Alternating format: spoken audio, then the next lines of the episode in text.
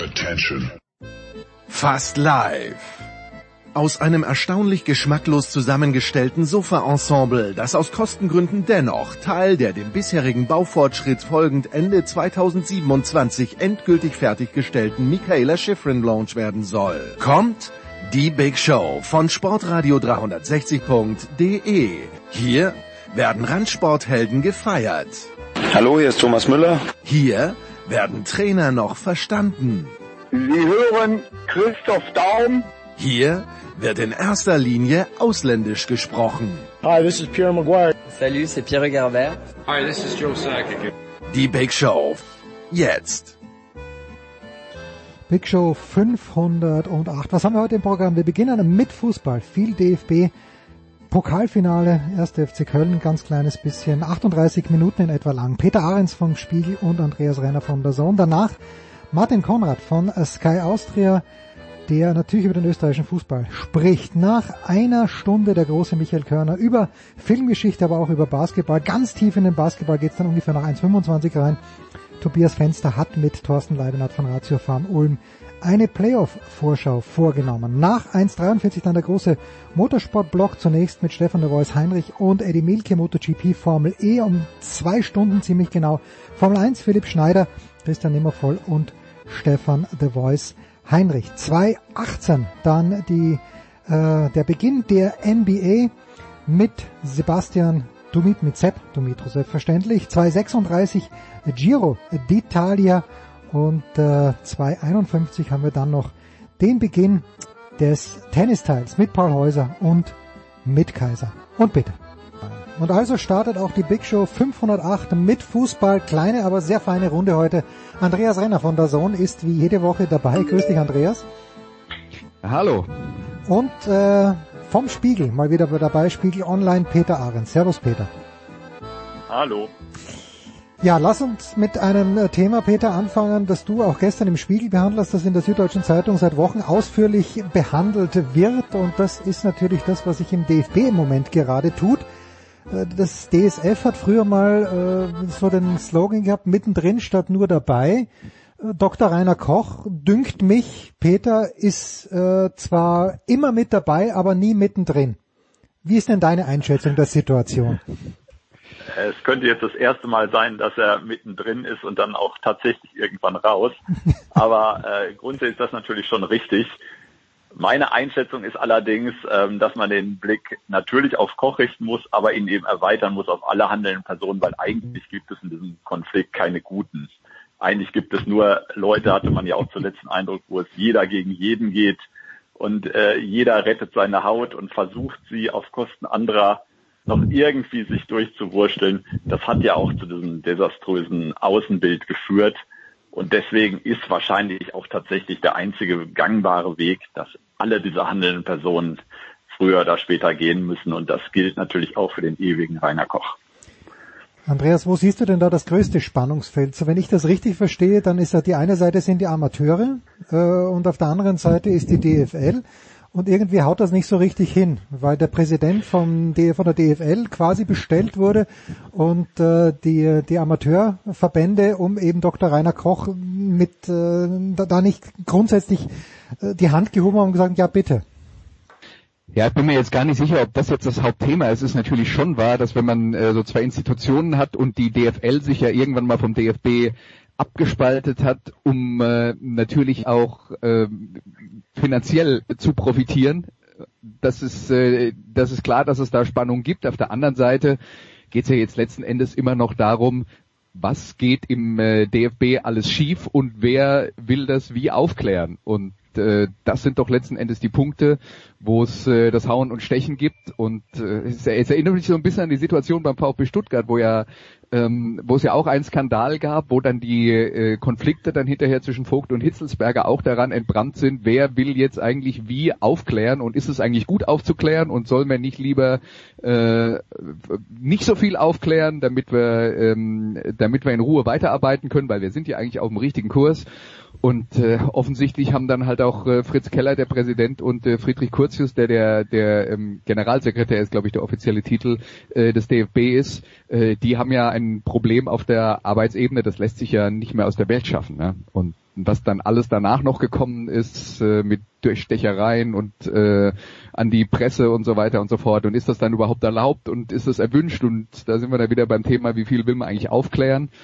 Ja, also ich glaube auch, Peter hat es ja schon gesagt, da ist, äh, ist so viel passiert, dass man sich eigentlich nicht vorstellen kann, äh, dass das mit den derzeit handelnden Personen irgendwie weitergeht. Aber ähm, ich würde mal sagen, auf Funktionärsebene wird mich nicht viel überraschen und was die Suche nach dem nach dem Guten in dieser Causa ist, es hat mich so ein bisschen äh, an die Diskussion European Super League und äh, UEFA erinnert. Wenn man, da, wenn man da versucht, den Guten zu finden, ist man auch eine Weile unterwegs.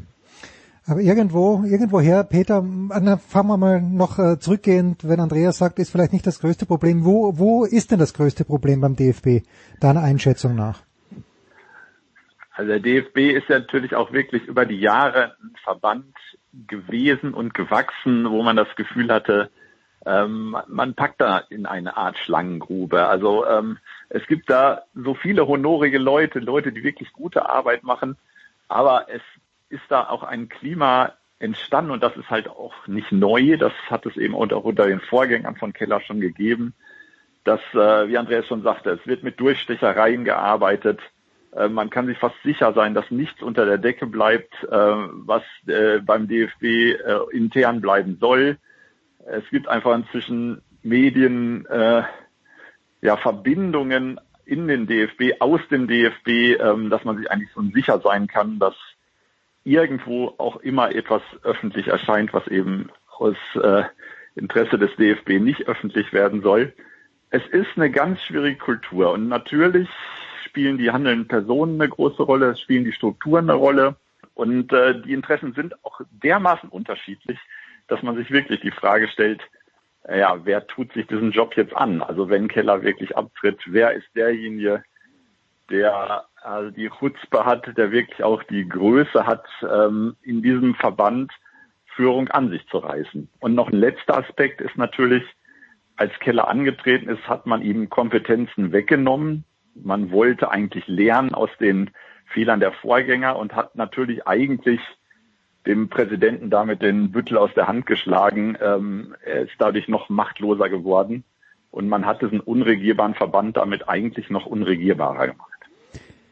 Wer, wer, äh, Peter, ich frage gleich dich nochmal. Äh, wer könnte der weiße Ritter sein, der jetzt hier reinreitet? Weil du eh schon selbst schon sagst, wer möchte sich das antun? Aber gibt es irgendjemand, der nicht Karl-Heinz Rummenigge heißt, der natürlich viel zu schlau ist, dass er sich das antut? Aber wer könnte, äh, gibt's diese Person schon? Oder äh, halten sich jetzt mal alle ein bisschen bedeckt? Weil ich, mein Eindruck ist, Renommee ist ja da. Wenn du DFB-Präsident auf deiner Visitenkarte hast, ist er nach wie vor nicht schlecht. Es wäre tatsächlich, also ein Kandidat, der jetzt ja auch öfter genannt wurde, war der Name Philipp Lahm, aber ich bin relativ sicher, dass er sich das in diesem Fall nicht antut. Er will, glaube ich, eher die Meriten für 2024 als OK-Chef jetzt erstmal sammeln und danach kann man dann immer noch mal darüber reden. Aber in dieser Situation, glaube ich, ähm, auch da, Philipp Lahm gilt ja ähnliches wie für Rummenigge, der ist schlau genug, gut beraten, auch meistens dass er weiß, äh, welchen Karriereschritt er zu welchem Zeitpunkt macht. Insofern könnte ich mir ihn als Kandidaten vorstellen, aber eben nicht zum jetzigen Zeitpunkt. Worin, Andreas, äh, ja, was, was siehst du denn als Hauptaufgabe eigentlich des DFB äh, in, in diesen Zeiten? Ist es äh, die, diese Abwehr von äußeren Einflüssen? Da wurde dieses Szenario aufgebaut, dass äh, unter Führung von Christian Seifert äh, noch mehr Rechte vom DFB abgegriffen werden sollen. Wofür steht der DFB eigentlich? Na gut, das ist ja jetzt relativ klar äh, definiert. Der DFB steht für ähm, für die Nationalmannschaft, steht für Frauenfußball und für ähm, Männerfußball ab Liga 3. Das ist klar definiert. Und ähm, natürlich ist der Interessenkonflikt, der entsteht, dass das meiste Geld halt, jetzt mal abgesehen von der Nationalmannschaft, ähm, durch die erste und zweite Bundesliga ähm, äh, erspielt wird und äh, dass man da eben einen Weg finden muss, dass die sich immer noch daran beteiligen, dass der Amateurfußball in Deutschland ähm, einigermaßen gefördert wird, also dass die eben eine Finanzabgabe machen, die äh, letzten Endes den Amateurvereinen zugutekommt. Äh, also das ist die Aufgabe dabei, aber ähm, die, die Sache ist halt, und das ist doch das Problem jetzt, dass diese Situation an der Führungsspitze seit Jahren total verfahren ist. Und äh, daher kommt ja dann auch der Ruf, dass man dann sagt, also will man jetzt tatsächlich äh, mit Rainer Koch weitermachen, der bei all den Sachen, die in der Vergangenheit äh, mit dabei waren, äh, eben auch beteiligt ist. Deswegen kommt auch der Ruf nach, einem weißen Ritter von außerhalb, wobei ich da jetzt wirklich nicht sicher bin, ob es so klug wäre, einen ehemaligen Fußballer äh, äh, in diese Position zu hieven. Das kommt, das klingt dann immer gut aus romantischen Gründen, aber letzten Endes geht es um Qualitäten, die man auf dieser Position braucht, die mit dem tatsächlich Fußball gespielt haben, überhaupt nichts zu tun haben. Da geht es vor allen Dingen äh, um äh, diplomatisches Geschick in diesem Fall, das offensichtlich Fritz Keller jetzt nicht so bewiesen hat, wie man sich das erhofft hat, obwohl der eigentlich so in seiner Freiburger Zeit immer so als eigentlich ganz nett galt. Ähm, aber ähm, so wie man liest und hört, gibt's da ja auch andere Seiten. Äh, aber äh, letzten Endes braucht man halt tatsächlich irgendjemand, der das diplomatische Geschick hat, äh, die unterschiedlichen Interessen äh, unter einen Hut zu bringen. Aber trotzdem es hinbringt, mit hart genug zu regieren, dass man dann eben auch mal sagt, okay, äh, wir können jetzt nicht versuchen, alles, was in der Vergangenheit passiert ist, unterm, äh, unter der Bettdecke zu halten. Da müssen halt jetzt auch mal ein paar Konsequenzen gezogen werden, auch einfach als Signal nach außen, dass sich hier was verändert, weil im Moment hat man ja immer eher den Eindruck, dass sich nichts verändert, weil jeder versucht, äh, seine, seine Pründe weiter zu sichern und äh, das muss halt auch irgendwann mal enden. Das erinnert ich glaube, in dem Fall ja. wäre es, wäre es, wenn ich kurz noch dazwischen darf, gar nicht so schlecht, vielleicht jemand aus der Politik anzusprechen, ähm, äh, der, der vielleicht nicht diesen Stallgeruch hat, aber der Erfahrung hat, Verbände zu führen und äh, vielleicht auch in gewisser Weise Intrigen gestellt ist, ähm, äh, nicht in jedes Fettnäpfchen reintritt, weil er einfach in der Politik schon äh, entsprechende Erfahrung gesammelt hat. Also da könnte ich mir möglicherweise irgendjemand vorstellen, der diesen gordischen Knoten durchschlägt. Dazu ganz kurz zwei Anmerkungen. In Österreich, wo ich A gerade bin, aber wo B das Skifahren natürlich noch viel größeren Stellenwert hat als der Fußball, geht es jetzt gerade darum, die Nachfolge des Langzeitpräsidenten Dr. Peter, nein, ich weiß nicht, ob er Doktor ist, aber Peter Schröcksnadel zu regeln und das ist das gleiche hier, hauen und stechen, jeder versucht seine Pfründe abzustecken. Jetzt hat man hier, weil Andreas sagt, es muss nicht zwingend ein ehemaliger, es sollte vielleicht gar kein ehemaliger Fußballspieler sein, hat man hier mit Michael Walchhofer einen ehemaligen Abfahrtsweltmeister gefunden, der auch selbst Unternehmer ist, hat drei Hotels, aber auch hier gibt Stimmen, die sagen, na eigentlich brauchen wir hier einen Manager. Und jetzt haben wir aber eigentlich nur über, über ihn und den Kandidaten gesprochen. Andreas, was spricht gegen eine Frau? Ich werf mal einfach, äh, ich kenne sie nicht persönlich, aber mich dünkt, wenn Peter schon sagt Politikerin, das, was von Dagmar Freitag kommt, die, glaube ich, äh, SPD-Sportsprecherin ist, äh, wenn das ihr, gena ihr genauer Titel ist, so jemand vielleicht, Andreas. Weiße Ritterin, warum nicht? Also jetzt mal ganz grundsätzlich gegen eine Frau spricht natürlich gar nichts, weil die Qualifikation, die man für diesen Job äh, braucht, hat definitiv nichts mit dem Geschlecht zu tun. Ne? Äh, das, äh, äh, das ist mal Punkt Nummer eins. Jetzt kann ich über die Frau Freitag leider nichts sagen, deswegen äh, habe ich zu ihr persönlich keine Meinung. Äh, nur die Tatsache, dass sie eine Frau ist, disqualifiziert sich aus meiner Sicht. Nicht nein, nein, aber ich, ich finde, ich finde ja. ihre ihre Wortbeiträge auch zu dem, was gerade im DOSB los ist, die finde ich immer sehr erhellend und erfrischend muss ich zugeben, habe ich jetzt nicht so auf dem Schirm. Insofern, sorry. Peter, Vielleicht kann Peter da mehr zu sagen. Peter, kannst du, kannst du uns da, oder gib uns eine andere Kandidatin. Also Dagmar Freitag war tatsächlich auch jemand, den ich im Kopf hatte. Ich glaube, sie hat aber schon abgewunken, wie ich das äh, irgendwo in einer Stellungnahme gehört oder gelesen habe. Ihr würde ich das tatsächlich zutrauen. Ich habe mehrere äh, Sportausschusssitzungen, sie ist ja auch Vorsitzende im Sportausschuss des Bundestages mit ihr miterlebt und äh, weiß, dass sie wirklich in der Lage ist, ähm, ja, auch verschiedene Interessen zu orchestrieren, aber auch relativ klar ähm, ihre Meinung deutlich zu machen. Ähm, also wäre für mich eine gute Kandidatin, denkbare Kandidatin, aber sie muss ja auch schon selbst wollen. Ja. Zum Abschluss, weil Andreas, weil du schon, also zum Abschluss dieses Themenkreises, Andreas, weil du schon den VfB Stuttgart aufs Tableau gebracht hast, die Mannschaft des VfB Stuttgart hat ja souverän die Klasse gehalten, hat jetzt äh, letztens sogar mal wieder ein Match gewonnen. Da scheint es also, dass dieser Konflikt in der Spitze die Mannschaft nur peripher berührt hat. Denkst du, dass es irgendeinen Einfluss auf die deutsche Fußballnationalmannschaft hat, dieses Gehacke, das da eigentlich mit Osnabrücke von den Vieren an der Spitze gerade abläuft im DFB? Im Normalfall nicht. Ähm, jetzt muss man also auf die Mannschaft jetzt mal ganz kurzfristig, weil für, für die Mannschaft ist wichtig, ähm, wer sind die Ansprechpartner und Löw und Bierhoff sind etabliert und die schaffen das ja auch, das was da oben passiert, äh, äh, von, von der Mannschaft einigermaßen fernzuhalten. Problem äh, existiert dann, wenn man einen Vertrag mit einem neuen Bundestrainer machen will, was man ja muss und man hat ja angekündigt, dass das vor der äh, Europameisterschaft äh, stattfinden soll und egal ob der jetzt Hansi Flick oder irgendwie anders heißt, das muss halt jemand entscheiden. Da, da haben wir ein Problem, weil wer, wer soll das jetzt machen? Also da, darüber müsste man sich halt erstmal einigen ähm, und äh, das wäre dann, sagen wir mal, längerfristig ein Problem. Und es wäre natürlich auch eine, eine tragische Situation, wenn man jetzt, also vorausgesetzt, man ist beim DFB oder man ist insgesamt der Meinung, Hansi Flick ist der richtige Trainer, wenn man den verlieren würde, weil man sich äh, aufgrund von persönlichen Animositäten nicht zu einer gemeinsamen Abstimmung zu diesem Thema durchringen kann. Das dürfte halt nicht passieren, aber das wäre jetzt auch längerfristig gedacht und kurzfristig, was die Europameisterschaft angeht, glaube ich, interessiert es die Nationalspieler ehrlich gesagt null. Hm. War, und das ist wieder mal die letzte Frage, Peter, wie interpretierst du jetzt diese Ansagen von Karl-Heinz Rummenigge? Ja, man muss sich beeilen, weil wenn ein Mann wie Flick auf dem Markt ist, nicht, dass er da weggeholt wird, so wie es Andreas ja auch sagt, ist das einfach ein bisschen äh, Piesacken dem DFB? Oder denkst du, dass da sowas wie Ehrlichkeit dahinter steckt?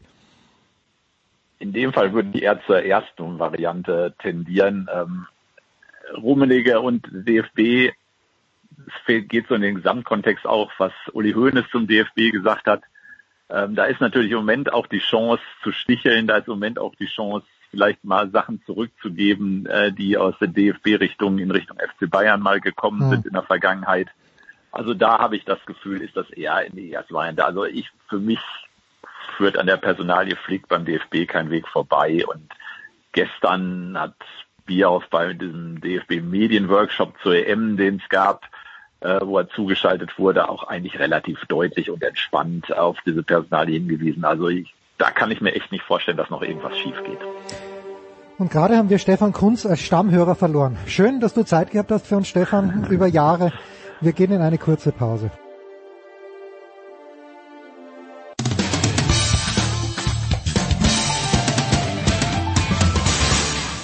Hallo Freund von Sportradio 360. Hier ist Roberto. Servus.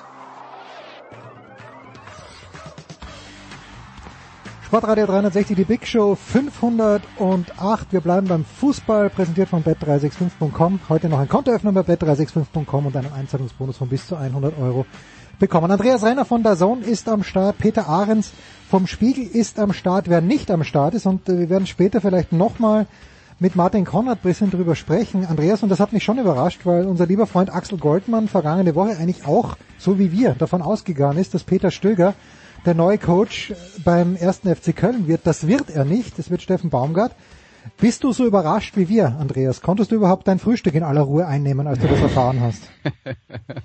Also e-, ehrlich gesagt äh, habe ich zwar gelesen, dass Peter Stöger zur Debatte steht und dass es da Gespräche gibt, aber äh, ich hatte das nicht so wahrgenommen, als wäre das jetzt schon äh, in äh, äh eingetütet. Deswegen Steffen Baumgart ist äh, ja ein Kandidat gewesen, der äh, die ganze Zeit schon im Gespräch war. Nee, also wundern, wundern tut mich das nicht, ob äh, ja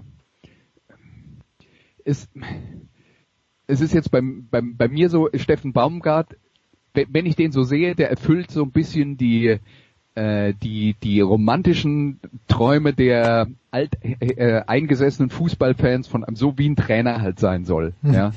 Ähm, und äh, ob das jetzt dann tatsächlich äh, vielleicht nur ein Klischee ist und äh, er einer ist, der äh, doch hinter den Kulissen äh, äh, nächtelang äh, an der Taktiktafel irgendwelche Pläne ausbrütet oder ob er halt doch eher der Trainer ist, als der er sich ja auch selber in der Öffentlichkeit so ein bisschen äh, zeigt, so nach dem Motto, geht's raus und spielst Fußball.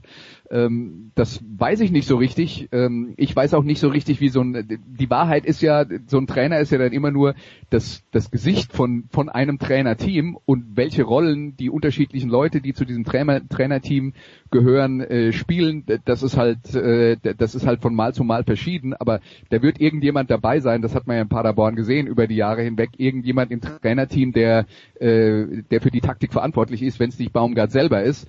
Äh, aber da wäre dann halt auch die Frage, kommt der mit nach Köln? Weiß ich nicht. Hm. Ist Köln noch zu retten, Peter? Und ist es für einen neuen Coach, ich weiß schon, die HSV-Fans werden sagen, nie in die zweite Liga, weil da kommt man nie mehr rauf. Aber ist es für einen Coach dann vielleicht Köln sogar ein... hat's schon bewiesen. Ja, Köln es hat's bewiesen, aber natürlich unter dem großen Peter Stöger. Das möchte ich nochmal anmerken, unter anderem. Aber Peter, ist es nicht vielleicht ein Neuanfang in der zweiten Liga, theoretisch gesehen ein bisschen einfacher, als wenn es von Spieltag 1 in der kommenden Spielzeit wieder nur darum geht, die Klasse zu halten? Ich bin da skeptisch. Also gerade weil im Moment ja auch, wo wir schon die Romantik angesprochen haben, ja überall in den sozialen Netzwerken so äh, virtuelle äh, Aufstellungen der zweiten Liga der kommenden Saison äh, rumgehen und sagen, und das wird die wunderbarste zweite Liga aller Zeiten.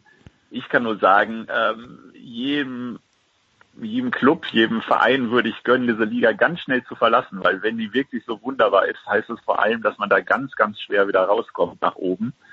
Ähm, wenn Köln, Schalke, HSV, äh, meinetwegen Werder oder Hertha sogar meinethalben, ähm, da hat man schon vier oder fünf Teams, die in jedem Fall nach oben wollen. Äh, und man weiß, dass es maximal drei werden. Also insofern ist dieser Neuanfang, glaube ich, manchmal gut, aber äh, er kann gerade in dieser kommenden Saison ganz, ganz, ganz schwierig werden. Und es könnte sein, dass es dann eben so einen HSV-Effekt gibt, dass man einfach auf Jahre hängen bleibt in dieser Liga. Und das kann äh, auch einem ersten FC Köln gar nicht gut tun. Weißt du, ich äh, höre seit Jahren eigentlich dann schon immer, wenn dann so die die potenziellen Absteiger ähm, gekürt werden in Anführungszeichen, äh, wenn es dann heißt, oh die zweite Liga, die stärkste zweite Liga aller Zeiten und wie soll da überhaupt irgendjemand und am Ende steigt dann doch jemand auf wie Ingolstadt oder irgendjemand, den halt niemand auf dem auf dem Schirm hat, weil es eben nicht nur darum geht, dass da ein großer Name kommt. Und ich würde jetzt mal als allererstes sagen, bei Schalke 04 wäre ich extrem skeptisch, aufgrund der Ausgangslage, dass die direkt wieder aufsteigen. Also das wäre aus meiner Sicht eine unrealistische Erwartung. Ähm, beim ersten FC Köln vielleicht nicht so, weil ich glaube, da ist, sind die Probleme nicht so groß, aber bei Schalke 04 ist ja noch nicht mal irgendeine Basis da, wo man sagt, man hat irgendetwas, was auch nur ansatzweise funktioniert. Aber Simon Terodde ist doch da. Das muss doch reichen. Das ist doch der Ansatz, der, den, der für Du, alle fast gereicht hätte. Ja, du, Simon Terodde ist auch ein guter Schritt im Sinne von einem, der bewiesen hat, dass er in der zweiten Liga viele Tore schießt. Das ist schön.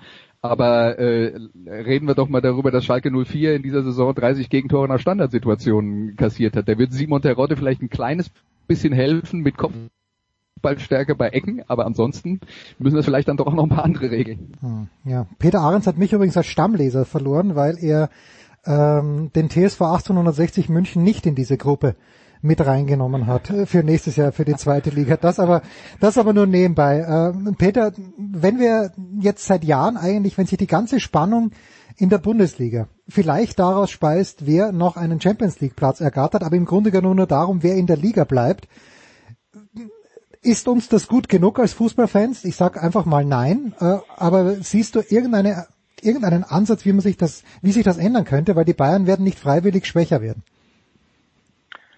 Sie werden nicht schwächer werden. Sie schwächeln ja ab und zu sogar und werden trotzdem Meister. Und ähm, es war in der vergangenen Saison so, es war ja auch zeitweilig in dieser Saison so, wenn man sich die Anzahl der Gegentreffer anguckt. Trotzdem gibt es eigentlich keinen Zweifel, dass die zehnte, elfte, zwölfte Meisterschaft Hm. folgen wird. Man hat sich einfach so dran gewöhnt. Also ich kann mittlerweile nicht mal mehr diese diese Empörung aufbringen und zu sagen, die Liga ist tot, dieser Klassiker, wenn die Bayern wieder Meister werden. Sie werden es halt einfach. Ja. Und ähm, äh, die Bundesliga liefert natürlich trotzdem immer noch genug andere Geschichten. Insofern ähm, finde ich dieses Langeweile-Argument eigentlich grundsätzlich unpassend oder finde es selber langweilig äh, als Argument, aber ähm, ja, man muss sich offenbar damit abfinden. Man muss sich damit abfinden, so wie die Mechanismen sind, dass der FC Bayern größer und größer und größer wird und der Teufel einfach auf den größten Haufen scheißt. Ja, das liegt, das liegt ja auch an uns, weil ähm, wir müssen halt einfach mal davon ausgehen, dass der FC Bayern natürlich deutscher Meister wird und deswegen den wahren deutschen Meister küren, nämlich der, der Zweiter wird hinter Bayern, weil das ist da hinten dran findet tatsächlich noch ein Wettbewerb statt, der zumindest mal mit vier, fünf Teams so halbwegs auf Augenhöhe äh, funktioniert. Und äh, mein Vorschlag wäre dann, wenn tatsächlich irgendwann mal jemand statt dem FC Bayern Meister werden sollte, sollte man das als drei Meisterschaften zählen. Und dann, glaube ich, hätten wir ein realistisches Bild.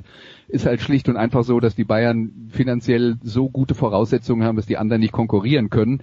Ähm, und äh, das halt wirklich ganz viel. Die, die Bayern können ja für ihre Verhältnisse sogar eine Halbserie in Sand setzen und äh, trotzdem dann am Ende noch äh, quasi Ende März als Meister feststehen ja, wir, wir gehen, also, ja, wir sollten das halt als gegeben hinnehmen und äh, entsprechend dann in diesem Fall wäre das jetzt Leipzig aktuell auf Platz zwei äh, würdigen, weil äh, statt statt denen vorzuwerfen, dass sie nicht mit Bayern mithalten zu können, denen äh, die dafür loben, dass sie die anderen hinter sich gelassen haben, die halbwegs gleiche Voraussetzungen haben wie sie. Ja, also Leipzig, ja, so ist es. Ähm, nicht Leipzig, aber die Bayern, die können sich halt wie früher mal die New York Yankees äh, bevor es diese Luxury Tax gab, die können sich halt einfach auch Fehler leisten. Man erinnert sich zum Beispiel an Jan Schlaudraff, als der nach München gekommen ist und dann halt nie gespielt hat, aber das war den Bayern ja Wurst im Grunde genommen, weil ja kein anderer Spieler, kein anderer Verein in der Liga hätte so viel Geld für Schlaudraff zahlen können an Gehalt und dann hat er halt nicht gespielt. Aber Peter, der neue deutsche Meister, äh, Rasenballsport Leipzig spielt gegen den dritten der aktuellen Bundesliga äh, Saison gegen Borussia Dortmund am Donnerstagabend in Berlin um den Pokaltitel. Jetzt hat Dortmund in Leipzig nach einer schwachen ersten Halbzeit von beiden Mannschaften, einer sehr guten zweiten Halbzeit von Dortmund in Leipzig und jetzt eben auch am vergangenen Samstag in Dortmund äh, beide Spiele gewonnen. How do you handicap the Pokalfinale, Peter Ahrens? Schwierige Frage. Ähm, ich habe das Gefühl, dass öfter Teams, die von Julian Nagelsmann trainiert werden, am Ende der Saison ein bisschen Luft lassen und äh, nicht mehr die Konzentration, nicht mehr die Dynamik, nicht mehr die Kraft aufwenden können, die sie über die meiste Zeit der Spielzeit aufgebracht haben. Und genau das bräuchten sie natürlich am Donnerstagabend. Also ähm, wenn man dieses schrecklich hübsche Wort vom Momentum äh, hm. benutzt, dann ist es natürlich auf der Seite vom BVB. Andererseits ja. Und jetzt kommt die Superphase, es ist ein Spiel und ähm, Leipzig hat natürlich trotz allem die Qualität, auch Dortmund zu schlagen. Also insofern ähm, bei allen Vorzeichen würde ich sagen 55 zu 45 pro Borussia Dortmund. Welche Rolle, Andreas, denkst du denn? Also Dortmund haben ja ohne Haaland gewonnen am Samstag. Äh, ich weiß nicht, äh, wir nehmen Mittwoch auf, diesen Teil. Äh, ich habe noch keine, keine Wasserstandsmeldung, ob Erling Haaland am Donnerstag wird spielen können. Wie wichtig denkst du ist es gegen eine Mannschaft, die, wenn, vor allen Dingen, wenn äh, Jaden Sancho zur Verfügung steht, der ja auch unheimlich viel Tempo mitbringt und Reus offenbar immer besser in Form kommt? Ja, äh, ich, ich glaube, wir sind da tatsächlich bei aller Grandiosität von Erling Haaland ein bisschen dabei, das zu überschätzen, weil äh, vergessen wir nicht, Borussia Dortmund hat zwischendurch eine sehr, sehr schlechte Phase gehabt, da hat Erling Haaland immer gespielt. Hm. Also das ist nicht die alleinige Lösung, sind wir wieder beim Simon Terodde-Thema. Ja? Also der, der Mittelstürmer ist eigentlich der Letzte, der profitiert, wenn die ganze Mannschaft funktioniert. Also das ist, da, da, man braucht halt, dass der Mittelstürmer erfolgreich spielen kann, da, da braucht man halt eine ganze Menge Hilfe. Es gibt unterschiedliche Spielertypen, aber die Leute müssen halt bedient werden. Und äh, wenn es im Mittelfeld nicht stimmt, wenn es in der Abwehr nicht stimmt, ist der Mittelstürmer äh, oft auf verlorenem Posten, selbst wenn es ein, äh, ein herausragendes Talent ist wie Erling Haaland, der ja ja, das Potenzial hat, vielleicht der beste Fußballer der Welt zu werden oder auf jeden Fall sich äh, langfristig in der Top 3 zu äh, etablieren. Deswegen finde ich, hängen wir grundsätzlich solche Einzelpersonalien immer äh, immer etwas zu hoch. Und äh, klar, die würden den natürlich gerne mit dabei haben. Und klar, die Leipziger Innenverteidiger wollen auch nicht unbedingt gegen den spielen, aber dass äh, Dortmund auch ohne ihn gegen Leipzig gewinnen kann, dann müssen wir nur aufs vergangene Wochenende schauen. Mhm. Also wenn der Rest funktioniert, äh, ist das, äh, ist das immer absolut eine Option. Peters These übrigens, dass Nagelsmann-Teams hinten raus ein bisschen nachlassen, würde ja doch dann für einen deutschen Meister anders als Bayern München 20, naja, lass es mal 24 sein sprechen, frühestens. Und übrigens finde ich, dass Upamecano die letzten Wochen auch nicht so gespielt hat, dass es mir jetzt nee. äh, wahnsinnig leid tut, dass er zu den Bayern geht. Das, äh, das Aber das nicht. ist vielleicht das, das, der, das, der große ausgleichende Faktor, dass die Bayern dann in Zukunft am Ende nachlassen, wobei wenn sie im März schon Meister sind, ja. können sie ruhig die letzten vier Wochen oder sechs Wochen nachlassen. Das ist auch schon Wurst. So, und jetzt äh, wird's noch mal ganz hart für Peter Ahrens. Und das musste kommen, äh, weil er ist ja nicht der Einzige in meiner Timeline bei Twitter, der, der, der einzig wahren Borussia anhängt. Ähm, wie, in, in zwei oder gerne auch mehr Worten, aber was war das da am letzten Samstag um 18.30 Uhr, ab 18.30 Uhr?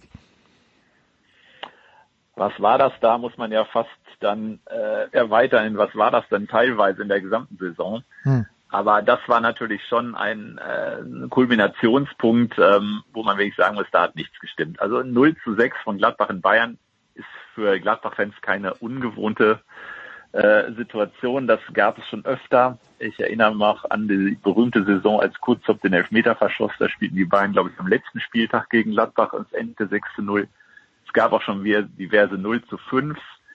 Insofern äh, nehme ich das einfach mal so, als äh, dass äh, Gladbach sich schon langsam an Adi Hütter gewöhnt, weil ich glaube, die Frankfurter haben mit äh, in München 0 zu 5, 0 zu 5, 1 zu 5 und 0 zu 4 verloren. Also insofern ähm, stellen die sich einfach schon auf den neuen Trainer ein, damit er es nicht so schwer hat, wenn er dann ab 1. Juli dann das Kommando übernimmt. Ja, ganz, ganz erstaunlich. Andreas. Was, was ich dabei denke ist, ich schaue mir jetzt, ich habe jetzt gerade die Tabelle vor mir. Ja? Über Bayern haben wir geredet, die sind außen vor. Dann haben wir auf Platz zwei Leipzig, dann kommt Wolfsburg, Dortmund, Frankfurt, Leverkusen, Gladbach. Wenn wir jetzt vor der Saison darüber geredet hätten, was die Mannschaften sind, die am Ende die Favoriten auf die ersten sieben Plätze sind. Dann hätten wir vermutlich über genau diese Mannschaften geredet. Dass Wolfsburg sich für die Champions League qualifiziert, die hätten dann vielleicht der ein oder andere jetzt in der Europa League erwartet. Frankfurt ist auch so eine Mannschaft, wo man sagt, naja, die werden, wenn es gut geht, Vierter, wenn es schlecht läuft, werden sie Siebter. Aber das sind im Prinzip die sieben Mannschaften, die um die Europapokalplätze kämpfen. Und zu diesem Kreis gehört Gladbach. Und da sind sie immer noch mit dabei. Es muss halt einer davon Zweiter werden, es muss halt einer davon Siebter werden. Ähm, die Mannschaften, die man nicht auf dem Schirm hat, die kommen dann danach. Da kommt Union, Freiburg, Stuttgart, Hoffenheim, Mainz, Augsburg, alles Mannschaften, die nur, wenn alles mal perfekt läuft, äh, tatsächlich mal einen Europapokalplatz erreichen. Deswegen wird mir das ein bisschen zu hoch gehängt, weil Gladbach ist immer noch als Siebter im Bereich dessen, was man realistischerweise erreichen kann. Natürlich kann man sagen, wir waren in den vergangenen Jahren schon mal besser und da hat es auch besser funktioniert. Ja, aber dann hat man halt eine schlechte Phase im Lauf der Saison, wo man mal ein paar Wochen einen Durchhänger hat und dann ziehen die anderen an einem vorbei und dann wird der Druck so groß, dass man sich mehr aufholen kann. Ja, aber äh, ich sehe halt nicht, dass bei Gladbach jetzt irgendwie was komplett kaputt ist. Das ist, äh, die, die landen letzten Endes im erwartbaren Bereich. Welche Mannschaft bekommt denn Adi Hütter? Bekommt er eine funktionierende Mannschaft? Befürchtest du Abgänge, Peter? Weil in, in Frankfurt kann ja auch ein Mittengrund gewesen sein, abgesehen von den ganzen Offiziellen, die gehen, aber die Mannschaft in Frankfurt wird im kommenden Jahr sicherlich nicht so aussehen wie in diesem Jahr. Und bei Gladbach, weiß ich nicht, tut sich bei Gladbach viel. Also das Gerüst steht, es geht ja immer um die Personalie Ginter, der zögert schon sehr lange, muss man sagen, mit der Verlängerung des Vertrages.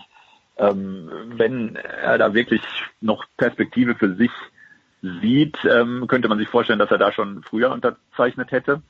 Ansonsten ähm, bleibt, glaube ich, der Großteil der Mannschaft einigermaßen bestehen. Zakaria ist so ein äh, Fall, der will angeblich gehen, soll angeblich gehen, also ein Tauschgeschäft mit Chaka im Gespräch. Ähm, muss man mal sehen, was der noch bringt. Äh, ich habe immer eine gewisse Skepsis bei Rückkehrern, die vor Jahren mal Gutes für einen Verein mhm. getan haben, egal ob als Trainer oder als Spieler, ob äh, das immer ein guter Move ist, sich dann äh, dann wieder in diesen heimischen Schoß zurückzugehen. Aber ansonsten, Florian Neuhaus wird wahrscheinlich bleiben, äh, auch einer, der ja auch mehrfach umworben ist. Insofern ist das keine Mannschaft, äh, wo man sagt, das ist ein Tor so, dass Hütter da mit äh, empfangen wird. Es gilt natürlich genau das, was Andreas gesagt hat. Sie gehören zu den ersten sieben. Ich glaube, das äh, wird sich auch nicht ändern. Und diesmal ist man halt mal eben am Ende dieser Top 7 gelandet. So, eigentlich wollte ich aufhören, aber jetzt ist, es ist mein Reizwort gefallen, Andreas. Matthias, oh Matthias Ginter ist mein Reizwort. Was in Gottes Namen äh, findet A. Joachim Löw an Matthias Ginter. Also wenn ich Durchschnitt irgendwo aufblättere im Fußballlexikon, dann lacht mir Matthias Ginter entgegen. Es ist nicht zu ertragen, was um den, also wenn, wenn er aus Gladbach weg will, dann sag ich als Max Eberl, bitte Junge, wo soll ich dich hinfahren? Ist ja, ja Wahnsinn, nein, wie nein, überschätzt nein, nein, das, Also das, das siehst du zu negativ. Also ich verstehe, woher es kommt, weil die Wahrheit ist, wenn ich mir jetzt Matthias Ginter anschaue und ich gehe jetzt nach ähm, ähm, nach äh, speziellen Begabungen, die er hat. Ne? Also dann die Liste ist sehr kurz. Geschwindigkeit, Technik und was halt so alles dazu kommt, das, was wir gängigerweise Talent nennen. Da ist er, da gebe ich dir recht, ein Durchschnittsspieler ähm, zwischen den Ohren und was äh, ähm, was den äh, mentalen Teil des äh, Spiels angeht, mit mental meine ich jetzt nicht die Einstellung, auch wenn die, äh, glaube ich, bei ihm ähm, nicht diskutiert wird, sondern was äh, die, die Möglichkeit angeht, die äh, die Vorgaben der Trainer umzusetzen und so weiter und so fort, ist er halt herausragend und natürlich kannst du die kannst du wenn wenn ich jetzt Upamecano neben, daneben stelle, ja, äh, Upamecano ist einer, der ist beim was das Talent angeht, ist er Matthias Ginter meilenweit voraus. Aber Upamecano leistet sich in letzter Zeit sehr mhm. viele individuelle Fehler und sowas passiert bei Matthias Ginter halt echt nur sehr selten. Der ist halt super zuverlässig und wenn ich den auf dem Platz habe als Trainer, weiß ich, der macht jetzt nichts Grandioses, aber der baut auch keinen Mist. Und das gibt mir auf einem gewissen Level ein sehr gutes Gefühl, weil, sagen wir mal, die Schwankungen zwischen Welt- und Kreisklasse bei ihm sind halt nicht so groß. Und äh, es gibt gibt definitiv, wenn du äh, wenn du Innenverteidiger suchst, die dir weiterhelfen sollen auf internationalem Niveau, gibt es definitiv schlechtere Qualitäten. Ich würde ihn jetzt auch nicht zwangsläufig als äh, ähm, äh, absolut gesetzt im ersten Team sehen, äh, aber äh, das ist schon einer, auf den man sich verlassen kann. Reicht dir das, Peter? Einer, auf den man sich verlassen kann. Oh. Er hat ja noch eine ganz große Qualität, er ist Titelsammler. Ja, okay, stimmt, er ist Weltmeister. Weltmeister, Weltmeister Olympia-Zweiter. Ich glaube, kein anderer deutscher Spieler kann das äh, anschließend von sich behaupten, wenn er seine Karriere aktuell beendet hat. Insofern, ähm, irgendwas muss dran sein. Irgendwas muss dran sein. Also es ist eigentlich genau das, was Andreas sagt, als jemand, der ähm, ja keine Schwankung hat, der sein Level hält und über das Level kann man natürlich dann reden. Gut. Welches Level wird... Also im, im Kicker gibt's ja immer dieses Level, wenn dann am Ende der, der Halbserie so entschieden wird, wer waren die guten Spieler, Weltklasse, ähm, äh, internationale Klasse und dann kommt, ähm, was war das nochmal? Im erweiterten Kreis. Im, Im erweiterten Kreis. Und ich würde sagen, Matthias Ginter ist immer so einer, der so in der unteren Hälfte von, äh, von internationaler Klasse landet. Na, immerhin. Darauf kann ich mich aber verlassen. Ja, bitte, bitte, verlassen wir uns drauf. Weltklasse, Peter Ahrens an diesem Wochenende. Wo wirst du deine Weltklasse zeigen beruflich, Peter? Was, was steht an? Na, erstmal ist am Donnerstag Spätdienst angesagt beim Pokalfinale. Und äh, dann habe ich so viel DFB gemacht, dass ich am Wochenende frei mache. Ah, ich dachte, dass du dich jetzt Alfons Hörmann zuwenden kannst, aber das, das dann, das dann. Um Gottes Willen, man will sich ja nicht das Wochenende völlig versauen. ja, das ist ganz schlimm. Andreas, von dir werden wir am Wochenende hören. Es gibt wieder Musikradio 360. Wer und was wird dieses Mal präsentiert werden? Also wir haben einen Gast diesmal dabei, Sebastian Voss, der selbst zwei interessante Bandprojekte hat. Äh, der kommt so ein bisschen aus dieser klassischen früh 80er Jahre englische Pop-Szene. Ähm, äh, also das sind seine Haupteinflüsse und äh, da ist auch ganz viel Beatles mit dabei. Also für Leute, die ah. Melodien mögen, ist das genau das, das Richtige. Bin ich, das bin ich, ja. Und äh, ähm, wir, wir hören also ein bisschen ein paar Songs, die ihn beeinflusst haben und dann hören wir äh, zwei Sachen, die er selber gemacht hat, die ich auch äh, beide interessant finde. Insofern, das wird, äh, das wird, glaube ich, eine, eine sehr schöne Sendung. Gib Melodien eine Chance. Andreas Renner, ja. Musikradio 360, Sonntag um 12 Uhr. Dankeschön, Peter Ahrens, danke Andreas Renner. Kurze Pause, dann geht's hier weiter.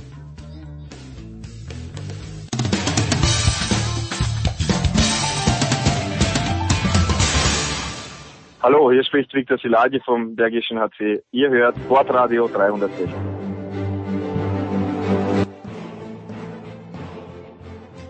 Big Show 508, weiter geht's mit Fußball. Wir sind nach Österreich gegangen, haben dem Coach Alfred Tatar heute mal ein paar Minuten Pause gegeben. Die braucht er aber voll dabei, weil er wahrscheinlich auf seinem Rudergerät wochenlang trainiert hat, ist Martin Konrad von Sky Austria. Servus Martin. Servus, danke für die netten Worte. Martin, du warst natürlich, du warst äh, täglich im Einsatz, aber letzte Woche, man hätte es natürlich ein bisschen äh, würdigen müssen. Erstmal habe ich einen furchtbaren Fauxpas begangen. Und zwar habe ich gesagt, dass äh, im Gespräch mit Toni Tomic und mit Thomas Wagner, dass eigentlich äh, das, das große Fußballleben es wäre gewesen, in eine volle Grurma mal zu gehen, früher mit dem Wagner. Der ist ja so ein Romantiker. Und dann habe ich irgendwie gesagt, naja, die, die Gruben, die gibt's ja gar nicht mehr, da sind schon Parkplätze äh, oder zugebaut und dann drei Tage später, wie zum Hohn, kriege ich die Nachricht, naja, äh, die Gruben wird äh, unter Denkmalschutz gestellt. Also ein ganz, ganz ja. schwerer Fauxpas. Schwerer Fehler, schon lange nicht in Graz gewesen. Ja, das ist richtig, da spielt noch jemand, oder? Irgendwie vierte Klasse. Ja, die Gruben hat es immer gegeben und also seit der, der Eröffnung in den, glaube ich, 1930er Jahren oder 20er Jahren und ähm, die Kurben ist nur dann von der Stadt Graz übernommen worden im Zuge eines Tausches, weil Sturm dann damals das Trainingszentrum in Graz-Messendorf erweitern durfte. Mhm.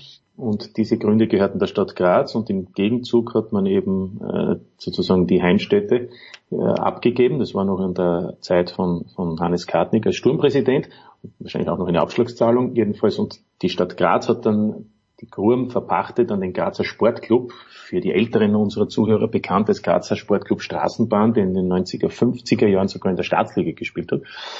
Ähm, und die braucht nämlich einen neuen Platz, aber dann höre ich auf, weil alle kennen sich in Graz nicht so gut aus, denn die hatten ihren Platz gegenüber der Grazer Stadthalle, wo die Grazer Messe ist. Ah, ja. Und dort ist ja mittlerweile der Medienkomplex einer großen kirchennahen äh, Medien äh, Company. Äh, die, die bringen unter anderem auch die größte steirische Tageszeitung heraus. Und das ist genau dort, wo der Grazer Sportclub seinen Platz hatte. Und jetzt ist ihm der Grazer Sportclub seit ja, schon gut zehn Jahre dort, ähm, das heißt 10, 15 Jahre dort, wo die, die, die Gurm ist und äh, aber im Eigentum der Stadt Graz und weil eben die Tribüne schon fast 90 Jahre alt ist, ähm, die Holztribüne ist die ja schon unter Denkmalschutz und jetzt glaube ich sogar alles, was dazugehört. Das wird aber ziemlich aufwendig werden, das auch so zu restaurieren, weil natürlich die Zeit der Gurm doch schon ein bisschen zugesetzt hat. Ja, also damals, ich erinnere mich schon sehr gut, dass äh, wenn mein Vater und ich da reingefahren sind, dass ähm, es was Besonderes war, auf die Sitzplatztribüne zu geben. Und natürlich, das war, da gab es auch Sichtbehinderungen. Also wenn du hinter am Pfosten gesessen bist, dann war die Sicht doch sehr beschränkt.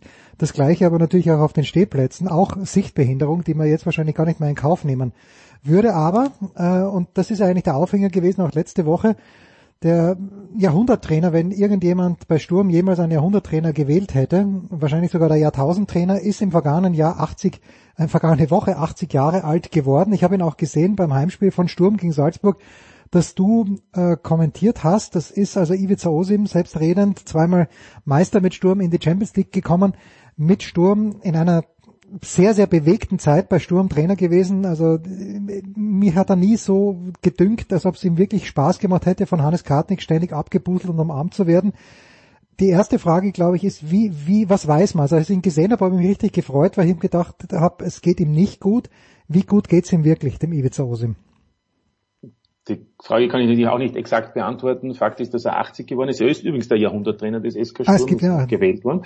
Und ähm, nach seinem Schlaganfall, den er ja noch erlitten hat, als Teamchef der japanischen Nationalmannschaft, mittlerweile auch schon äh, fast 15 Jahre her, ist es natürlich für ihn eingeschränkt, dass er eben nicht mehr so selbstständig sein kann, wie er war. Er hat ja eigentlich es geliebt, auch schon in seiner Zeit, also noch in acht Jahre beim SK Sturm als Trainer war, dass er eben, wie wir alle es mögen, äh, sich selbst eigentlich in die Stadien fährt, äh, einkaufen wird. Und das, was ich so mitbekomme, ist einfach, er braucht eben jetzt immer Unterstützung. Und das mhm. ist natürlich für jemanden, der sehr selbstständig agiert und das auch, auch, auch wirklich immer so gehabt hat. Man hat ihn oft getroffen in Graz, auch in Lebensmittelgeschäften, weil er auch ein Genießer war der, der guten Ware sozusagen, äh, dann, dann muss man sagen, ist das für ihn natürlich eine Einschränkung, aber er sitzt, so wie ich es höre, auch von vielen ähm, Nahestehenden und auch ehemaligen Spielern, die sich ja mit ihm Jahr für Jahr getroffen haben, bis auf eben das letzte, wo Corona das Ganze verhindert hat, äh, erzählen mir halt, dass er trotzdem eben dann zu Hause, von zu Hause aus auf verschiedenen TV-Geräten äh, alle Ligen verfolgt. Und, und, und das ist eben sein Leben. Und die Spieler, die Meistermannschaft des SK Sturm möchte eben dann auch, wenn es wieder möglich ist, dann in den nächsten Wochen sich mit ihm gemeinsam auch zu einem Abendessen oder zu einem Essen eben treffen. Und äh, insgesamt ist es also natürlich einer, der ja der hier natürlich heldenhaft verehrt wird, weil es eben der erste Meistertitel des SK Sturm war, der erste Meistertitel eines steirischen äh, Bundesliga-Clubs und es ist weiterhin die einzige Mannschaft in der mittlerweile fast 30-jährigen Champions League Geschichte, die einzige Mannschaft Österreichs, die die Gruppenphase überstanden hat. Damals in die zweite Gruppenphase gekommen ist. Gab es dann noch danach eine zweite Gruppenphase, ja. noch eine K.O.-Phase, in der war man dann gegen Valencia und Manchester United chancenlos, aber auch Dritter vor Panathinaikos Athen. Also auch das ist historisch und ähm, wird möglicherweise mal, aber nachdem es das nicht mehr gibt, vielleicht einmal von einem österreichischen Club wieder mal ähm, aufgeholt, um Anführungszeichen. Ob Salzburg schafft, ist die große Frage, aber insgesamt also ist das ein Rekord, der ja auch schon Ewigkeiten hält. Ja. Äh, wir kommen gleich zu Salzburg, die wieder und selbstverständlich verdient österreichischer Meister geworden sind. Aber um noch ganz kurz bei den Trainern zu bleiben, vorhin, ich habe es im ersten Fuß, zweiten Fußballteil schon angesprochen, Peter Stöger wird nicht Trainer beim ersten FC Köln. Das hat mich dann doch einigermaßen überrascht. Aber mein Gefühl sagt mir jetzt, äh, Martin, if I was a betting man und wenn ich ein bisschen Kohle hätte, würde ich ähm, doch Geld draufsetzen, dass nach der Fußball-Europameisterschaft der Peter Stöger den zweiten Trainer, der mit Sturm Graz Meister wurde, nämlich Franco Foda äh, als österreichischer Teamchef beerben wird. Wie viel, wie viel soll ich das Geld lieber woanders hinsetzen oder würdest du sagen, naja, könnte man sich schon überlegen, diesen Einsatz. Also ernst gemeint? Ernst ich würde es woanders hinsetzen. Ähm, ich hätte es vor ein paar Wochen vielleicht gesagt, das ist eine Option, aber natürlich würde das bedeuten, dass die Fußballnationalmannschaft bei der Europameisterschaft in der Gruppenphase ausscheidet. Ja, davon gehe ich aus. Ja davon gehe ich aus. Ja, die Gegner sind auch nicht so einfach. Ich meine, die Gruppe von Deutschland ist schwierig, aber die Gruppe von Österreich ist auch unangenehm, denn die Ukraine hat zuletzt auch in der Qualifikation zur WM schon gezeigt, wie defensiv mhm. stabil sie ist gegen Spanien. Wir haben gesehen, Nordmazedonien, brauche ich glaube ich nicht erwähnen, gegen diejenigen, die gewonnen haben. Und das dritte ist Holland, Niederlande in der, in der Gruppe. Also man kann, ich sage einmal, man kann in dieser Gruppe sicher Zweiter werden, man kann aber auch Vierter werden. Und insofern ist dann natürlich, wenn es so kommen sollte, Ende Juni Feuer am Dach beim österreichischen Fußballbund und dann natürlich auch Feuer am Dach, was die Position von Franco Foda betrifft. Zu Peter Stöger ja, der wäre dann natürlich ein heißer Kandidat. Ich glaube nur, er wird in den nächsten Tagen äh, wo unterschreiben, womit nicht viele gerechnet haben, aber seit ein paar Tagen verdichten sich da die okay. Hinweise, nämlich anhalten, Ferencvaros Budapest. Und äh, hätte also eine vielleicht für viele doch überraschende äh, Wende, aber äh, ist nahe an Wien, Budapest, zweieinhalb Autostunden in etwa und äh, ist eine interessante Mannschaft, ist Meister geworden, hat zuletzt auch in der Champions League gespielt und da gibt's gegenseitiges großes Interesse. Und äh, deswegen glaube ich, dass sich diese Personalie schon vor der Euro quasi erledigt hat.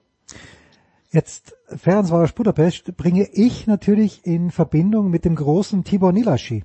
Hast du ja. Tibor Nilaschi noch, also der hat äh, dann, ich glaube, ab, ab 1980, 81 bei der Austria gespielt und... Korrekt, was 83? Ah, 83, okay, gut. Äh, ich überlege gerade, was du für Jahrgang bist, aber hast du Tibor Nilaschi noch als Fan live oder als interessierter Beobachter live? Ich mochte die Austria damals. Als Jugendlicher habe ich es gesehen, als, als, als Nachwuchsspieler eines damaligen Bundesliga-Clubs durfte man ja gratis ins Stadion und äh, hat dann natürlich den Tibor Nilaschi gesehen. Das war die Austria damals in den Mitte der 80er Jahre, die ja eigentlich in einer eigenen Liga gespielt hat.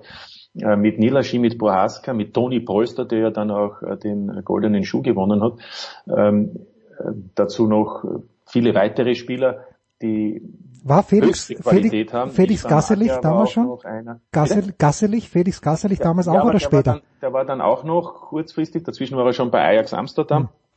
Die Austria war einfach damals das Nonplusultra und hat, hat eben dort auch dreimal in Folge die Meisterschaft gewonnen. Und da war Nilaschi einer der ganz wichtigen Spieler und ist dann gewesen bis 88. Er durfte erst damals noch Kommunismus mit 28 Jahren das Aus, ins Ausland und hat dann äh, dort gespielt. Er war übrigens danach auch noch Trainer bei Ferencvaros, ist auch Meister geworden, dann in den 90er Jahren mit den Ungarn. Ähm, also das war schon ein herausragender Spieler, der, ich sag mal so, der würde, wäre der 10, 20 Jahre später dran gewesen, hätte der natürlich eine, eine viel prominentere und spannendere Karriere gehabt, weil das war eigentlich der bessere Leier Städteri, der ja auch eine Top-Karriere gehabt hat. Hm. Ja, und natürlich, was, was ich auch in Verbindung bringe, Martin, damals die Zeit äh, nach Weihnachten und, vor, und äh, zwischen Weihnachten und 6. Dezember war eigentlich eine Hochzeit mit dem Wiener Stadthallenturnier. Und das war einfach schön zum An Anschauen. Wenn die Austria dann gegen die Admira 10-1 gewonnen hat in einer Viertelstunde oder so, äh, ja, wo, man, wo man in der Halle noch rauchen hat, also nicht, dass ich geraucht hätte, aber eigentlich unvorstellbar jetzt, was da für Luft in der Halle war. Aber Hallenkick war eigentlich geil.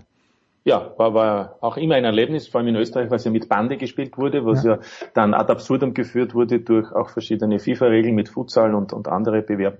Also das äh, war seine eigene Geschichte, auch viel Tradition gibt's ja auch nicht mehr und dort hat man rauchen dürfen und bei den Gegnern der Austria haben auch die Köpfe geraucht, bei denen ist schwindlig geworden, so ja. wie gerade damals gezaubert wurde äh, von der Wiener Austria. Das war ja eigentlich manchmal hat man den Eindruck gehabt, das wichtigste Ereignis war ja das Stadthalturnier rund um Weihnachten. ja, ja, war wirklich so, ja. Und dann natürlich das Derby gegen Rapid, die ein bisschen später dann richtig gut, nein, Moment, Rapid war ja davor auch, weil das natürlich diese Wunde sitzt nach wie vor tief, dieses 1 zu 4. Äh, Im Juni muss es gewesen sein, oder war es im Mai 1981, wo Sturm genau. nicht Meister geworden ist. Ähm, natürlich auch eine überragende Mannschaft, ja, wo Hans Krankel dann zurückgekommen ist, Antonin Panika, Keglewitz. Äh, es tut jetzt noch weh, aber es war natürlich schon eine geile Mannschaft. So, apropos geile Mannschaft. Also Salzburg ist wieder Meister geworden und äh, bei Salzburg äh, wissen wir ja schon, dass Jesse Marsch gehen wird. Ähm, und es sind natürlich auch immer ein paar andere Kandidaten. Der erste Mal, wo ich mich frage, wo kommt er her, was kann der werden, ähm, und ich weiß, wo er herkommt, nämlich vom FC Bayern München, glaube ich, äh, was kann er werden, ist Karim Adeyemi. Ein junger Bursche nach wie vor. Wird der in Salzburg bleiben? Was ist seine Perspektive? Also er kommt vom Unterhaching. Da wird der Manni Schwabel wahrscheinlich jetzt gleich mal ja, ja, das stimmt, stimmt, zwischen, ja. zwischengrätschen. Die haben dreieinhalb Millionen Euro kassiert, äh, Unterhaching für Karim Adeyemi, damals 16, aber er war ja 2019 oder was schon 2017, aber das nicht festnageln, er war jedenfalls in den einen Jahr äh, der beste Nachwuchsspieler Deutschlands. Da bekommt man dann, glaube ich, die Fritz-Walter-Medaille. Mhm. Und ähm, das hat er eben also schon gezeigt, welche Fähigkeiten er hat. Und die Salzburger haben ihn mit 16 geholt um diese unglaubliche Summe. Ja, das könnte sich ein anderer österreichischer Bundesligist nicht einmal für einen gestandenen, wichtigen Keyplayer leisten. Und ähm, der wird, glaube ich, nicht, was heißt glaube ich, der wird sicherlich nicht gehen. Der hat jetzt sozusagen ein Jahr gehabt oder eineinhalb mit dem letzten Frühjahr da mit Corona und so, wo er, wo er sich näher an die Mannschaft heranspielen konnte. Es ist ja eher davon auszugehen, dass mit Dakar und vor allem mit dem deutschen 21-Spieler Mergin Berisha, der für mich alle Fähigkeiten hat, um jedem deutschen Bundesliga-Club zu helfen, nämlich äh, nicht nur Abschluss, sondern auch Spielintelligenz, Technik. Also das ist für mich einer, ein, ein kompletter Spieler, der sich unglaublich in den letzten Monaten mhm. noch weiterentwickelt hat. Und deshalb, wenn dann sozusagen die erste Garde geht, dann muss ja die nächste nachrücken und auch ein bis zwei Saisonen auf diesem Niveau spielen, um dann den nächsten Schritt zu machen. Und das gilt eben dann für Adeyemi, um nur diese Frage zu beantworten. Und im Übrigen, Unterhaching hat inzwischen noch einmal einen siebenstelligen Millionenbetrag, also einen siebenstelligen Betrag so, äh, bekommen von, von Salzburg, nämlich für Nico Mantel. Das ist ja der zweite Torhüter hinter Stankovic und eigentlich die zukünftige Nummer eins oder einen Fünfjahresvertrag. Okay, na gut, also ähm, mit anderen Worten, äh, erst einmal Berisha, unfassbar angefressen, dass ihn Jesse Marsch am Mittwochabend ausgewechselt hat. Gegen Rapid hat nicht einmal, nicht einmal einen Handschlag angenommen vom Chefcoach und hat dann herumgemault auf der Tribüne. Also ich habe den gar nicht so gut gesehen, aber Patson Daka, wenn du ihn schon ansprichst, Torschützenkönig in Österreich, wir haben vorher im, im ersten Gespräch, bevor wir begonnen haben, ein bisschen gesagt, ich habe meine ein bisschen Chancentod in den letzten Wochen. Äh, du meintest zu Beginn der Saison sehr effizient, ist ein unheimlich schneller Spieler. Den muss es aber Martin nicht zwingend in die deutsche Bundesliga verschlagen, oder?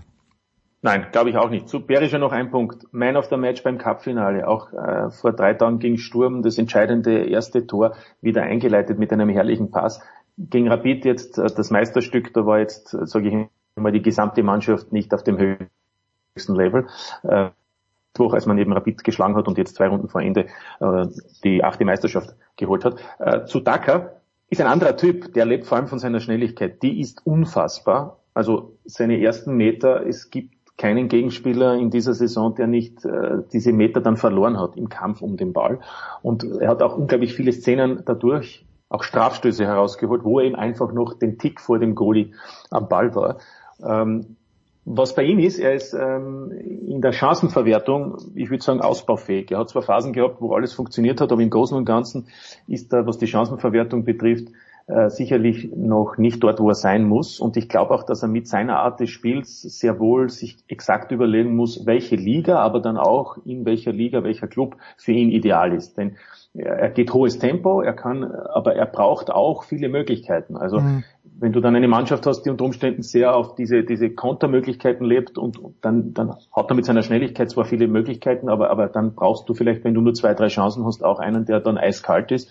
Und da muss er sich sicherlich noch entwickeln, hat sich aber in den letzten Jahren entwickelt. Und um auf Salzburg noch generell einzugehen, weil wir Adiemi gesagt haben, es gibt ja einen Spieler, der für meinen Geschmack heuer im Frühjahr wahrscheinlich der bessere wäre und vielleicht sogar öfter gespielt hätte als Daka, das ist äh, Mo, äh, Mo, sage ich, äh, Seiko Keuter. Keuter ja.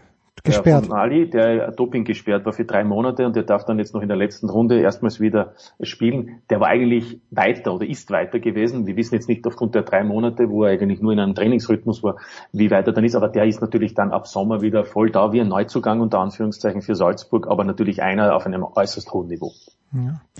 So, und äh, die abschließende Frage, Martin, ist folgende. In Deutschland langweilt es äh, alle, außer die Bayern-Fans natürlich. Und jetzt könnte man mit gutem Recht sagen, ja, in Österreich ist ja auch immer klar, wer Meister wird. Aber jetzt meine Theorie ist, warum es mich persönlich nicht langweilt, obwohl ich Anhänger des glorreichen SK Buntigammer Sturm Graz bin. Eben aus genau diesen Gründen, weil jedes Jahr in Salzburg die drei Besten wegbrechen und man sich denkt, na, das, wie soll es jetzt wieder funktionieren, dass sie trotzdem Meister werden? Und jetzt sind sie wieder Meister geworden und das ist dann schon ein Spannungsmoment. Natürlich haben sie mehr Kohle, aber sie, sie arbeiten auch viel besser. Und ich finde das in Ordnung. Ich kann damit leben. Ich kann damit viel besser leben als mit der sehr langweiligen deutschen Bundesliga, Martin. Finde ich ein gutes Argument. Nur das Geld alleine ist ja noch nicht entscheidend. Das hatten wir schon in viele Beispiele, in vielen Ligen. Am Ende siegt zwar sehr oft das Geld, aber gerade bei Salzburg hat es auch Jahre gedauert, bis dann Ralf Ragnick äh, dieses Modell, sage ich einmal, die Art des Spiels, aber auch die Art der Verpflichtungen eingeführt hat. Und insofern ist das ja kein Selbstläufer. Ja. Genau so, wie du sagst, weil eben Spieler quasi nach ein, zwei Jahren, wenn sie auf dem, auf dem, in der österreichischen Liga sozusagen alles erreicht haben und eigentlich den nächsten Schritt machen können, und die sind ja alle erst Anfang 20, dann geht es ja darum, wieder den nächsten zu finden. Und das schafft Salzburg mittlerweile Jahr für Jahr. Es ist die achte Meisterschaft in Folge. Man hat jetzt von den letzten 16 möglichen Titeln 15 geholt, nur einmal 2018 hat ein glorreicher SK Sturm das Cupfinale nicht unverdient, muss man auch dazu sagen. Vor der weißen Wand, vor der weißen Wand der war das schön. Frankfurt, genau. Und, und, und was ich eigentlich noch sagen wollte, und im Übrigen, die Spannung ist auch zusätzlich noch gegeben. Das halten ja manche auch nicht für, für, für gut, aber ich finde es im Nachhinein eigentlich nach wie vor äh, eigentlich keine schlechte Einführung seit drei Jahren die Teilung nach dem mhm. Grunddurchgang in einen Finaldurchgang, also mit Punkteteilung in, dem, in der Meistergruppe. Dadurch ist zumindest im März ja, noch einmal eine gewisse Spannung wieder gegeben, weil ansonsten wäre natürlich, letzten Jahr war zwar der Lask auch sehr gut, aber sonst wäre heuer natürlich schon viel früher, März, April, alles klar gewesen. So gab es die Punkteteilung, es gab plötzlich wieder nur drei, vier Punkte Rückstand äh, es war jederzeit die Möglichkeit da, weil man ja dann ausschließlich nur mehr direkte Duelle hat, wieder sofort heranzukommen. Und das sieht man ja auch jetzt im Kampf um Platz zwei. Es ist alles noch in den letzten Runden möglich. Das wäre natürlich bei einer klassischen Meisterschaft, wie wir sie in den anderen Top-Ligen haben, absolut nicht möglich. Dann hätten sich gewisse Clubs natürlich schon durchgesetzt. Dann wäre Rapid schon fix Zweiter und, und, und Sturm hätte nur mehr eher geringere Chancen, wenn man die Siege und Unentschieden vom Lask her nimmt, überhaupt noch Dritter zu werden. So kann Sturm sogar noch Zweiter werden. Das wäre was mit Christian. Ilzer. Damit war nicht zu rechnen. Martin, vielen, vielen Dank. Wir äh, freuen uns, dass äh, ich glaube, äh, in der vorletzten Runde sind auch schon Zuschauer erlaubt, oder wann? Ab wann sind Zuschauer erlaubt? Ab 19. Mai, das ist dann nur mit der ah, letzte Spieltag. Letzte Spieltag ja. 3000 in Österreich und dann gibt es eben so Stadien, die ein bisschen kleiner mit der Kapazität, weniger Kapazität haben, da sind es 1500 und dann gibt es in Österreich in der übernächsten Woche noch äh, die Playoffs. Zum einen um den fünften Europacup-Platz und zum anderen gibt es wahrscheinlich auch noch eine Relegation, was den Abstieg und den Aufstieg betrifft, da ja aus der zweiten Liga äh, die beiden Erstplatzierten nicht aufstiegsberechtigt sind äh, und eben der nächste aufstiegswillige Club nicht sportlich so erfolgreich ist. Deswegen darf der Zwölfte aus der österreichischen Bundesliga, der Letzte, noch ein bisschen hoffen, dass er nicht gleich direkt aufsteigt. Schön. Ich würde gerne den GRK mal wieder in der ersten Liga sehen, aber das ist ein Thema Dauer. for another day. Danke Martin Konrad, kurze Pause. Dann geht's weiter mit dem großen Michael Körner.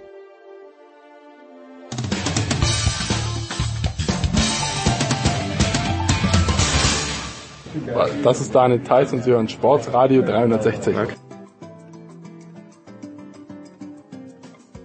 los wird das in der Big Show.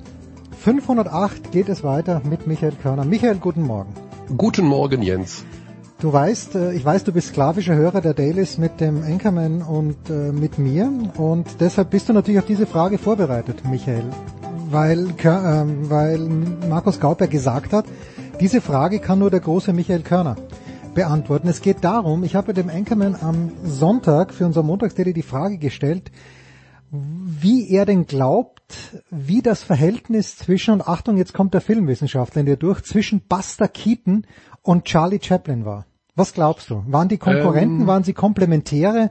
Wie war das Verhältnis?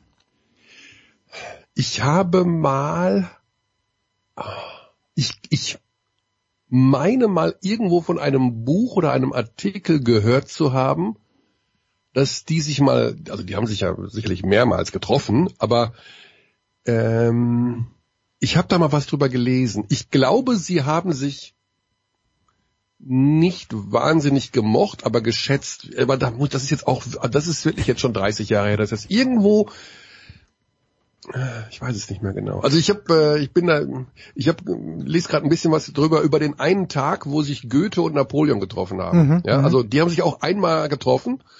Und das ist ja, das ist Wahnsinn. Sowas finde ich total spannend, weil das ja zwei extrem wichtige Figuren der Weltgeschichte waren. Und äh, genauso gibt es diese eine Episode von ähm, aus dem Buch 1913 von diesem Florian, ich weiß nicht wie er heißt, der Generation X geschrieben hat. Ilias. Und der sagt, äh, es äh, durchaus wahrscheinlich gewesen, dass im Wien des Jahres äh, 1913 sich Hitler und Lenin mal beim Spaziergang getroffen haben. Also sowas finde ich halt, sowas finde ich halt extrem irre. Ähm, jetzt bin ich abgeschweift. Also ich glaube, dass Buster Keaton und Charlie Chaplin sich extrem geschätzt haben, aber ich glaube, so wie das dann so ist, ne? Also wenn du es kann nur einen geben. Gleichen, es kann nur einen geben, ne? Ja, ja. Also ich glaube, dass es da eine Distanz gab, dass die sicherlich nicht sich abends irgendwo beim beim Bier getroffen haben. Kann man jetzt noch über diesen Humor von beiden irgendwie lachen? Also ich, ich kann über Stummfilme, über diesen Klamauk, ich weiß nicht, ob ich damals lachen konnte, ich war noch sehr jung, aber Buster Keaton äh, war jemand, äh, ich, ich habe, Hintergrund war der, ich habe hab äh, Gaub gefragt, welcher Buster kommt ihm als erstes in Mind? Also welchen Buster ist er zuerst begegnet? Er kommt natürlich mit Dolly Buster, der sehr, sehr ein, ein, einsilbig gestrickte Anchorman. Äh, und ich wollte natürlich raus auf Buster Keaton, aber kann man über den Buster Keaton Humor und über den Charlie Chaplin Humor jetzt überhaupt noch lachen? Also nicht, dass der sexistisch gewesen wäre, aber ich finde es halt, dieser Klamauk-Humor, ich konnte auch nie über Clowns im Zirkus lachen. Ja, also Buster Keaton hat sicherlich mehr diesen Slapstick-Humor noch mehr kultiviert als Charlie Chaplin, der ja eher so ein bisschen der hintergründigere Humor war, der so ein bisschen mehr noch mit der Emotion gespielt hat. Bei Buster Keaton, wenn ich das sehe, muss ich ganz ehrlich sagen, da bin ich nach wie vor beeindruckt von den Tricks, die die teilweise mhm. da gehabt haben. Also das ist ja alles logischerweise nicht digital entstanden. Also wieder irgendwelche riesigen Häuserwände äh, zusammenklappen und er da dann aus dem Fenster guckt oder sowas. Also da muss ich sagen, da lache ich drüber, beziehungsweise schau interessiert hin, weil ich begeistert bin, was man in den frühen Jahren des Films da hinbekommen hat. Ähm, ich habe früher ich habe äh, mir mal zum Ziel gesetzt, alle Charlie Chaplin-Filme, also auch die verschollenen hm. oder sowas. Ich hatte mal so eine Phase, wo ich auch jeden Filmschnipsel von Marilyn Monroe sehen wollte, also auch von den nicht fertiggestellten Filmen. Deswegen war ich bei Charlie Chaplin irgendwann so weit, dass ich wirklich 80 Prozent aller Sachen gesehen habe. Und dann ging es gar nicht darum zu lachen, sondern einfach zu verstehen. Also das ist halt mit der erste, beziehungsweise so ist Humor ja entstanden. Also ne, hm. die, man muss sich das ja so vorstellen, die Brüder Lumière haben in ihren allerersten Filmen einen Zug gezeigt, der in den Bahnhof einfährt und ähm, haben gedacht, das ist das Aufregendste, was es gibt, weil der Zug, der in der auf der Leinwand ja auf den Zuschauer zufährt und die müssen ja alle aus dem Kino springen, weil sie denken, sie werden überfahren.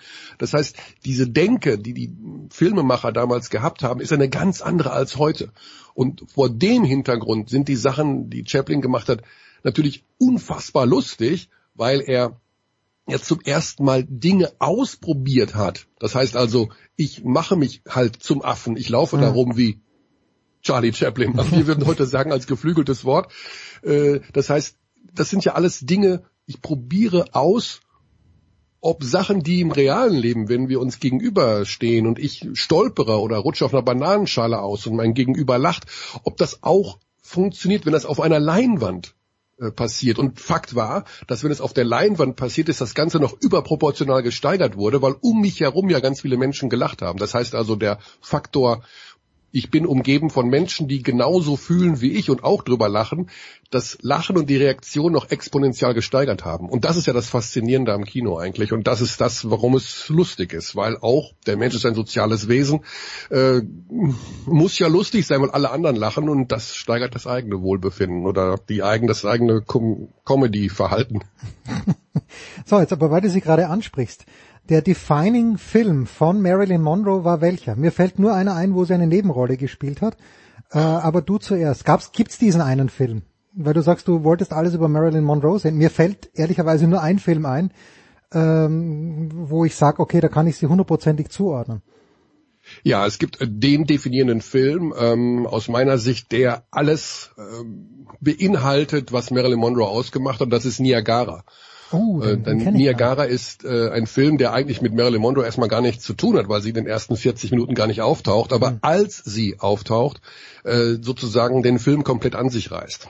Das heißt, es, da geht es ja um irgendein Pärchen, äh, die da Honeymoon sind und in der Niagara fällen und plötzlich nach 40 Minuten sieht der Mann Marilyn Monroe und denkt sich, boah, das ist aber auch einer.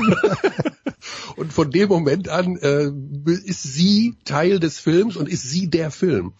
Und das ist äh, das, was sie ja ausgemacht hat, ist, äh, dass du den Film guckst mit Marilyn Monroe und alles andere, was da passiert in diesem Film, das ist ja eigentlich total egal. Also da, da ist halt die Monroe und die sieht halt aus, die sieht halt einmalig aus, unverwechselbar. Also ganz ehrlich, wenn ich heute Schauspielerinnen sehe, da muss ich echt nochmal nachgucken. Also, okay, die heißt jetzt Kate Hudson und die heißt so und die, die, die sehen irgendwie alle gleich aus oder das ist gemein, was ich jetzt sage. Aber bei der Monroe, die sah halt so aus und da gibt's auch keine, die auch nur annähernd so aussah. Ich will jetzt gar nicht sagen überragend oder schlecht, aber eben von der Art her, wie sie aufgetreten ist. Und deswegen, und das war zum ersten Mal bei Niagara, wo du denkst, boah, okay, da sind die Niagara-Fälle, das ist okay. Die Story, und da, das ist die Frau, der ist, und dann singt die auch noch, und dann singt die auch noch so, dass du denkst, okay, also, ja, das ist, das ist sie. Das ist, und das so hat sie, finde ich, das machen ihre Filme aus. Natürlich aber Some Like It Hot, also ja, manche genau, mögen es heiß, ist halt sagen. inhaltlich auch wahnsinnig lustig. Ja. Äh, da spielt eben auch noch um, äh, Tony Curtis mit und machen da auch eine, das, die, die, die, die, ähm, da ist die Story auch super, das ist das Drehbuch super. Das Problem ist, dass die Monroe bei dem Film komplett durchgehend besoffen war und man das teilweise wirklich auch gemerkt auch sieht, hat, oder? Ja. ja. Also sie war bei jedem Tag äh, dieser Dreharbeiten wohl komplett besoffen und wenn man das so liest und guckt dann den Film, denkt man sich, ja, man sieht's ja, die, die wackelt da ja nur rum. Aber klar, geiler Film auch. Ja, sie hat natürlich auch immer dieses kleine Fläschchen dabei mit dieser ja. Gouvernante, die auf diese ganze Mädchenband aufpasst und äh, Josephine und Geraldine, aber Geraldine ja. möchte dann ja nicht Geraldine heißen, der Jack Lemmon, sondern nennt sich Daphne. Es ist, mhm. also, also wer es nicht also es kann niemanden geben, der diesen Film nicht mindestens zehnmal gesehen hat. Aber Billy Wilder At his best, wahrscheinlich. Mit dem berühmtesten Schlusssatz der Filmgeschichte, wie ich finde. Sag ihn bitte, weil ich habe ihn vergessen. Nobody's perfect. Oh, das stimmt, das ist doch, ja genau, ich erinnere mich wieder. Dafür but, sagt die nämlich. But I'm a man, nobody's perfect, oder nobody's so ähnlich. Perfect. Wunderschön, Michael. Ja, herrlich, das war unsere Basketball, nein, nicht ganz äh, Coverage. Also, Michael, wenn ich es richtig gesehen habe, dann sind die Playoffs ähm, sind gesettelt in der Easy Credit BBL ähm, und Ludwigsburg hat den Grunddurchgang als erster abgeschlossen, vor allem Berlin, Oldenburg dritter. Die Bayern eröffnen die Playoffs gegen Kreilsheim. Mhm. Ähm, ja, wer von den acht Teams, die jetzt da oben drinnen stehen, wen hättest du jetzt nicht zwingend dort erwartet? Beziehungsweise andere Frage, wer fehlt dir da oben drinnen? Oder vor, vor der Saison hättest du gesagt, okay, Braunschweig ist zwingend ein Playoff-Team. Nee, ähm, dafür ist äh, das Experiment Braunschweig auch zu riskant. Also die haben mit drei oder vier, wir nennen das ja Importspieler, mhm. äh, gearbeitet, also mit äh, Spielern, die Zweifel aus den USA kommen oder eben nicht Deutsche sind. Das ist ein super Projekt, zu sagen, okay, wir nehmen neun deutsche Spieler und ballern durch die Liga durch, aber du kommst an Grenzen und äh, die Grenzen hat Braunschweig erfahren. Ähm, nee, also zum einen ist es die Mischung der üblichen Verdächtigen plus Kreilsheim, würde ich sagen. Also den hätte ich diese Saison, ähm, gerade auch vor dem Hintergrund, dass sie jetzt in den letzten zwei Monaten massive Verletzungsprobleme hatten, nicht zugetraut, aber die haben zum einen einen Trainer, der wirklich äh, beeindruckend ist mit äh, Thomas Isalo und sie haben Anwärter auf den MVP, äh, Trey Bell Haynes, wahnsinnig schwer zu verteidigender Spieler. Ansonsten äh, es gab von der BBL, äh, gibt es ja so Auszeichnungen, also wertvollster Spieler, bester ja. Offensiv, bester Defensivspieler und da gibt es auch die Kategorie äh, Most Surprising Team, welches Team mhm. mein, am ehesten überrascht hat. Und da habe ich Ludwigsburg tatsächlich gewählt. Wahrscheinlich wird Kreuzheim diese Kategorie gewinnen, aber ich habe Ludwigsburg gewählt, weil die Art und Weise, wie sie durch diese reguläre Saison durchgeprescht sind, das hätte ich so nicht gedacht. Also, dass die unter die ersten vier kommen, ja, mhm. weil das ist einfach, John Patrick Basketball ist prädestiniert für die BBL. Aber die haben jetzt seit zwei Jahren kein Heimspiel verloren. Äh, die werden den MVP der Liga stellen. Die haben vier Spiele von 34 nur verloren. Das hat mich doch, doch sehr stark überrascht. Hilf mir bitte ein bisschen weiter. Wer wird MVP der Liga? Ja, die Wahl ist noch nicht abgeschlossen, aber äh, alle Zeichen deuten darauf hin, dass es Jalen Smith sein wird von mhm. Ludwigsburg. Ähm, ein Spieler, der die letzten anderthalb Jahre eine kometenhafte Karriere hingelegt hat, eigentlich aus der Pro A, also aus der zweiten Liga kommt, aus Heidelberg und in der letzten Saison den Ludwigsburgern schon sehr stark geholfen hat. Es ist ihr Aufbauspieler, aber das ist ein äh, Spieler, der eigentlich auf vier Positionen spielen kann und was ganz entscheidend ist im modernen Basketball, er kann auch vier Positionen verteidigen.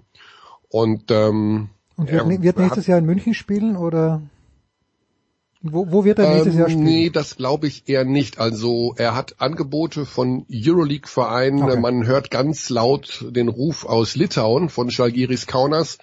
Eine Mannschaft, die ja einen österreichischen Trainer hat mit Martin Schiller und sehr multikulti-mäßig aufgestellt ist. Dort spielt auch ein Ex-Ludwigsburger mit Thomas Walker. Da spielen andere Ex-BBL-Spieler und da würde er hervorragend reinpassen. Bei den Münchnern passt er, glaube ich, gar nicht so rein, weil ähm, ich glaube, die Münchner bauen mittelfristig auf äh, Jean-Marc Schischko auf der Eins, der eine unfassbare Saison gespielt hat, obwohl das gar nicht vorgesehen war. Äh, vielleicht können sie sogar Baldwin halten und dann ist der Spot eh besetzt. Hm. Also, ähm, nee. Aber Jalen Smith würde wäre auch der verdiente MVP. Ohne ihn wäre Ludwigsburg nicht da, wo sie jetzt sind. Und äh, er verkörpert halt einfach dieses, diesen modernen Basketball. Mehrere Positionen bespielen können, plus Basketball-IQ. Dazu ist er auch noch ein fürchterlich netter Kerl. Also, ja, er hätte es auf jeden Fall verdient. Aber gewählt habe ich ihn auch nicht. Ich habe Lux Sigma aus Berlin gewählt, aber ich bin halt auch ein Lux Sigma Hule. ja, das hat man an dieser Stelle schon, schon, schon mal ganz kurz erwähnt. Aber gibt es irgendeinen Vereinsnamen, der noch äh, besser ist als äh, Schalgiris Kaunas? ich glaube, ich gehe mit Gornik Sapsche, gehe ich all in. Gefällt ah, mir, gefällt mir ja, auch also, sehr, sehr gut. Äh, da gibt es gerade im osteuropäischen Bereich äh, Vereinsnamen, die sind so spektakulär, wo du nicht in Ansätzen weißt, was ist jetzt der Sponsor, was ist jetzt der Städtename, was ist vielleicht der Vereinsvorname.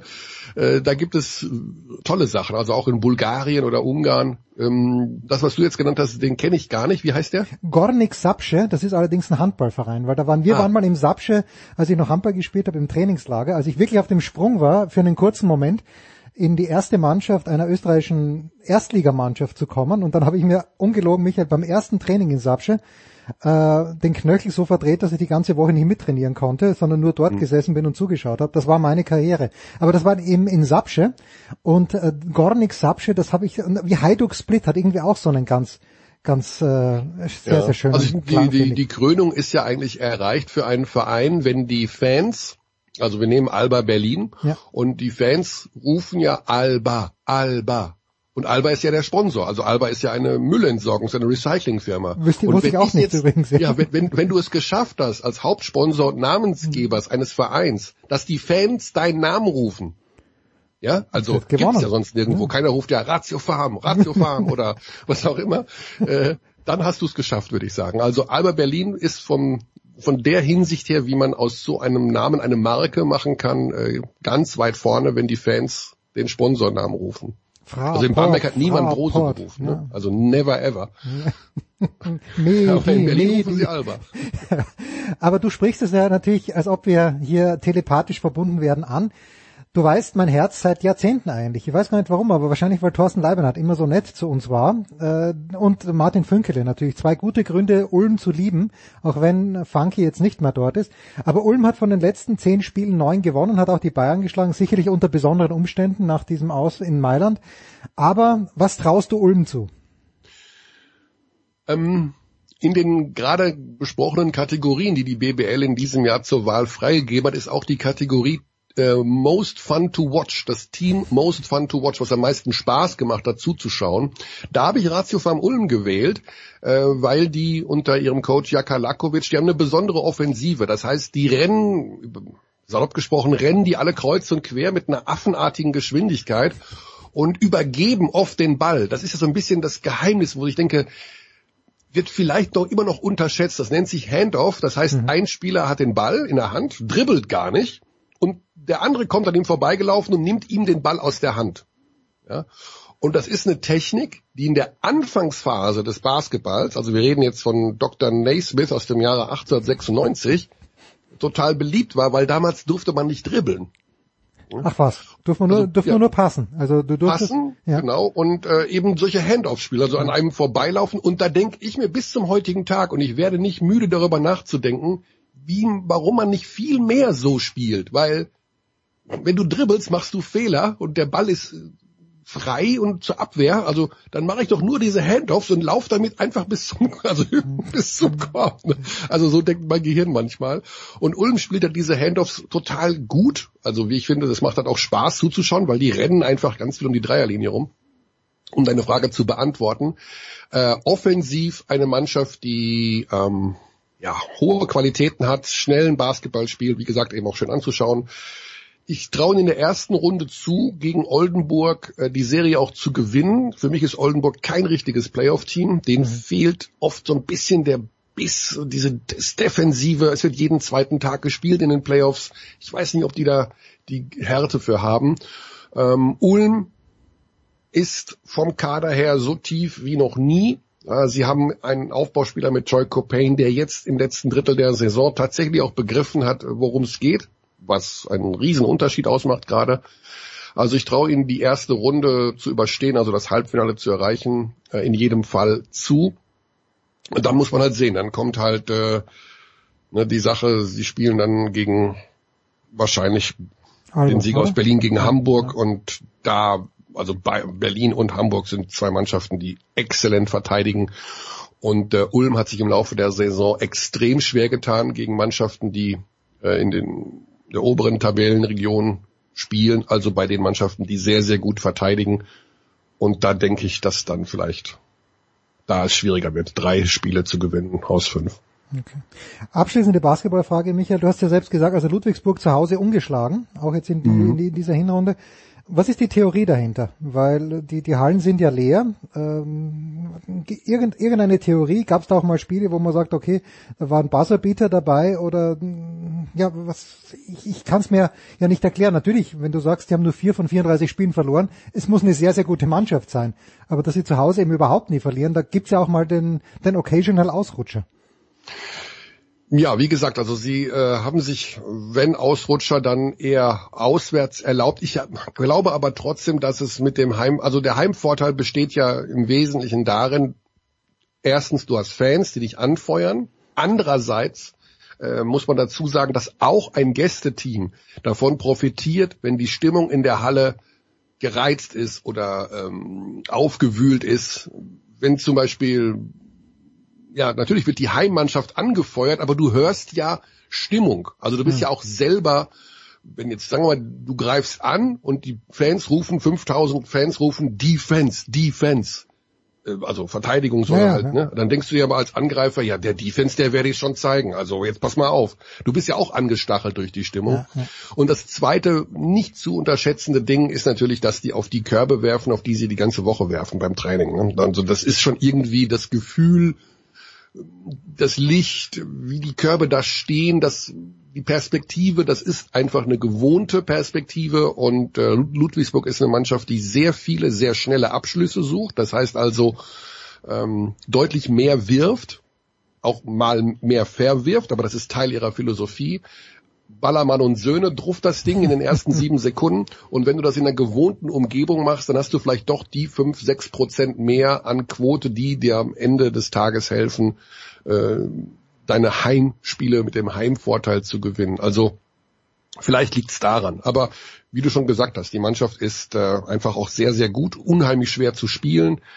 Ähm, dieser Basketball, den Ludwigsburg spielt, der ist äh, extrem unangenehm, weil die machen halt nur Alarm. Also das ist grauenvoll dagegen zu spielen, weil du denkst, jetzt hört doch mal auf mit dem Stress hier. also es ist ja nervig ohne Ende. Ähm, aber ja, wenn die das 40 Minuten durchziehen, dann und wenn du nach 38 Minuten kapitulierst, aber irgendwann denkst du dir auch, ja guck, dann nimmt halt das Spiel und lasst uns in Ruhe. äh, nur noch, weil, weil die DEL-Playoffs so schnell vorbeigegangen sind, spielen wir Best of Five Serien in allen, in allen Runden. Ja, nicht deswegen, sondern der Plan war von vornherein zu sagen, äh, wenn das in den Terminplan reinpasst, spielen wir Best of Five. Okay. Es passt so ganz eben noch rein. Also wir sind natürlich jetzt am absoluten Anschlag, äh, weil am liebsten wäre natürlich allen, dass mit dem Beginn der Fußball-Europameisterschaft äh, man vom Hof ist. Das mhm. wird nicht ganz klappen, man wird so ein bisschen überlappen. Einfach weil die Medienaufmerksamkeit dann natürlich zum Fußball geht.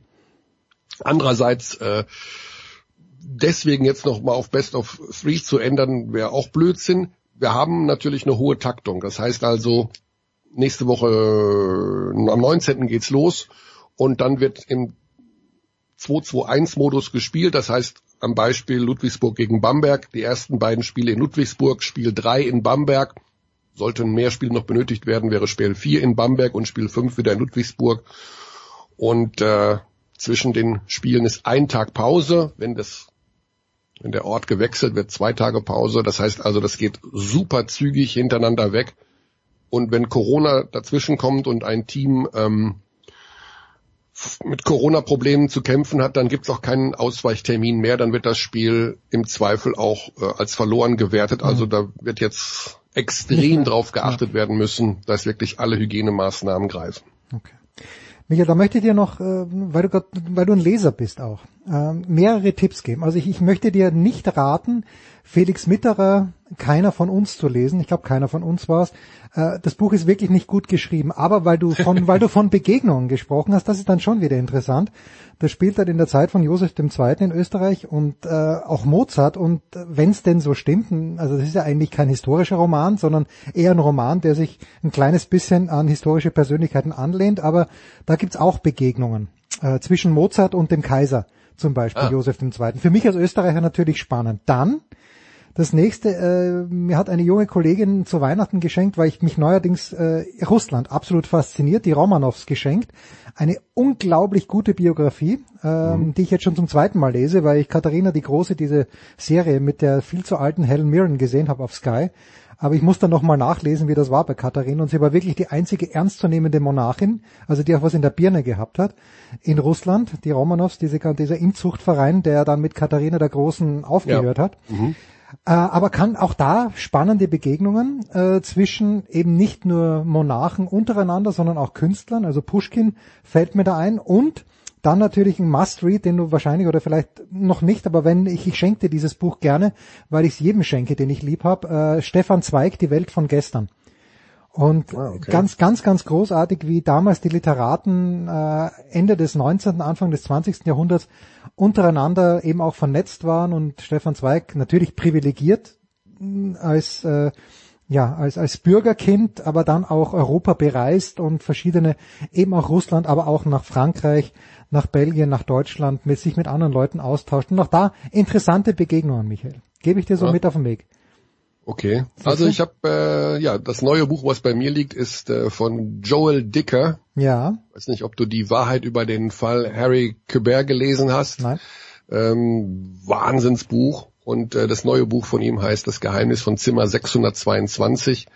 Ähm, ja, das ist äh, es ist so ein bisschen Kriminalgeschichte, aber jetzt ist kein reiner Krimi, was er so schreibt. Wahnsinnig, also ich amerikanische Erzählkultur ist so stark oft äh, in der Literatur und da bin ich auch ein Riesenfan von. Also da Joel, das wäre jetzt mein Joel Lesetipp, Dicker, ohne das Buch schon gelesen zu haben. Joel Dicker. Wie, Joel Dicker, ja. Wie, wie? Also bekannt geworden ähm, ist der mit der Wahrheit des Falles ähm, Harry Quebert, spreche ich es immer aus. Die Wahrheit über den Fall Harry Quebert, also Q-U-E-B-E-R-T. Das ist so das Ding, mit dem er bekannt geworden ist und das ist auch ein sensationell gutes Buch. Aber alle Bücher von ihm sind gut. Werde ich noch heute beim lokalen Buchhändler meines Vertrauens bestellen. Michael Körner, wir freuen uns auf die Basketball-Playoffs. Danke dir.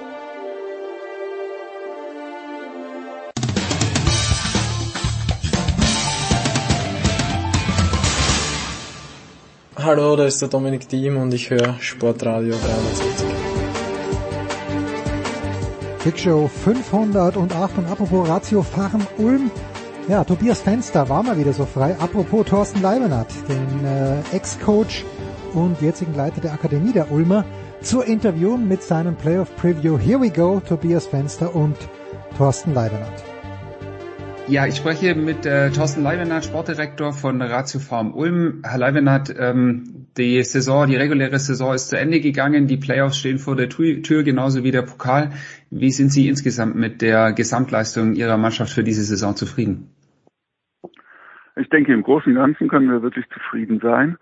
Ähm, Im Eurocup haben wir nicht die nächste Runde erreichen können, haben aber uns, äh, was die Ergebnisse angeht und auch was die spielerische Leistung angeht, deutlich steigern können zum Vorjahr. Ähm, und das, obwohl wir äh, im, im Spieleretat Kürzungen hinnehmen mussten. Und ähnlich würde ich ähm, das auch für die Hauptrunde der Basketball-Bundesliga ähm, betrachten. Wir haben auch hier unsere Leistung ja, steigern können, haben bis Februar, März tatsächlich jedoch äh, nicht geschafft, gegen die Top-Teams ähm, Siege einzufahren. Das ist uns erst ähm, ganz zum Schluss gelungen.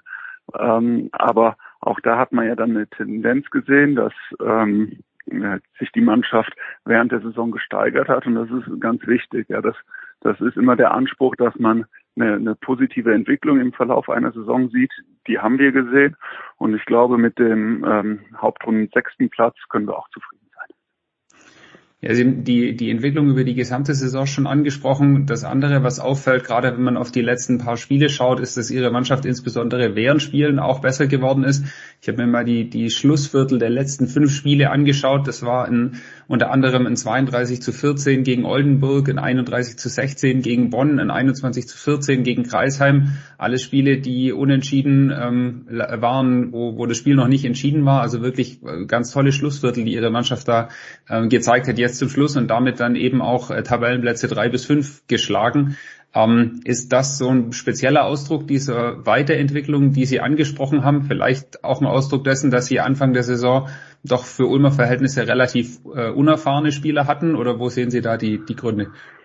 Es ist für mich schwer, ähm, das wirklich zu benennen. Was aufgefallen ist, dass wir gegen ähm, alle Top-Mannschaften mit Ausnahme von Hamburg Niederlagen eingefahren haben und Niederlagen nicht irgendwie deutlich verloren oder chancenlos gewesen, mhm. sondern ähm, tatsächlich erst im, im Schlussviertel so ein bisschen die, die Ruhe verloren ähm, und ähm, ja einfach nicht mehr so konstant performt.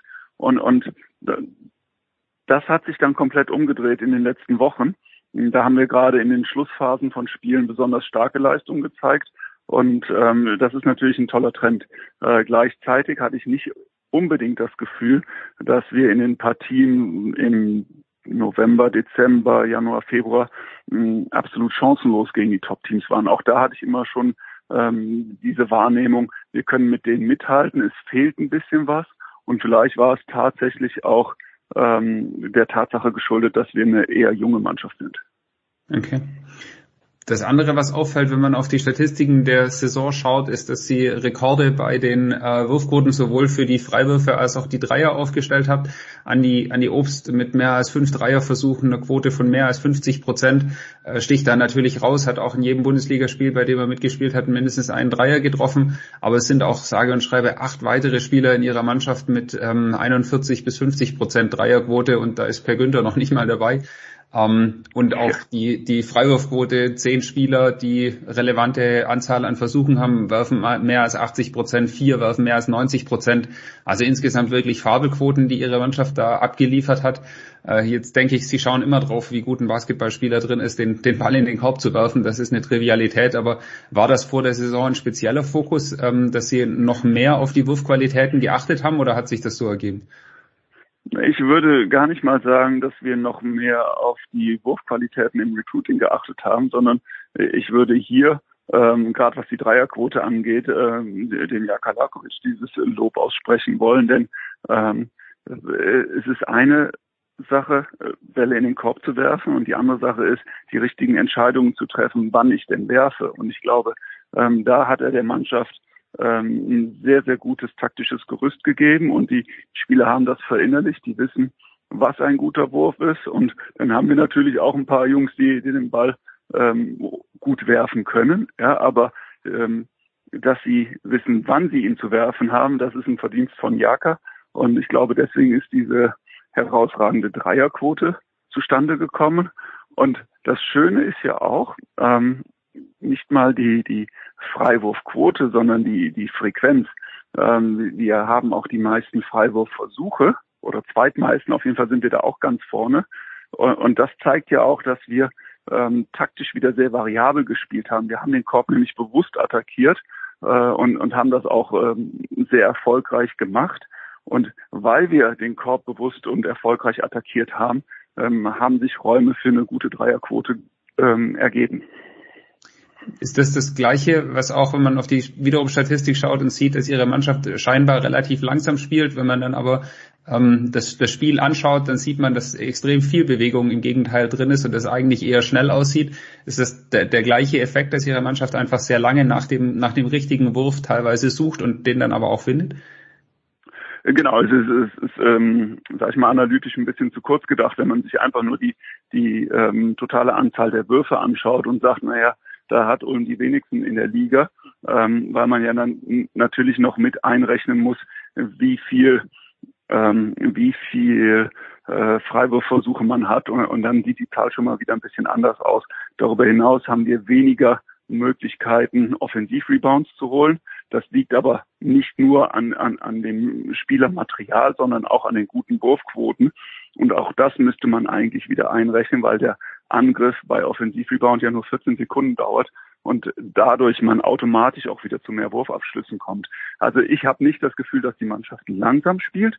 Was sie jedoch macht, ist, sie hat eine extrem gute Wurfauswahl. Und das ist, ein, denke ich mal, eine Auszeichnung oder das ist ein Prädikat, wenn man das sagen kann, dass die Mannschaft sich sehr gut äh, gute Würfe erarbeitet. Und das macht sie, indem sie uneigennützig und schnell spielt. Mhm. Das ist auch was, was denke ich sich entwickelt hat im Laufe der Saison. Sie haben vorhin schon die Entwicklung der Mannschaft angesprochen. Was anderes, was mir jetzt in den letzten Spielen aufgefallen ist, dass ihre Mannschaft auf einmal angefangen hat, ähm, schon im, im äh, den wahlvortragenden Spieler im Hinterfeld zu ähm, doppeln oder trappen. Ähm, auch das, was, was man, finde ich, eher selten sieht, dass eine Mannschaft so ein prominentes und ja auch durchaus riskantes Element während der Saison mit reinnimmt. Ist das insgesamt eine Stärke von Jaka Lakovic, dass er in der Lage ist, die Mannschaft während der Saison so ja deutlich weiterzuentwickeln?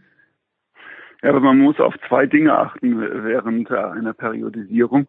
Ähm, zum einen die, die, Anzahl der Spiele, ja, und ähm, mit welchem taktischen Gerüst ich dann ähm, bei einer hohen Frequenz agieren kann. Also wenn ich im Eurocup noch agiere, äh, Minimum zwei Spiele die Woche habe, dann, dann ist es natürlich auch äh, von der Belastung her etwas schwieriger, mit Pressverteidigungen zu agieren.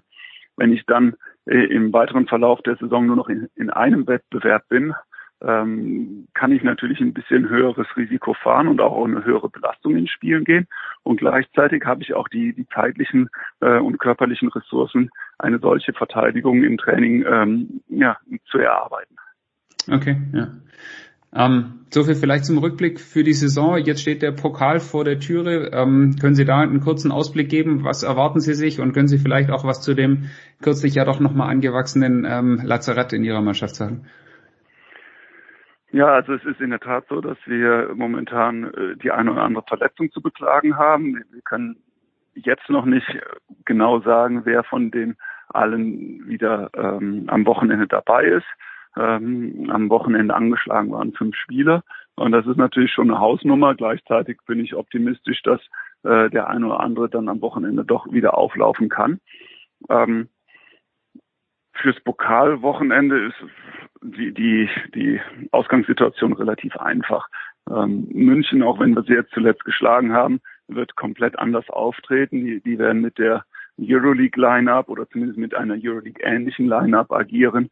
Äh, ganz wie in der Euroleague können sie ja nicht gegen uns spielen, weil sie den einen oder anderen ähm, Importspieler aussetzen lassen müssen, ähm, da sie nur sechs aufstellen dürfen. Aber sie werden ihre beste Line-Up mit Sicherheit äh, bringen am Samstag und das bedeutet dann auch Lucic, Zitzer, Baldwin, äh, Reynolds werden wieder dabei sein, ähm, anders als das ähm, jetzt im, im Pflichtspiel vor einer Woche der Fall war. Ähm, und, und deswegen ist auch klar, dass wir nur krasse Außenseiter gegen die Münchner sind. Aber, äh, und, und das äh, stimmt mich mit Sicherheit auch optimistisch, wir, wir haben uns Selbstbewusstsein aus den letzten Spielen erarbeiten können. Wir haben viel über die Münchner lernen können. Ähm, und ich glaube auch eine, eine top besetzte Münchner Mannschaft ist nicht unschlagbar. Dafür benötigen wir jedoch einen, einen sehr, sehr guten Tag und jeder muss da seinen Teil zu beitragen. Mhm. Direkt nach dem Pokal geht's dann weiter in die Playoffs, äh, wo mit Oldenburg eine der Mannschaften steht, gegen die sie in den letzten Jahren sehr häufig ähm, angetreten haben, mit ja, unterschiedlichen Ergebnissen. Äh, wie sieht da Ihr Ausblick aus? Was erwarten Sie sich von der Serie? Ja, auch da würde ich sagen, sind wir letztlich Außenseiter. Das ist eine der erfahrensten Mannschaften äh, in der Bundesliga, sehr tief besetzt. Ähm, nach uns die zweitbeste Wurfquote. Also nehmen noch mehr Dreier, treffen auch noch mehr Dreier, wenn ich mich nicht täusche. Ähm, haben mit Mahal Basic einen absoluten Anker in der, äh, der es halt auch versteht, seine Mitspieler in Szene zu setzen, wenn er gedoppelt wird.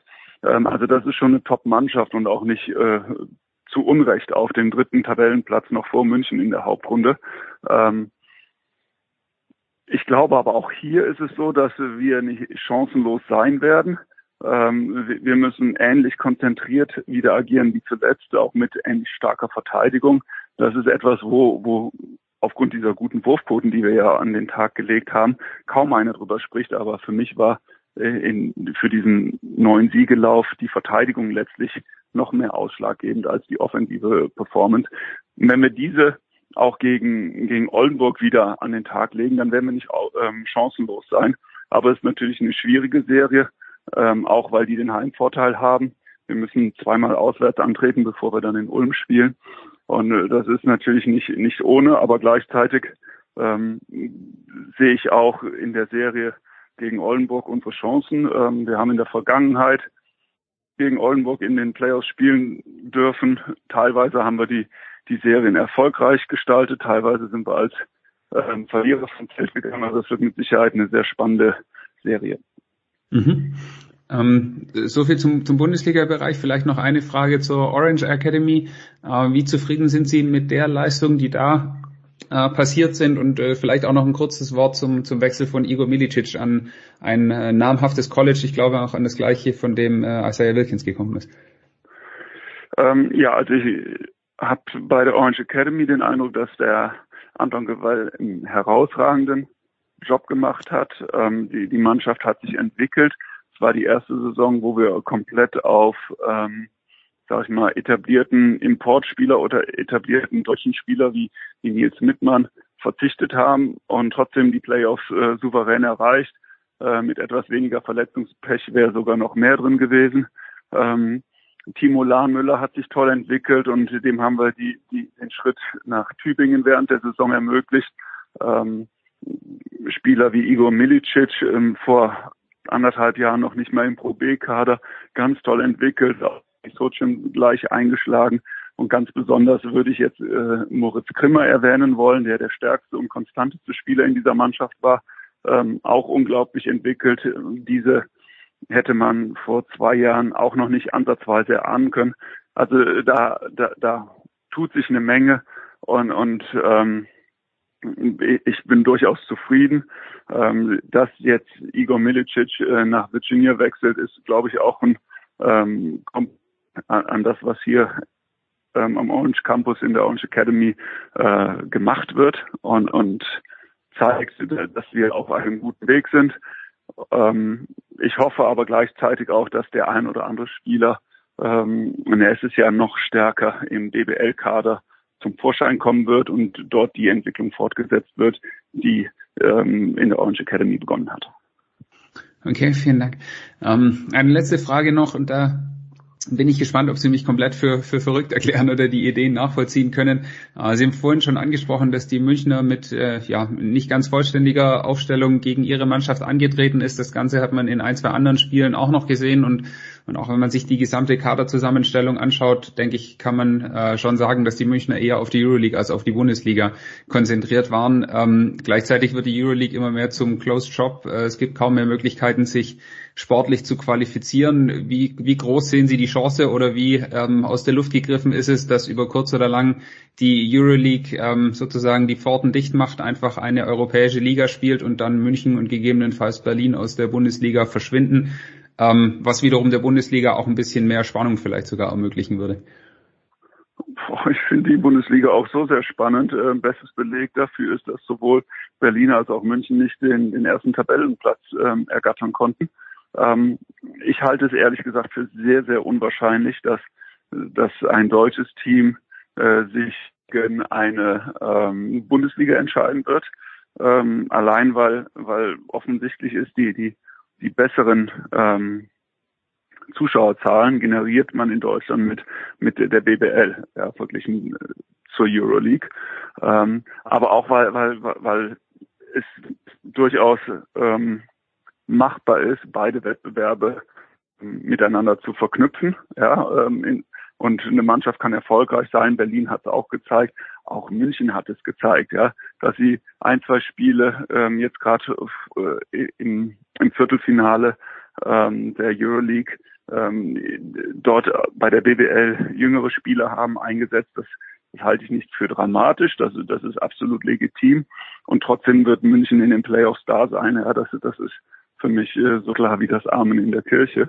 Also die Euroleague hat natürlich ein Bestreben oder ein Interesse daran, ähm, ja, Konstanz zu generieren und das generieren sie mit Mannschaften, die, die, die auch Planungssicherheit haben.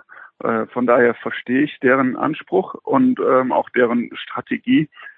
Wird immer wieder Möglichkeiten geben, in die Euroleague reinzukommen. Ähm, und, und von daher ähm, kann ich diesem Konstrukt sehr viel abgewinnen. Ich sehe kein deutsches Team, das sich irgendwann ausschließlich auf die Euroleague konzentrieren wird. Ähm, Im Basketball ist dieses ähm, Derby-Feeling besonders wichtig, ja, und ähm, Spiele gegen Bamberg, in Berlin, Spiele gegen Würzburg, Spiele gegen Ulm werden München immer gut tun und ich kann mir nicht vorstellen, dass sie sich das freiwillig nehmen lassen. Okay, vielen Dank. Dann äh, viel Erfolg für Pokal und Playoff Ihrer Mannschaft und danke nochmal für die Zeit. Ich danke fürs Gespräch. Danke dir, Herren. Big Show 508. Kurze Pause, dann geht's weiter mit dem Motorsport.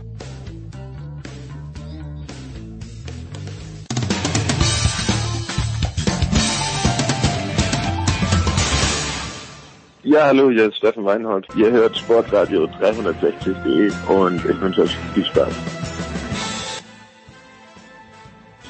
So, Herrschaften, weiter geht's in der Big Show 508, wie angekündigt, mit dem Motorsport und wir beginnen wie neuerdings immer zuerst mal nicht mit der Formel 1, sondern mit Eddie Milke von RAN. Grüß dich, Eddie. Schönen guten Tag in die Runde. Und mit Stefan der Voice Heinrich. Grüß dich, der Voice.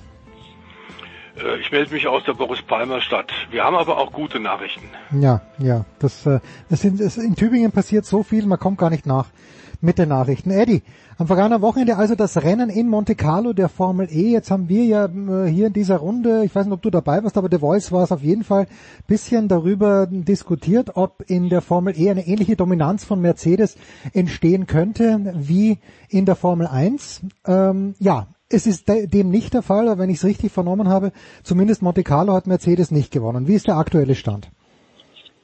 Ja, der aktuelle Stand ist der, dass Robin Freins der Gesamtführende ist und Robin Freins fährt einen Kunden-Audi Audi bei dem Virgin-Team. Ähm, ja, hat er sich erarbeitet mit guten Resultaten, auch äh, in Monaco wieder auf dem Podest. Und was man über allem sagen muss, äh, was mir beim Kommentieren sehr, sehr viel Spaß gemacht hat, zusammen mit unserem äh, Run Racing äh, Formel E-Experten Daniel Abt, äh, das, was an Porzellan verschlagen worden ist in Valencia, als auf einmal dem halben Feld äh, der Strom ausging mhm. am Ende des Rennens und es ein bisschen zu fast wurde, das hat man in Monaco wieder gut machen können. Das war allerbestes Racing, Racing vom Feinsten mit insgesamt 28 Überholmanövern äh, unter den Top 6. Äh, das war großes, großes Kino und äh, ja, Antonio Felix da Costa, die Emotionen, die da frei geworden sind, der ist dann noch extra für uns, weil Matthias Killing ihn auch ein bisschen mit der Kamera äh, ja, dazu animiert hat vom äh, Zehner gesprungen und in den berühmten äh, Monte Carlo Monaco äh, Swimmingpool reingejumpt, obwohl die Security das gar nicht so gut fand. Also da waren Emotionen drin, da waren Überholmanöver drin, da war knallhartes Racing drin, da war alles dabei. Ich weiß nicht, ob Stefan es gesehen hat und mir recht gibt. Das war dann im Gegensatz zu Valencia beste Werbung für den Formel E Motorsport. Bevor du Voice du was sagst, äh, was hatte äh, Antonio Felix da Costa an, als er vom Zehner sprang? Hat er noch seinen Helm aufgehabt, Eddie, oder hat er den wenigstens abgelegt? Den Helm hat er abgelegt, aber er hatte seinen Rennoverall. Ah, okay, gut, gut. Also der Voice. In der schönen alten Tradition sollte man sagen, wie von Eddie beschrieben. Früher sind sie ja ganz gern ins Hafenbecken gesprungen, auch bei anderen großen Motorsportveranstaltungen, äh, unter anderem Safari Rally. Äh, war ja auch immer so, dass man in der guten alten Zeit tatsächlich genau das gemacht hat, dann tatsächlich sich äh, äh ins Wasser geworfen hat. Äh, bei der Safari Rally war es meistens äh, ein Hotelpool und da war es die gesamte Mechaniker, Ingenieurs- und Fahrertruppe. In der Formel 1 hat das Red Bull ja immer wieder äh, aktiviert auf ihrem Spezial, auf ihrer Hospitality. Aber vom Zehner, das ist was Neues, das ist eine neue Messlatte. Ja. Hast du das Racing auch so erfrischend empfunden wie Eddie am vergangenen Samstag der Voice? Also wenn man bedenkt, dass sicherlich auch eine Menge ähm, äh, Fachleute ein bisschen Bedenken hatten, ob es tatsächlich mit der Formel E funktioniert auf dem großen, auf dem Formel 1 Kurs, auf dem sie ja zum allerersten Mal gefahren sind. Da war natürlich schon Bedenken, dass man da dann im direkten Vergleich zum Grand Prix Sport zur Königsklasse des Automobilrennsport sieht, dass die Formel E natürlich naturgemäß antriebsbedingt langsamer ist. Hat man anhand der Bilder kaum gesehen.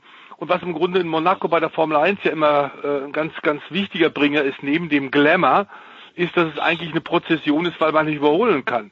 Die Formel E hat gezeigt, das geht durchaus, natürlich auch mit, mit äh, ihrem äh, speziellen Reglement. Aber klar ist, es war ein äußerst unterhaltsames Rennen und ich sehe es genauso. Ähm, die vielen Fragezeichen, die man in Valencia tatsächlich hat mit Recht auch stellen können, äh, die FIA hat schnell reagiert, das haben wir dir letzten Woche äh, am Ende mhm. des, des Motorsportsbeitrags Jens ja auch noch gesagt. Die FIA hat am Donnerstag vor einer Woche tatsächlich Regeländerungen beschlossen, dass sich sowas nicht wiederholt. Und ähm, es war ein fantastisches Rennen. Äh, vor allem die, die Spitzenleute äh, mit äh, Mitch Evans, mit äh, Robin Friends und mit Da Costa, die haben eine irre Show geboten. Also das würde ich mir für die Formel 1 auch wünschen, aber da werden wir sowas, so viel Unterhaltung an der Spitze definitiv nicht sehen. Jetzt ist Eddie Robin Friends ja nur einer von einigen Fahrern, die wir im letzten Jahr in der DTM gesehen haben. Ähm, was, was kann man denn über die Umstellung sagen von dem Tourenwagen jetzt hier in einen Formelwagen? Und warum funktioniert das bei Robin Freins so ausgesprochen gut? Hat er das davor schon gemacht, der Junge? Ja, also er hat ja Erfahrung, er ist schon länger dabei in der Formel Ah, okay, na, siehst du so äh, Er hat natürlich auch ein starkes, er hat auch ein starkes äh, Team hinter sich, ne, und fährt jetzt schon seit ein paar Jahren damit. Aber das ist im Moment der stärkste Robin Freins äh, in der Formel E bisher äh, obwohl er immer schon gute Leistungen dort gezeigt hat. Also der ist da äh, total drin und äh, das ist jetzt äh, keine äh, Geschichte, die irgendwie glücklich entstanden ist, dass er jetzt im Moment der Gesamtführende ist. Es geht halt in der Formel E sehr, sehr schnell hin und her, was du eingangs gesagt hast, die von einigen ja äh, befürchtete Mercedes-Dominanz in der Formel E. Davon ist im Moment nicht mehr die Rede. Das ist sehr, sehr ausgeglichen zwischen CS Teschita zwischen äh, dann natürlich dem Fahrzeug von Robin Freins, was ja wirklich exakt das gleiche Auto ist wie im offiziellen Abt Audi Werksteam, mhm. äh, der Kunden Audi, äh, oder aber eben auch Maximilian Günther, den wollen wir nicht vergessen, der war bester Deutscher, der ist da in Podestnähe die ganze Zeit auch mitgefahren, lag zwischendurch auch mal auf drei mit seinem BMW und ist am Ende dann als Fünfter reingekommen, aber mit geringem Abstand zur Spitze. Also da sind einige auf Augenhöhe und das äh, bietet für die zweite Saisonhälfte Wir haben ja jetzt eine sechswöchige Pause, bevor es dann in Mexiko, in Puebla weitergeht mit der Formel E. Also das bietet einen großartigen Spannungsbogen, dann mit einem hoffentlich würdigen Finale äh, in Berlin auf dem Flughafen Tempelhof. Maximilian Günther de Voice fährt für BMW Andretti Motorsport. Inwieweit ist da mhm. der Weltmeister von 1978, Mario Andretti, überhaupt noch involviert oder ist das schon die nächste, vielleicht sogar übernächste Generation? Äh, das ist der Sohn von Mario, Michael Andretti, der ja auch mal einen Abstich mhm. in die Formel 1 hatte, aber da natürlich die Höchststrafe bekam, denn da hat er Ayrton Senna als Teamkollegen, der ihn innerhalb kürzester Zeit dermaßen in Grund und Boden gefahren hat und demontiert hat, dass der dann geprügelt zurück nach Amerika gegangen ist, Indica wieder probiert hat, auch da ein bisschen gebraucht hat. Also der hat da im Grunde einen Knacks abbekommen, äh, der, der Sohn von Mario. Michael er hat sich dann relativ früh entschieden, seine Rennfahrerkarriere in den USA bei den Formelrennen, ähm, bei den Indicas äh, aufzugeben und Teamchef zu werden. Mario sagt immer, you know, he's more a money guy than a race car driver. Mhm. Und das macht er eigentlich sehr, sehr gut, hat äh, in unterschiedlichsten äh, Disziplinen ähm, Teams, erfolgreiche Teams im Sportwagenbereich, im Rallycross, in der Formel E seit Jahren die Kooperation mit äh, BMW. Ähm, natürlich auch bei den Indycars, da wird er bei dem Indy 500 jetzt im Mai, Ende Mai, bei 500 Meilen ein Sechs-Wagen-Team äh, antreten lassen. Also das scheint eine sehr gute Kombination zu sein. Interessant ist tatsächlich, wie gerade von Eddie ja erwähnt, dass wir mit dem Virgin ähm, Audi Kundenteam ein Team haben, das in der letzten Zeit ein bisschen mehr Glück hat äh, aber vielleicht auch ein paar Dinge richtiger macht als das Audi-Werksteam, denn von denen ist insgesamt nicht so wahnsinnig viel zu sehen. René Rast hat eine gute Aufholjagd gezeigt in Monaco, hat dann aber leider eine Kollision gehabt und äh, ist äh, stehen geblieben, Safety Car ausgelöst äh, Lukas Di Grassi, von dem wir eigentlich wissen, was der kann. Der ist ja auch schon mal Formel E-Meister geworden, dümpelt seit einigen Rennen hinterher. Also irgendwie im äh, Audi-Werksteam ist die Luft ein bisschen raus und äh, Maxi Günther ist momentan ganz klar der beste Deutsche.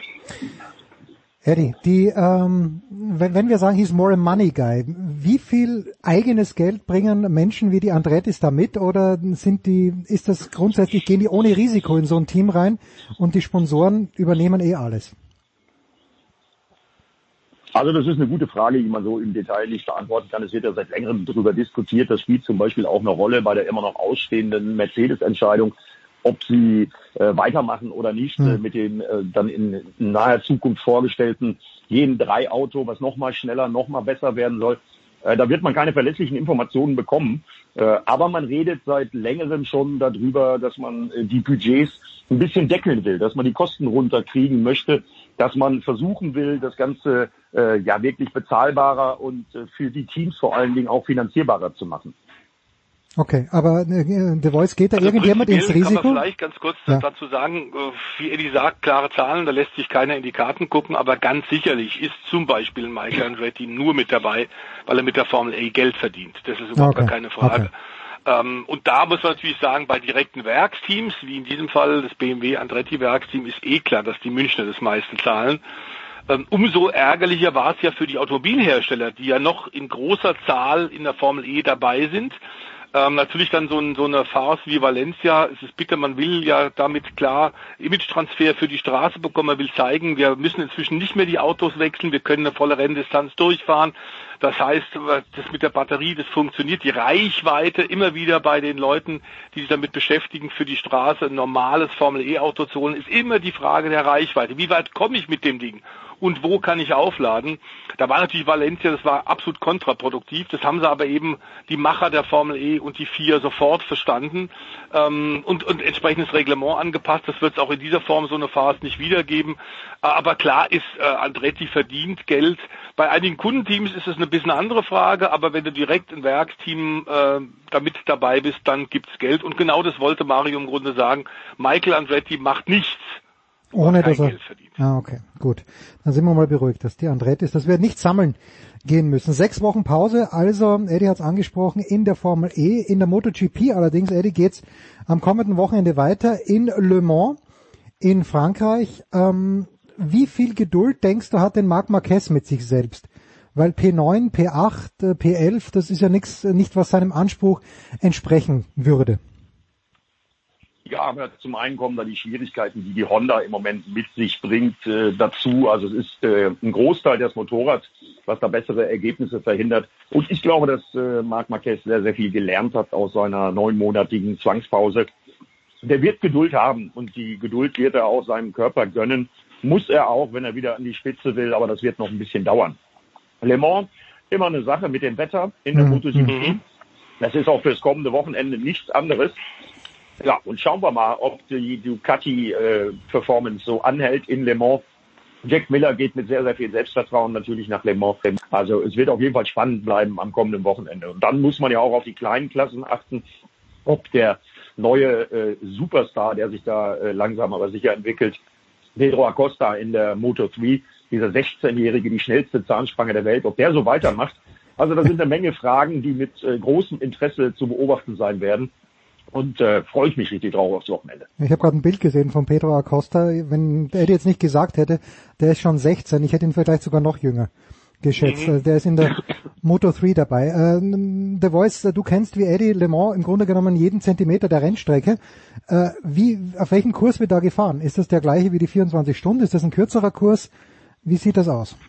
Das ist die permanente Rennstrecke von mhm. Le Mans, also nicht der Kurs, der für die 24 Stunden äh, benutzt wird, denn da haben wir ja die große Variante, auf der dann auch äh, eben immer für diesen Klassiker im Jahr, im, im Sommer, immer die äh, französischen Landstraßen äh, gesperrt werden. Da werden also Teile des normalen Straßenverkehrs in die Rennstrecke mit eingebaut. Mhm. Wir sind auf dem permanenten Kurs, den seit Ende, ich glaube 69 ist das zum ersten Mal gefahren worden, der sogenannte ja, Circuit genau. Bugatti.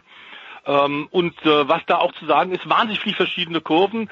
Die Wetterkapriolen hat Etty angesprochen. Letzten Jahr hatten wir äh, tatsächlich nasse Bedingungen und es hat einen extrem spannenden Grand Prix in allen Klassen äh, hervorgebracht im vergangenen Jahr.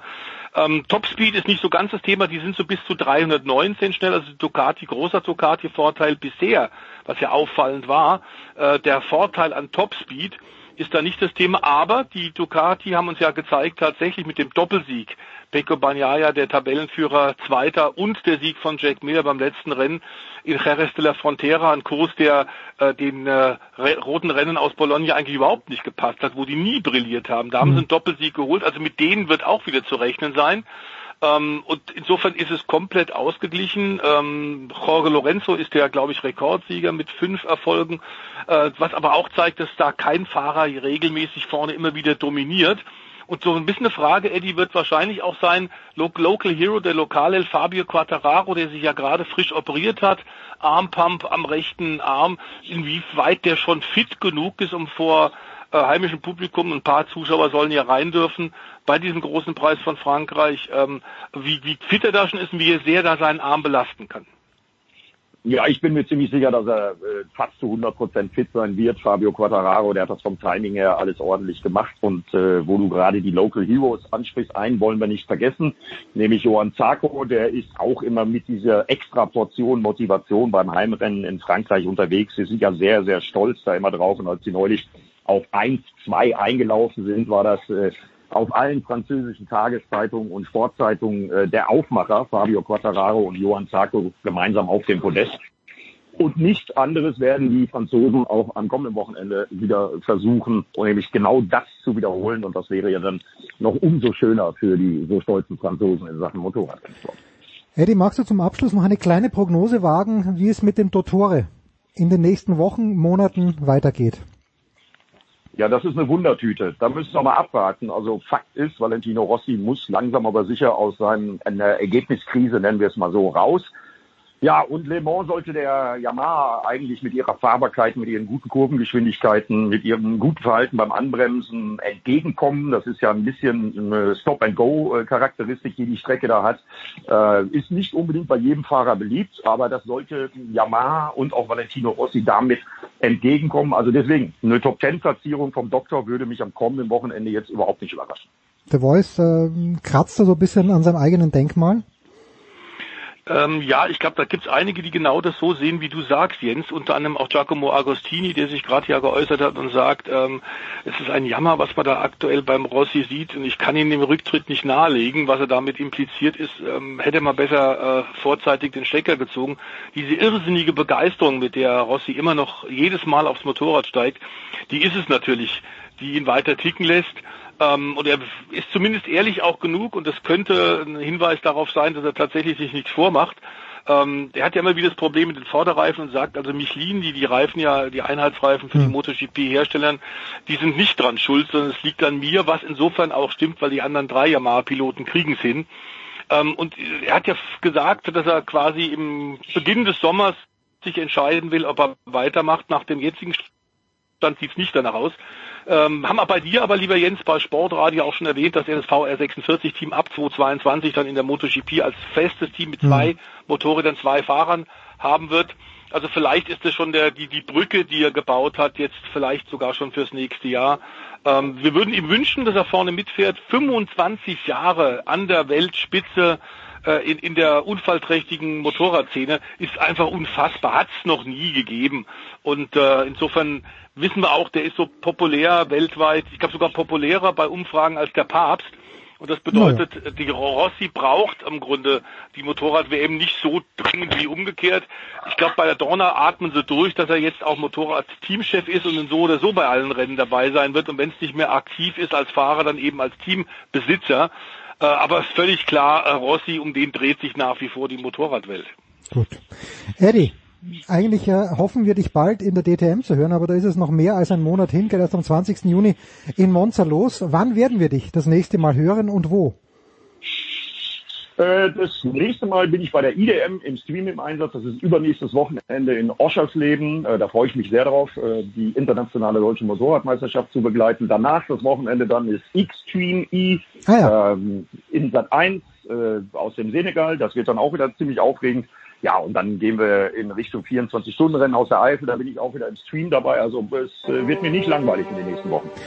Das ist good to hear. Dann bedanke ich mich herzlich bei dir. Der Voice hat es noch nicht überstanden, denn gleich sprechen wir über die Formel 1.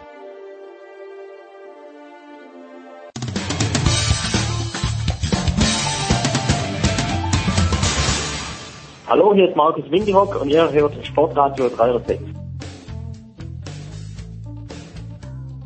Es geht weiter in der Big Show 508. Jetzt mit der Formel 1. Wir haben die Besetzung leicht gewechselt. Der Voice ist dabei geblieben. Neu dazugekommen. Formel1.de Christian Nimmervoll. Servus Christian. Hallo Jens. Und von der Süddeutschen Zeitung Philipp Schneider. Servus Philipp. Hallo an die Runde.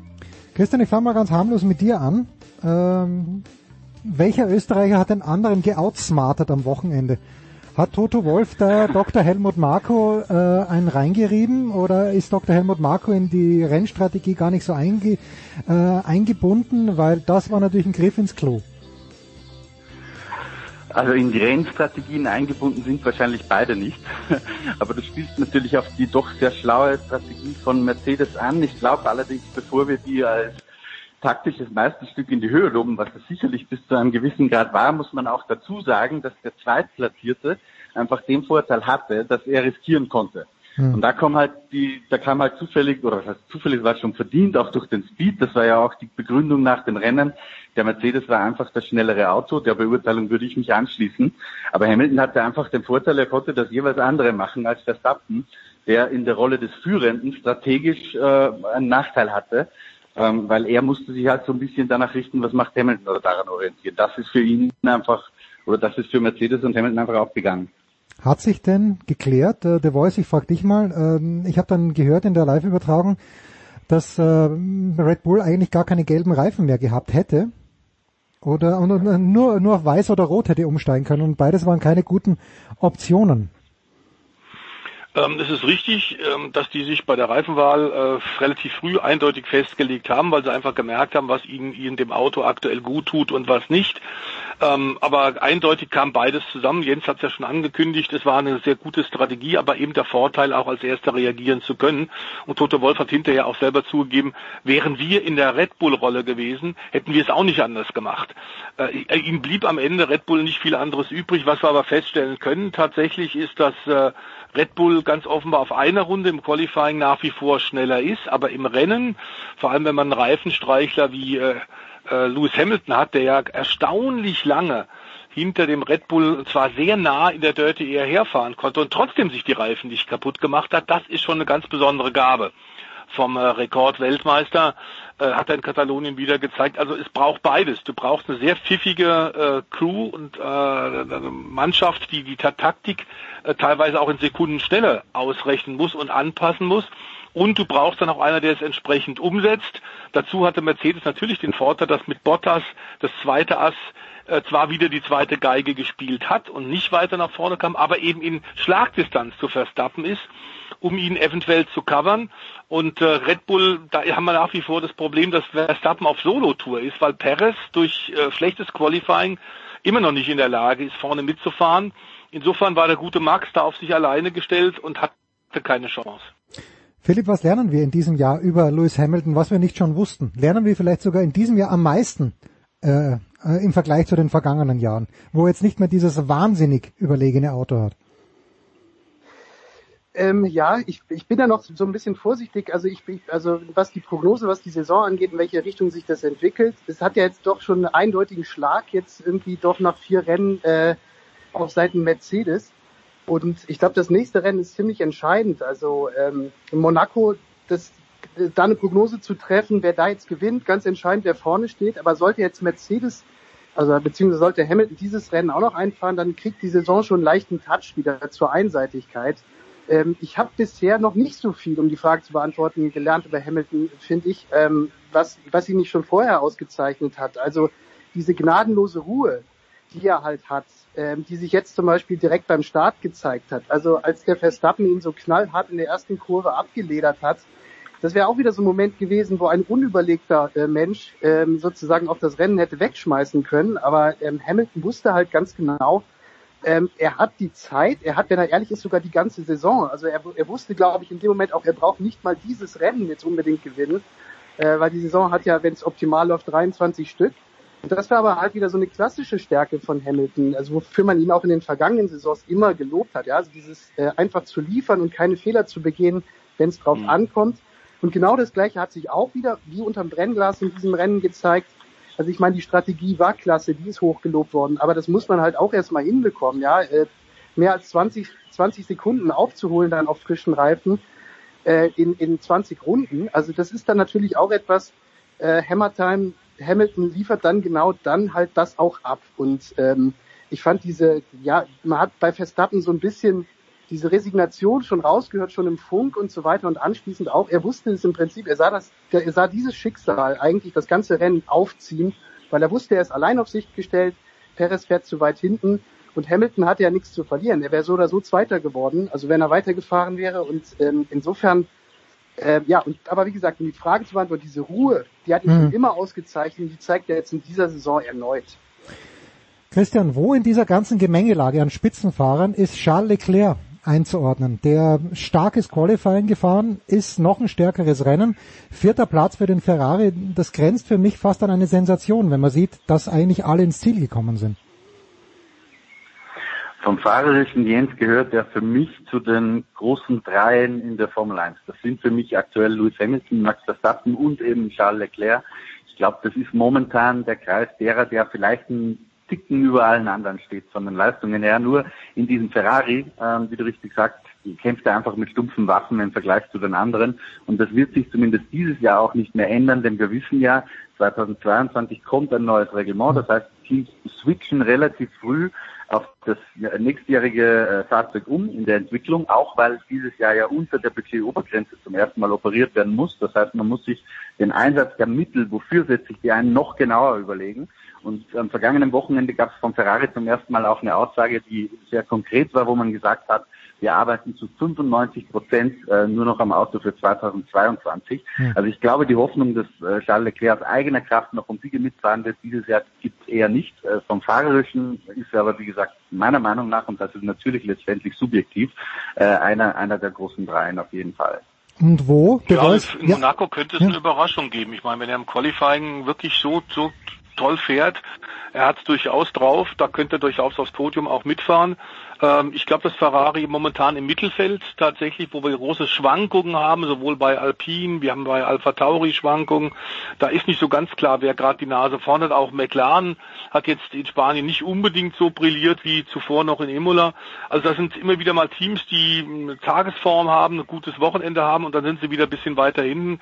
Ferrari hat sich da jetzt schon relativ gut vorne etabliert und äh, man muss sagen, das ist ein riesen äh, gegenüber dem vergangenen Jahr. Ähm, ja, und man da scheint der Zweikampf um, um Platz drei zu sein, Ferrari gegen McLaren, so wie es momentan ausschaut. Bin ich bei dir, Stefan. Philipp.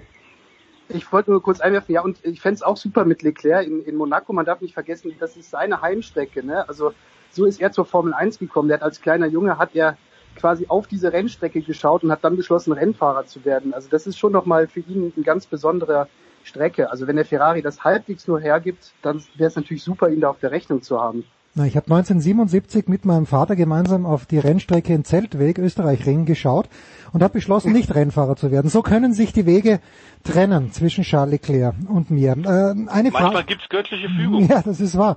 Der weiß, ich wollte jetzt auf den Flugplatz schauen können, wär's Pilot geworden. Ja, ich weiß, ich weiß gar nicht, wo ich hingeschaut habe bei meiner Berufswahl, die dann, die es dann geworden ist. Äh, der Voice, eine Frage noch äh, zum zweiten Ferrari-Piloten, weil bei Carlos Sainz hat man natürlich schon den Eindruck, der ist mit dem goldenen Löffel gefüttert worden, eben durch äh, seinen legendären Papa. Er scheint aber ganz, ein ganz guter Autofahrer zu sein, oder nicht? Ja, das haben wir allerdings auch bei dir, lieber Jens, in den letzten Jahren immer wieder schon mal gesagt, dass ähm, das ist definitiv kein Paying Driver Sohn. Auch in den unteren Klassen hat er sich äh, durchbeißen müssen ähm, und äh, war zum Beispiel auch lange ja von, von Red Bull im Nachwuchsprogramm äh, ist da gefördert worden, dass die Tür aufgegangen ist. Damit hatte sicher der Papa zu tun. Carlos Sainz Senior, äh, Dakar-Sieger und, und zweifacher Rallye-Weltmeister. El Matador, der ja auch seit Jahren von äh, Red Bull gesponsert worden ist. Aber die Ergebnisse am Ende musste trotzdem rausfahren und die hat Sainz Junior rausgefahren und war in den letzten zwei Jahren schon einer von denen, bei dem er sagte, der ist im, im vorne im Mittelfeld und ist äh, hat, hat verdient einen Call in eines der großen Teams.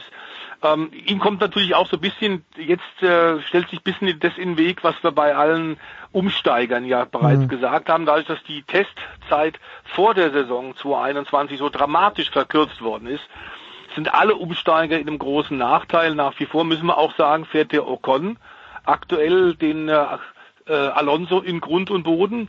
Der Ricciardo hat mit dem Norris mehr Probleme, als man äh, vorher hat erwarten können und als er sich das selber, der Australier, glaube ich, auch zugestanden hat. Äh, Vettel hat das Problem äh, mit Aston Martin, dass er da zu wenig Kilometer äh, absolvieren konnte und dann war das Ding auch noch unzuverlässig. Also alle Umsteiger haben große Probleme und das ist natürlich auch für Sainz momentan das Handicap, aber von denen, die umgestiegen sind, ist er bisher den ersten äh, Grand Prix in diesem Jahr der Beste. Ja. Philipp, deine fast wöchentliche Mick Schumacher-Analyse bitte. Nach diesem Wochenende in Barcelona. Äh, Gab es ein Überholmanöver? Ich habe nicht genau aufgepasst, aber so wahnsinnig viel ist er nicht überholt worden. Nein, vor allem er hat nach dem Start ja selber überholt. Also er ist richtig gut weggekommen. Das stimmt, ähm, aber ist, ja.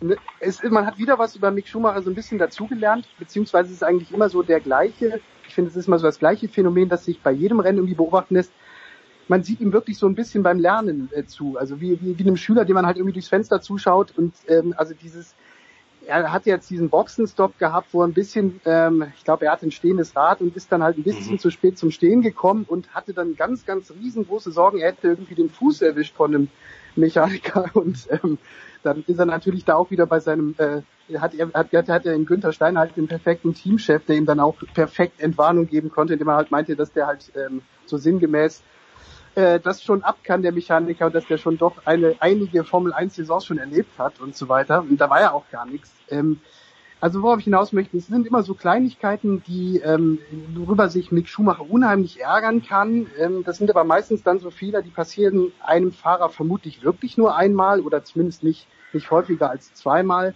Ähm, in Imola, als er von der Strecke gerutscht ist, weil er seinen Wagen ein bisschen zu sehr hin und her geschmissen hat, äh, mhm. hinterm Safety Car, um die Reifen aufzuwärmen. Das war auch so ein Ding.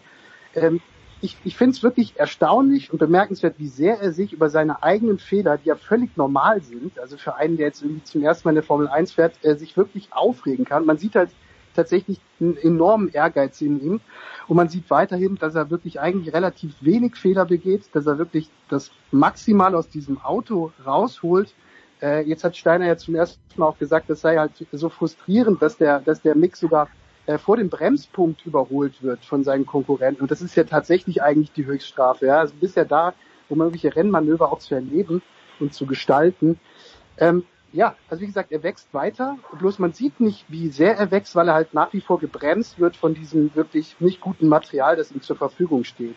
Insofern ähm, läuft, er ist voll auf Kurs, würde ich sagen. Ja, voll auf Kurs und äh, Christian voll auf Kurs. Letztes Jahr war George Russell in dem einen Rennen, wo er für Mercedes gefahren ist. Jetzt gurkt er im Williams herum, ist zeitweise, ich glaube, sogar auf P5 gewesen im letzten Rennen. Aber äh, wo ist denn die Perspektive für George Russell? Äh, ist, ist es aus deiner Sicht eigentlich abgemachte Sache, dass er im nächsten Jahr neben Hamilton fährt oder hat äh, Valtteri äh, auch gute Karten? Ich glaube grundsätzlich schon, dass George Russell sehr gute Chancen hat, vor allem erstmal, weil Esteban Ocon als Gegner mehr oder weniger weggefallen ist. Der ist ja, das dürfen wir nicht vergessen, auch ein Mercedes Junior, der einen Zweijahresvertrag jetzt erstmal bei Renault hat ausgeliehen. Das heißt, der läuft Ende des Jahres aus und wäre theoretisch wieder frei.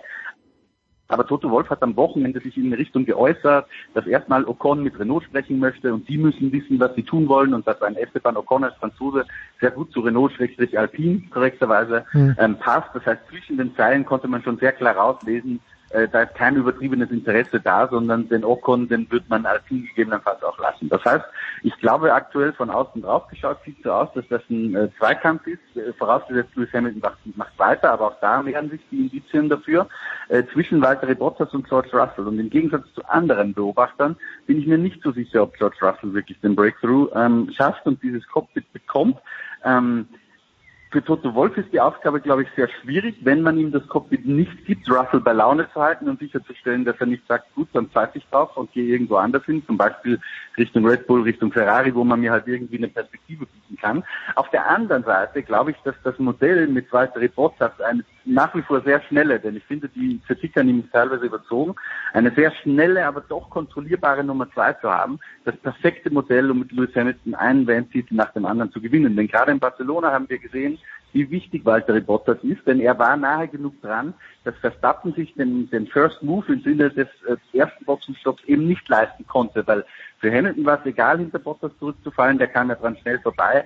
Wir können mutmaßen, dass sich Walter Bottas gegen Verstappen ein bisschen mehr gewährt hätte und diese Strategie für Verstappen nicht gleich aufgegangen wäre. Das heißt, Bottas tut genau das, was er tun soll und es wird für, für Toto Wolf zumindest keine leichte Entscheidung. Also ich weiß nicht, wie das ausgehen wird. Ich glaube aber, es reduziert sich auf die Frage Bottas oder Russell. Ja, also ich nicht nur durch Drive to Survive, aber ich, ich mag den Wolf irgendwie. Also ich glaube, der Toto Wolf hat ein gutes Leben und wenn die schwierigste Entscheidung in seinem Leben ist, ob er im nächsten Jahr Walter Bottas oder George Russell fahren lassen soll, dann, dann ist es ein sehr, sehr schönes Leben. Aber apropos, äh, hinten raus Mercedes, der Voice, es gibt eine nette Geste von Mercedes an einen ehemaligen Formel 1-Fahrer, bitte. Ja, das hat er ja schon angekündigt, der Toto Wolf, als wir tatsächlich diesen dramatischen Unfall beim Saisonfinale 2020 hatten, äh, am 29. November in Bahrain. Die Bilder haben wir alle vor Augen, als äh, Romain Grandjean in die Leitplanke geknallt ist und das Auto in einem Feuerball aufgegangen ist und er sich da retten konnte mit auch starken Verbrennungen an Händen, aber eben nicht mehr. Und das war schon ein Wunder an sich es war klar, dass dann im Grunde die, die Formel 1 Karriere vorbei ist und sofort, als noch Grosjean im Krankenhaus war, hat sich Toto Wolf tatsächlich gemeldet und hat gesagt, das ist für einen, der so lange in der Formel 1 dabei ist, wenn auch ein Wilder, der es nie geschafft hat, tatsächlich konstant vorne gut zu sein und in eines der Spitzencockpits zu kommen. Aber trotzdem, Grosjean hat einen anderen Abgang verdient und ich biete ihm eine Mercedes-Testfahrt an. Das hat sich jetzt alles konkretisiert und damit bekommt tatsächlich Grosjean, der aktuell in der IndyCar-Rennserie in Amerika mhm. unterwegs ist, in der US Formel 1, zumindest bei den Straßenrennen und seiner Familie nicht antun wollte, dann auch die sehr gefährlichen Ovalrennen zu fahren. Bei den Straßenrennen hat er einen sehr guten Eindruck bisher hinterlassen, hat gute Ergebnisse für Dale Coin Racing bekommen, war wohl auch äh, tatsächlich schon zur Sitzanpassung im März in Brackley bei Mercedes und hat äh, auch am Simulator schon ein bisschen ausprobiert. Und der 35-Jährige wird tatsächlich jetzt äh, die Chance bekommen, ein schönes Ende seiner Formel 1 Karriere zu haben und darf dann einen äh, älteren Mercedes fahren am 29. Juni auf der Rennstrecke von Le Castellet, den 2009er Wagen, den Weltmeisterwagen. Das ist, glaube ich, eine ganz, ganz tolle große Geste, dass du im Profisport und nicht nur im Motorsport, aber im Profisport insgesamt relativ selten hast. Ähm, eine richtig schöne Sache, Verbeugung, äh, sicherlich auch vor dem, was, was Grosjean in all den Jahren geleistet hat. Der ist in Frankreich nach wie vor extrem populär, auch wenn er den endgültigen Durchbruch ja nie geschafft hat, so wie Alain Prost und Co. Aber trotzdem, das ist eine, eine tolle Sache und äh, ich finde es sehr passend und sehr gut. Und äh, ich glaube, Grosjean freut sich ungeheuer drauf. Also habe gerade gemerkt, wie alt ich werde. Wenn Grosjean schon 35 ist, von dem ich immer noch dachte, relativ junger Fahrer, da möchte ich gar nicht drüber nachdenken, wie alt ich bin. Fantastisch. Ich bedanke mich herzlich bei Christian Nimmervoll von Formel 1.de, bei Philipp Schneider von der Süddeutschen Zeitung und bei Stefan, der Voice Heinrich Motorsport TV. Danke euch dreien. Kurze Pause, dann geht's weiter in der Big Show 508.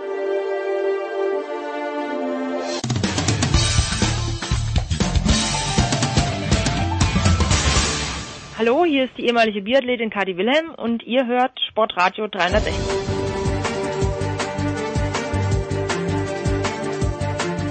Es geht weiter in der Big Show 508 mit einem kurzen Sprung über den großen Teich zur NBA zu, naja, ist ja in Europa, aber wir kommen zur NBA, zum Thema NBA. Wir machen das mit dem NBA-Chefkoch von der Zone, Sepp Dumitrus. Servus, Sepp. Hallo. Sepp, es liest sich ein bisschen wie, ja, wie, wie eine Krankenhausliste, die jetzt da gerade so ein bisschen umgeht. Und zwar zwei Teams scheinen mir besonders gebeutelt zu sein. Fangen wir vielleicht mit den Los Angeles Lakers an. Äh, Dennis darf ja, wenn ich es richtig gesehen habe, noch nicht wieder spielen. LeBron James möchte bald wieder spielen und Anthony Davis ist auch verletzt. Äh, wie groß oder welche Sorgen müssen sich die Lakers in erster Linie machen? Meinst du um diese Spieler selbst oder um die, um, um die Meisterschaft, um die Repeat-Chance? Also äh, klar, ähm, es ist natürlich bedenklich, dass äh, wir wenige Tage vor Start des Play-in-Turniers, also weniger als eine Woche ist es noch hin, bis äh, das Play-in-Turnier startet und die Los Angeles Lakers sind Stand heute äh, da drin im Play-in. Dass mhm. die besten Spieler, dass das Top-Duo nach wie vor nicht auf dem Parkett steht zusammen, ist äh, natürlich schon ein Problem in, mit Blick auf Eingespieltheit, Kontinuität etc. Nicht vergessen, das ist ein neu zusammengestelltes Team und so viele Partien konnten diese Jungs alle zusammen nicht absolvieren. Ähm, ich spreche von Davis und LeBron James mit. Dennis mhm. Schröder, mit Marcus Harrell, mit Marc Gasol, also die neuen, die dazu kamen. Das kürzeste Training Camp aller Zeiten, äh, das kürzeste ähm, ja, Sommerloch in Anführungszeichen aller Zeiten, das war ja kein wirkliches Sommerloch, ähm, hat natürlich dazu beigetragen, dass äh, Frank Vogel äh, mehr als 20 verschiedene Startformationen ausprobieren musste, damit sich die Lakers irgendwie durch die Regular Season schleppen.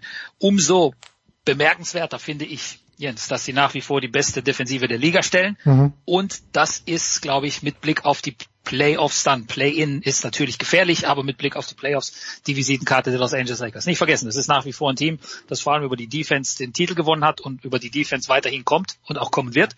Und dazu hast du mit LeBron und mit AD, wenn sie dann mal fit sind, auf dem Platz stehen, zwei äh, erfahrene Haudegen, zwei All-NBA-Spieler, das vielleicht beste Duo der Liga. Ähm, lässt sich sicherlich debattieren, aber sind gut genug, diese Jungs, um zu wissen, wer sie sind. Und der Angriff wird dann über LeBron und AD laufen und in der Defense sind die Lakers nach wie vor gut genug, um jedes Team in einer Serie zu schlagen. Um ganz kurz aufzuweichen, ist es gefährlich, in so ein Play-in zu gehen und das Spiel gewinnen zu müssen? Natürlich. Mhm. Also lieber eine komplette Serie, wo du dann äh, dreimal verlieren kannst und nach wie vor weiterkommen, als dann so ein, so ein One-and-Done-Game, wo wenn es blöd läuft, ne, einer knickt um, einer ist raus oder einer, äh, da zieht's ein bisschen oder äh, man, man schmeißt äh, als Team irgendwie 30 Backsteine von der Dreilinie. Das ist natürlich gefährlich. Aber ich glaube, mit Blick auf die äh, Teams, gegen die es da gehen könnte, Golden State Warriors, Memphis Grizzlies, da sind die Lakers nach wie vor, glaube ich, favorisiert. Und wenn es dann mal dann in die Playoffs geht, dann äh, ist eh alles wieder von vorne durchgemischt. Es könnte sogar ein Segen sein, ähm, dass man nicht gleich gegen die LA Clippers zum Beispiel ran muss in einer Serie oder nicht gleich gegen die äh, Phoenix Suns zum Beispiel, je nachdem wer da Zweiter, Dritter wird. Ne? Kommt drauf an, der Sechste spielt ja dann gegen den Dritten, dass die Lakers quasi so ein bisschen so, so ein Sparring haben mhm. in der ersten, äh, in der ersten, also in, in dem Play-in und ähm, sich eingrooven können dann auf größere Aufgaben. Aber ja, äh, optimal ist es natürlich nicht. Also man wäre sicherlich lieber irgendwie Vierter oder Fünfter und wird dann gegen Portland oder Denver spielen. Damals, als LeBron James nach Miami gekommen ist, da ist er Eric Spolstra relativ, äh, ist Head Coach geworden. Und wenn ich, äh, korrigiere mich bitte, wenn ich falsch liege, aber Eric Spolstra war doch davor der Videokoordinator oder irgendwie hatte er so, so eine Aufgabe. Und äh, wie der Teufel so spielt, Spolstra, damals hätte man gedacht, oder habe ich öfter mal wo gelesen, naja, äh, mit LeBron äh, kann auch Jens Röber was reißen. Und Eric Spolster ist halt in dem Fall der glückliche Jens Röber, der diese Spieler ähm, be benannt hat. Das hat äh, Spolstra wahrscheinlich schon längst widerlegt. Wie viel Einfluss denkst du denn, dass, wenn du Frank Vogel schon erwähnst, der ja, das ist ja nicht sein erster Job bei den Lakers, aber wie viel Einfluss hat äh, Frank Vogel auf, äh, gerade auf die Defense? Oder verwechsel ich den jetzt, äh, den jetzt zu sehr mit Tom Thibodeau? Nicht unbedingt. Also nicht vergessen, Frank Vogel war davor bei den äh, Indiana Pacers ähm, einer dieser Gegner von den bereits von dir angesprochenen äh, Miami Heat, ja. ähm, Spolstra, LeBron. Die Miami Heat mussten damals zweimal gegen die Pacers ran äh, und, und es war knapp in den Conference Finals. Also die Smash Mouth Pacers, wie sie damals genannt wurden, also so richtig schön auf die Fresse, auf gut Deutsch, sorry, aber das ist der, ne, das ist der Ausdruck. Ähm, so will Frank Vogel Basketball spielen und wenn man sich anschaut, wie die Los Angeles Lakers verteidigt haben unter Vogel, dann erkennt man schon sehr viel dieser Handschrift. Also die Länge, die Athletik, die Fähigkeit da ähm, den Gegner zu unbequemen Pässen und Aktionen und so weiter zu zwingen. Das ist ja der entscheidende Faktor, warum die Lakers trotz dieser Ausfälle nach wie vor so eine gute Defense stellen. Und diese Defense, das ist eben die Visitenkarte von Vogel. Das hat er sich äh, von vornherein quasi als ähm, Aufgabe gestellt, damals äh, die Lakers defensiv dominant zu machen, denn er ist einer dieser Anhänger und, und Thibodeau hast du bereits erwähnt, ja, das sind eben so diese diese Oldschool Coaches, ja. die äh, vor allem über eine starke Defense kommen und nach wie vor ist es so. Also gerade in der Zeit, in der Punkte fallen wie in der Flippermaschine, sagen wir mal, ne?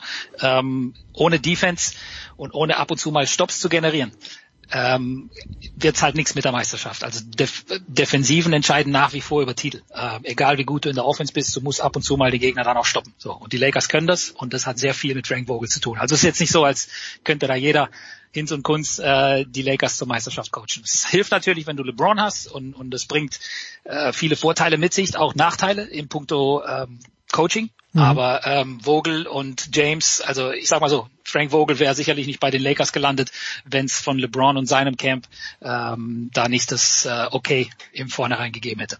Gut.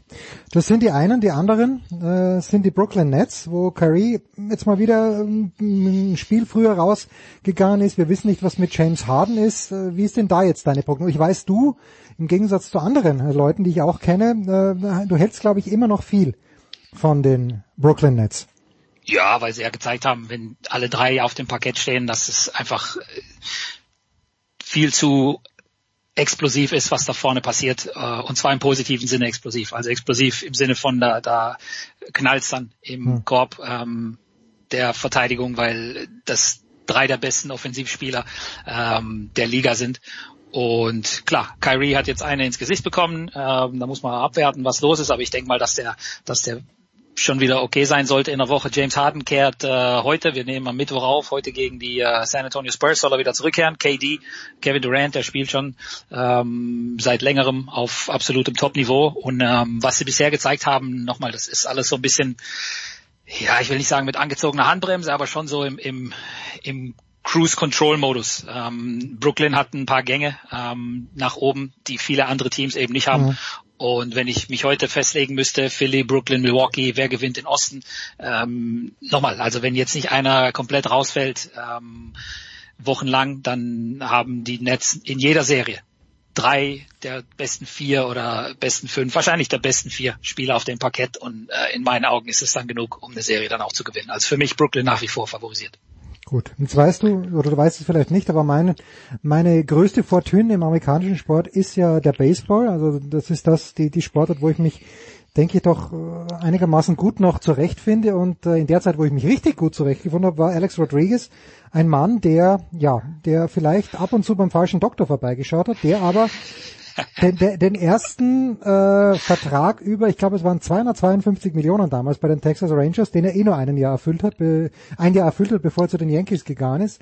Aber ja, A-Rod, A-Rod hat massiv viel Kohle gemacht und A-Rod möchte sich bei den Minnesota Timberwolves oder wollte sich einkaufen. Die hatten, wenn ich es richtig verstehe, korrigiere mich bitte, eine 30-tägige Verhandlungsphase und daraus ist nichts geworden. Ähm, ich, ich lass mich mal so anfangen. Sind die Timberwolves, ist es eigentlich egal, welche Franchise man kauft?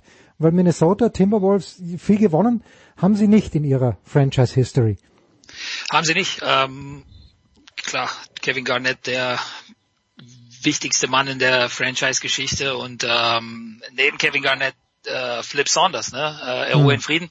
Der Mann, der die Timberwolves mehr oder weniger respektabel gemacht hat, ähm, als Coach, als äh, General Manager, als Präsident für Basketballangelegenheiten, ist vor ein paar Jahren verstorben. Und ähm, leider ist es so, dass äh, mal wieder ähm, Jens, du als alter US-Sports-Experte, du weißt, dass die, die Besitzer leider sehr, sehr häufig was mit ähm, chronischer Inkompetenz der Franchise zu tun haben.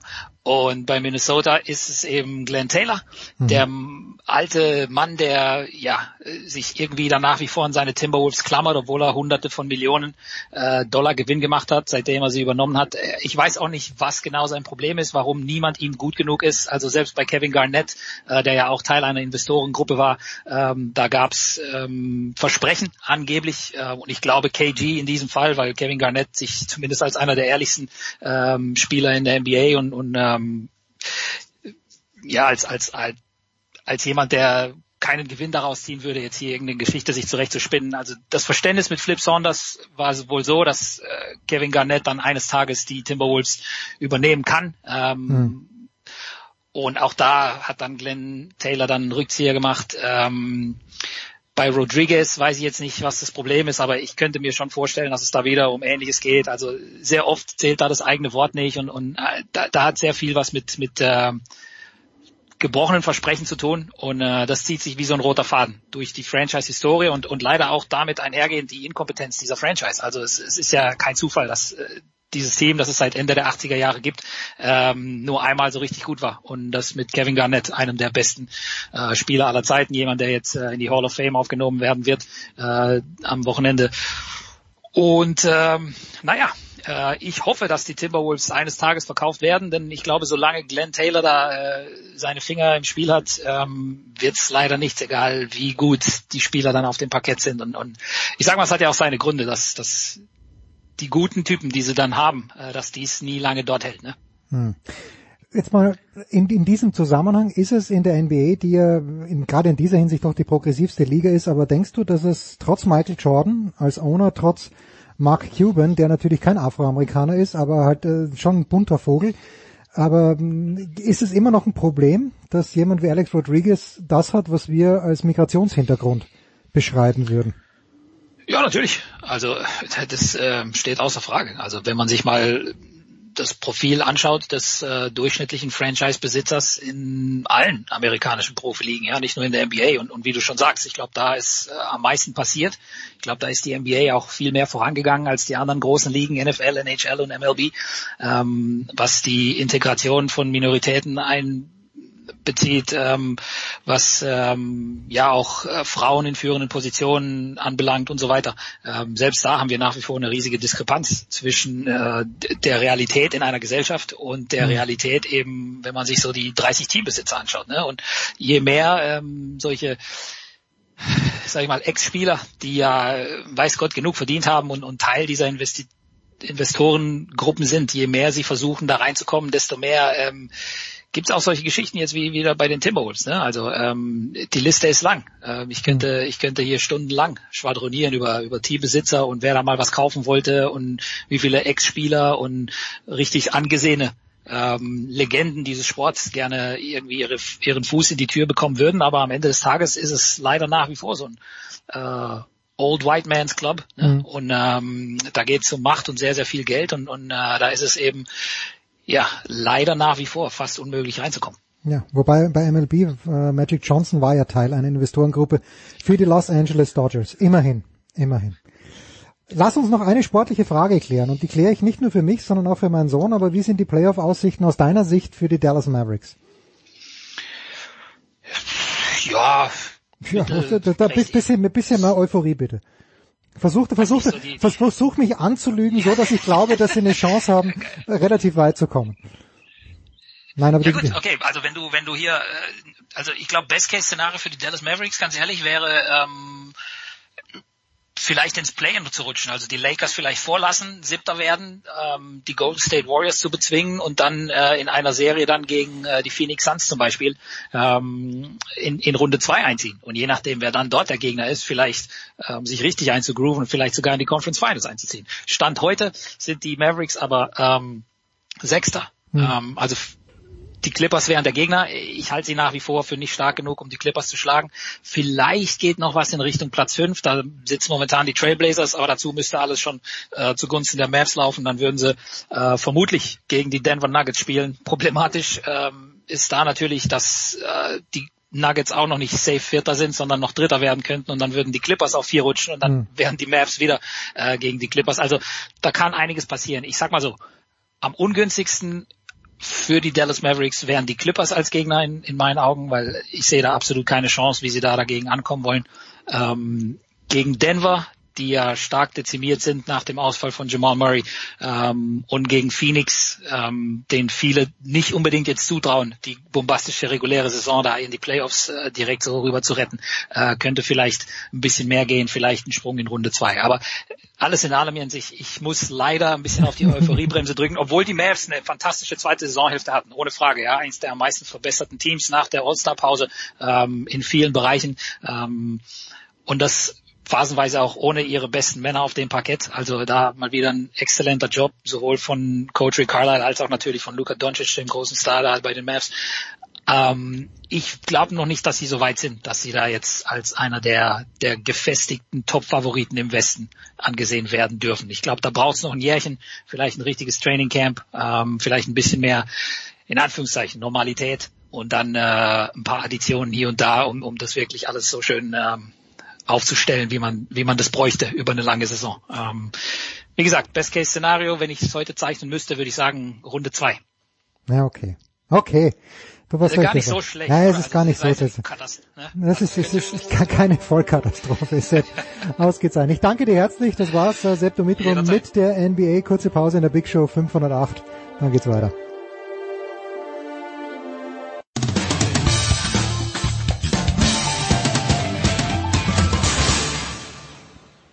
Hier ist die Dorothea Viere und ihr hört Sportradio 360. So, Herrschaften, weiter geht's in der Big Show 508 und wir haben einen Ausreißer aus dem Feld des Giro, aus dem, ist, er schon im rosa Trikot? Ich weiß es nicht. Das ist Sebastian Kaiser von der Bildzeitung. Servus, Sebastian. Äh, guten Tag. Äh, rosa steht mir nicht, muss ich ehrlich sagen. Ja, das. ich überlege gerade, überleg gerade, ist es das das äh, grelle Gelb? Das hast du auch nie angehabt. Was, äh, ich habe dich schon so lange nicht mehr bei der Arbeit gesehen. Äh, doch, es war, glaube ich, mal so ein dunkelroter Adidas Trainingsanzug, der, der, der, der, der gut gestanden hat. Aber ich bin mir nicht ganz sicher. Und das ist natürlich das Trikot von Rasenballsport Leipzig das war eine, eine Puma Trainingsjacke, habe ich mal. Ach, das war. Okay, das war. Puma Trainingsjacke von Adidas, klasse. Nein, ich habe mal eine Puma Trainingsjacke gehabt, so rum. Ja, wir wollen über den Giro d'Italia sprechen, die zweitgrößte Rundfahrt im Radsport. Natürlich fällt sie immer ein kleines bisschen ab gegenüber der Tour de France, aber natürlich mit einem Sieg beim Giro kann man sich schon zieren und die große deutsche Hoffnung äh, ist Emu, wie ich gelesen habe von einem österreichischen Teamkollegen von ihm, Emanuel Buchmann, Sebastian, ist bis jetzt schon Porzellan zerbrochen in Sachen Buchmann? Ähm, erstmal nochmal kurz da zum Giro generell. Ähm, der fällt natürlich nur vom Image her ab, weil die Tour normal die Tour ist. Aber rein vom Level her, äh, vom, von, von der Schwierigkeit für die Fahrer, äh, ist der Giro in den meisten Jahren, das wird ja jeder Fahrer bestätigen, mhm. anspruchsvoller als die Tour de France. Das hat er, glaube ich, Buchmann auch gesagt, oder? Also das Buchmann. Das hat er, richtig, genau. Und das äh, ist praktisch eine Geschichte, die medial nie ankommt. Ne? Das nimmt man halt einfach zur Kenntnis, weil der Mythos Tour de France natürlich ein anderer ist als der Giro d'Italia, obwohl der auch schon äh, 500 Jahre alt ist. Also insofern, äh, ja, es ist einfach so. Was will man sagen? Aber äh, zurück zu Buchmann, ja, du, äh, von ihm weit und breit nichts zu sehen in den ersten Tagen. Er hat äh, gleich das, äh, den Prolog verkackt und ähm, ist vielleicht auch gar nicht so schlecht im Moment. Er ist auf Platz 26, wenn ich mich nicht irre, hat irgendwie zweieinhalb Minuten Rückstand äh, zur Spitze, was natürlich in den Bergen ein Nichts ist. Ne? Also mhm. das äh, lässt sich gemeinhin ganz locker aufholen. Aber gerade gegenüber vielen, die jetzt da vorne noch sind, ähm, aber äh, letztendlich hat man sich natürlich auch bei Bora ins Skrohe schon ein bisschen mehr erwartet in den ersten Tagen und dass er da schon irgendwie auf Tuchfühlung ist. Ähm, ja, müssen sie halt jetzt ein bisschen heftiger arbeiten, um das Ziel zu erreichen, dass sie ihn da auf das Podium bringen, wie es ja, äh, ja ursprünglich geplant war. Reicht ihm das denn? Ein Podium, denkst du? Ein dritter Platz? Oder äh, ja, wenn, wenn, die, wenn, wenn jemand wie Buchmann kommt? Das wäre in der tausendjährigen äh, Geschichte oder äh, lassen es auch nur 100 Jahre sein. Ich weiß jetzt gar nicht, auf jeden Fall ist der uralt, der, der Giro. Wäre es das aller, allererste Nein. Mal, dass ein Deutscher überhaupt unter die Top 3 kommt. Und das ist das äh, Ziel gewesen und äh, ja, insofern glaube ich, dass äh, sie damit hochzufrieden wären, wenn sie das schaffen würden. Die, die, die, die, die, die, äh, das Rennen ist ja super besetzt. Das darf man ja nicht vergessen. Ja. Also das sind ja keine keine keine Hobbyfahrer am Start, sondern da ist unter anderem auch in Egan Bernal dabei. Ne? Also da ist. Wollte ich dich gerade darauf ansprechen. Der ist im Moment dieser Zehnter, hat 1,40 Rückstand, also ist ein bisschen vor, genau, vor Buchmann. Genau. Richtig. Ist es bei dem so ein bisschen äh, zu beweisen, okay, Tour de France-Sieg vor zwei Jahren, keine Eintagsfliege? Ja, natürlich. Das, äh, darum geht's ja. Also äh, ich glaube jetzt nicht, dass man jetzt nur sagt, Tour de France Sieg, keine Eintagsfliege, sondern es geht darum, äh, dass er wieder in Form kommt. Und er war ja nun äh, völlig raus bei der Tour de France 2020. Das war ja ein Desaster äh, für ihn. Und ich glaube, dass er sich jetzt langsam wieder rankämpft, guckt, ob es wirklich noch geht oder ob ihm das mit damals 21 Jahren einfach zu viel war. Ähm, und das kann ein guter Aufbau sein dafür, dass äh, er dann 2022 dann die Tour das zweite Mal als, als wirklichen Angriff nimmt, um zu gewinnen. Und ähm, man kann jetzt nicht sagen, wenn er jetzt ein Giro gewinnt, oh, jetzt äh, war die Tour de France keine Eintagsfliege, weil, wie gesagt, Tour de France ist Tour de France. Das ist äh, ein outstanding Wettbewerb, der wirklich äh, mit nichts zu vergleichen ist. Und niemand, der sagt, ich habe jetzt einen Giro gewonnen, äh, wird irgendwie die Anerkennung sagen, da, oder da kommt immer dann zuerst die Frage, und wie oft hast du die Tour gewonnen? Also das ist äh, einfach so. Und äh, deswegen glaube ich, es ist ein Riesenerfolg, wenn der den Giro gewinnen würde, aber es wird nicht äh, so sein, dass man dann danach sagt, okay, jetzt wird er auch ah, die Tour großen. gewinnen. Also das ist kein Automatismus. Ich glaube, mich erinnern zu können, hieß er Sean, Sean Kelly, nenne ich Sean Kelly, äh, aber der Giro, Weltmeisterschaft und Tour de France in einem Jahr gewonnen hat. Das muss in den 90ern gewesen sein. Das war jemand aus Irland. Aber ich bin mir jetzt nicht hundertprozentig, wie dann, hundertprozentig sicher, wie der Nachname war. Das war der einzige Stephen Roach. War ah, Stephen Roach, das war's. Ja, genau, nicht Sean, sondern Stephen Roach, das war's. Das war 1987. 87 schon. Oh, so alt bin ich schon. Ich hätte genau, in die 90er Jahre genau. gepackt, ja. Nee, nee, Stephen Roach hat 1987 1987 gewonnen.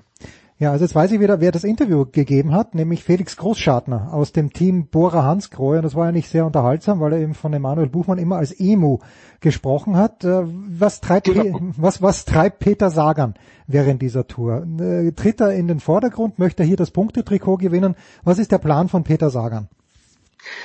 Ähm, das habe ich noch nicht so richtig durchschaut. Also ähm, natürlich will er gewinnen, das ist klar. Sonst braucht er ja nicht antreten. Aber äh, die Konkurrenz ist natürlich immens groß. Und wenn äh, ich gestern gesehen habe, das war für mich in diesen ersten, also ich habe alle Etappen bisher gesehen und gestern, das war für mich die beein der beeindruckendste Moment, wie der Caleb Ewan da äh, antritt und mit was für einem Punch, der da von hinten kommt, äh, wird bei in dem Moment, in dem er antritt, fast so ins Gitter gedrückt hm. und äh, gewinnt in einer überlegenen Manier äh, den Sprint, wo man denkt, die anderen, die fahren im Spaziertempo, was sie natürlich nicht machen. Die haben auch ihre äh, 60, äh, 70 Sachen drauf oder sagen wir mal 50, 60 Sachen und der, der Ewan äh, fegt eben dann mit ähm, 75 an ihnen vorbei. Das ist schon, das ist schon Wahnsinn, muss ich sagen. Also äh, das war für mich der beeindruckendste Moment und das hat äh, Peter Saga nicht drauf. Also das wird, wenn es zu einem Zielsprint mit Caleb Ewan kommt, wird äh, Peter Sagan da nicht reinhalten können. Und ähm, er kann sich eben, wie er es auch so oft in den letzten Jahren gemacht hat, nur über äh, alle möglichen Punkte, die es nebenbei gibt, äh, ja, verdingen und gucken, dass er also viel sammelt, so nach dem Motto Kleinvieh macht auch Mist. Und äh, da glaube ich, muss man gucken, wie weit er kommt. Äh, ja, das wird er schon irgendwo im Hinterkopf haben, das Trikot. Aber die große Zeit der großen Etappensiege von, von, von Peter Sagan reihenweise ist natürlich vorbei. Also er wird natürlich schon ab und zu noch mal eine Etappe gewinnen, vielleicht auch beim Giro, aber das wird nicht mehr so vier, fünf Mal in Folge sein. Hm. Jetzt äh, haben wir bei der Tour de France natürlich über die Jahre und sicherlich auch beim Giro, aber ich, auch ich bekenne mich schuldig, dass ich natürlich eher mir die Tour anschaue ähm, oder die Tour noch näher verfolge. Immer natürlich auch gesehen, dass der Gesamtsieger ganz, ganz selten ohne Team gewonnen hat. Kannst du jetzt schon, also ohne ein überragendes Team gewonnen hat, kannst du jetzt beim Giro schon nach fünf Etappen feststellen, ist Ineos das stärkste Team, weil ich, so überragend sind die auch nicht aufgestellt von den Fahrern, die die da mit haben. Oder hat sich das noch nicht so richtig rauskristallisiert, welcher Spitzenfahrer die beste Unterstützung haben wird? Ist es vielleicht Bora Hansgrohe? Zumindest hat Ineos, sehr viele Zeitfahrer dabei, die sehr gut sind. Ähm, also ich glaube, es, es lässt sich nach fünf Etappen echt noch nicht sagen. Also da ist noch, wir haben ja bis jetzt im Grunde genommen nur dieses kurze Zeitfahren gehabt und eine und eine und eine Berg äh, und, eine, und und nur Flachetappen gehabt. Also ähm, da kann man jetzt, glaube ich, noch nicht sagen, welches Team jetzt wen wie unterstützt. Also im Moment ging es ja nur darum, dass man für den jeweiligen Sprintstar in einen ordentlichen ja. Sprintzug äh, formiert vom Ziel. Und da lässt sich ja jetzt nicht draus ableiten, wenn jetzt eine ganze Etappe im Pult gefahren wird und von ist irgendwie eine Gruppe weggefahren, die dann irgendwann äh, äh eingefangen wird. Da kann man jetzt nicht sagen, dass jetzt irgendwie ein Team besonders stark seinen Kapitän unterstützt. Ne? Also man kann sagen, alle haben gepennt, als auf der Etappe vorgestern dann irgendwie kurz vorm Ziel dann doch noch einer äh, entfleucht ist. Aber äh, ansonsten ist es ganz einfach, äh, wenn es, glaube ich, ich weiß nicht, ob es heute oder morgen geht es auf alle Fälle mal schon das erste Mal auf 1000 Meter Höhenunterschied. Da wird man das erste Mal sehen, welche Truppe am besten zusammengestellt ist. Aber das lässt sich jetzt zu diesem Zeitpunkt rein von der Papierform her sagen, aber nicht äh, von der Leistung auf der Straße. Ja, so und äh, das ist natürlich jetzt dann die abschließende Frage. Der Sebastian wird zum Tennis auch noch dabei bleiben. Aber das Schöne finde ich am Giro ja immer, dass man vor Schnee nie gefeit ist. So, wie sieht's aus, Sebastian? Wird, wenn du sagst, äh, mehr als 1000 Höhenmeter, äh, wie ist die Aussicht? Muss äh, das Skigewand eingepackt werden? Also hätte ich gewusst, dass du mir diese Frage stellst, dann hätte ich mal auf den Wetterbericht vorgeschaut. äh, Habe ich jetzt nicht getan. Ähm, man muss aber prinzipiell beim Giro immer, wie du schon richtig sagst, auf alles gefasst sein. Und ich halte das nicht für ausgeschlossen, dass dann irgendwo mal noch Schnee ist oder eben man eine Etappe äh, am Morgen äh, äh kurzfristig halt verkürzt, weil man sagt, oh, der Pass, der ist äh, dort schneebedeckt. Ähm, ist halt gar nicht so ausgeschlossen. Bei uns hat es hier vergangene Woche in Berlin noch geschneit ja. und zwei Tage später hatten wir 26 Grad. Also das Wetter ist äh, seit einigen Jahren sowas von skurril. Ähm, warum soll es beim Giro d'Italia im Mai nicht schneien? Man hat ja auch gesehen, man denkt immer, Mensch, Italien Sommer so eine Cabrio.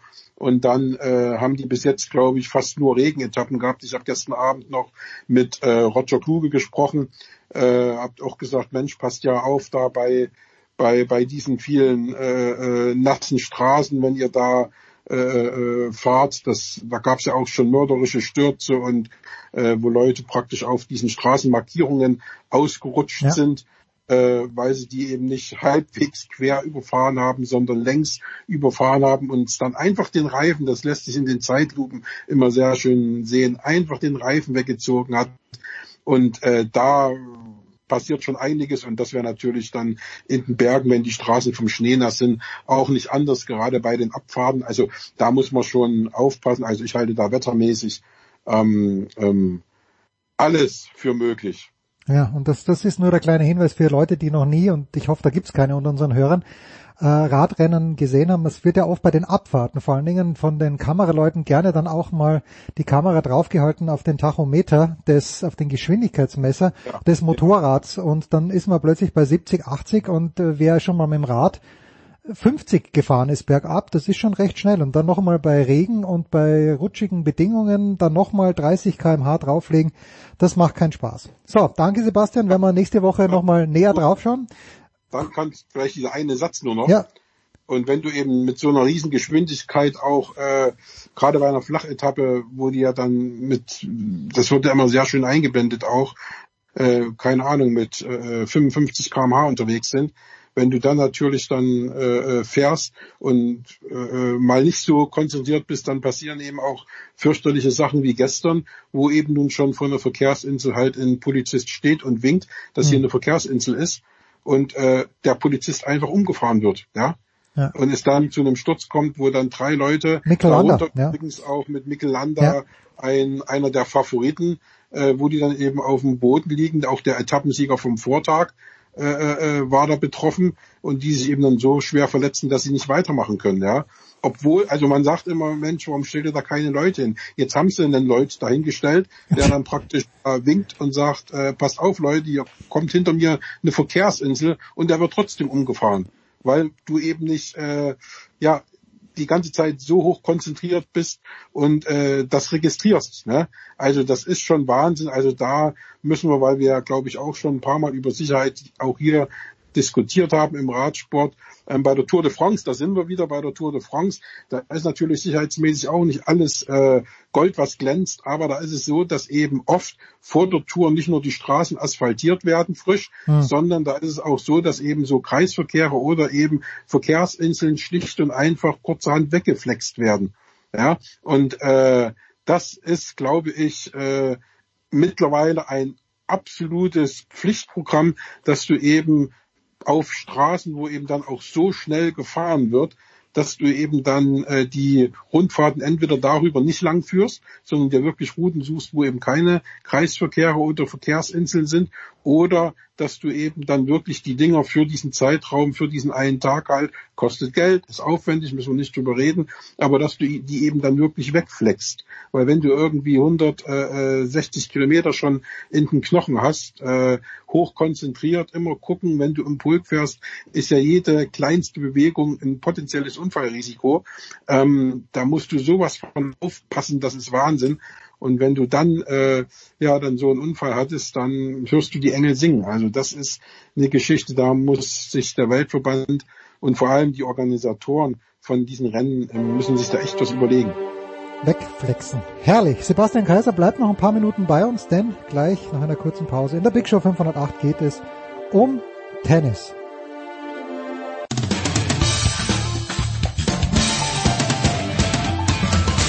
Hi, I'm Heather Watson and you're listening to Sport Radio 360. No, that's wrong. Ja. Herrschaften, Big Show 508, weiter geht's. Sebastian Kaiser ist dabei geblieben zum Tennisteil und neu dazugekommen ist auf dem Weg zum Q von Sky, Paul Häuser. Servus, Paul. Ja, servus, grüß euch.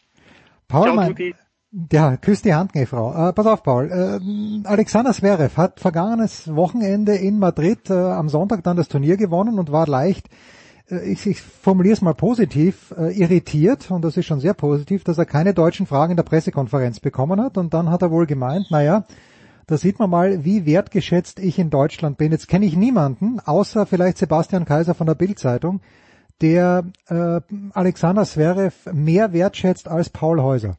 Was hast du zur Verteidigung der deutschen Journalie zu sagen, Paul? Ja, das ist unglücklich gelaufen. Ich glaube, es ist verdammt schwierig.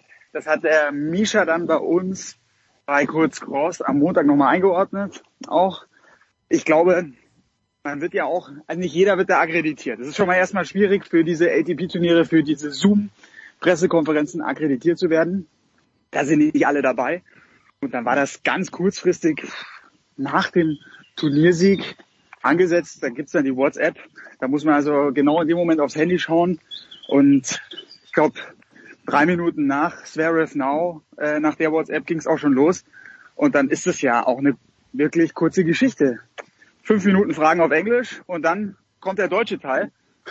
Und dann war es natürlich besonders kurios, dass er in der letzten Frage im englischen Part eine Avance bekommen hat vom geschätzten Kollegen Ubaldo Scanagata. Ja. Wie Tennis, jeder kennt ihn, jeder schätzt ihn, der gesagt hat, in Deutschland erfährst du ja nicht die Wertschätzung wie bei uns in Italien. Und hast du nicht vielleicht irgendwie einen italienischen Opa, italienische Oma, wir würden dich sehr gerne nehmen, komm rüber, ich organisiere den italienischen Pass. Und Zverev ist nicht drauf eingegangen, hat sich kaputt gelacht. Dann kam der deutsche Part. Dann hieß es, jetzt die Fragen auf Deutsch bitte. Und da war gerne eine Leere. Niemand war überhaupt da in, in diesem Zoom-Call. Und deswegen zur Ehrenrettung für, für die Kollegen. Also das war einfach zu kurzfristig, weil ich glaube schon, da wären sonst äh, vom Tennismagazin, von Tennisnet. Also vom Tennismagazin, das kannst du mal aussparen, das nicht, aber Tennisnet ja, okay. dann äh, von, von den Agenturen wäre auch jemand dabei gewesen. Aber Ja, DPA, SED, genau, und äh, die großen Printmedien eigentlich auch, oder? Ja, ja also das deswegen, Ah, so, aber jetzt, jetzt kommt Kaiser ins Spiel, weil Kaiser hat den direkten ja. Draht. Nein, das, da, da, Paul kommt aus dem Fernsehen, da ist das natürlich, äh, da sieht man das natürlich nicht so, wie man das äh, äh, äh, wie, wie es wirklich ist. Ähm, das hat mit der Kurzfristigkeit überhaupt nichts zu tun. Es geht schlicht und einfach darum, dass das Finale 18.30 Uhr stattfand. Die Pressekonferenz war irgendwann 22.30, 22.45, keine Ahnung. Und um diese Zeit herrscht an einem Sonntagabend in den Redaktionen Hochbetrieb. Das heißt, die Seiten müssen raus, die müssen in die Druckerei.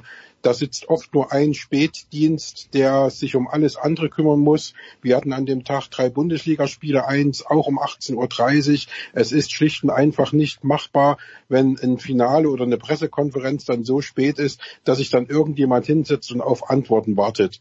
Noch dazu sind die Sachen, die man aktuell für die Berichterstattung braucht, alle auch im englischen Teil gefragt worden. Das heißt, mhm. äh, das, was ich brauche, unbedingt vom Spiel, das hat er entweder auf dem Platz schon gesagt ja. in seiner Siegerungsrede oder eben dann spätestens äh, im englischen Teil und das kann mittlerweile auch jeder deutsche Journalist übersetzen.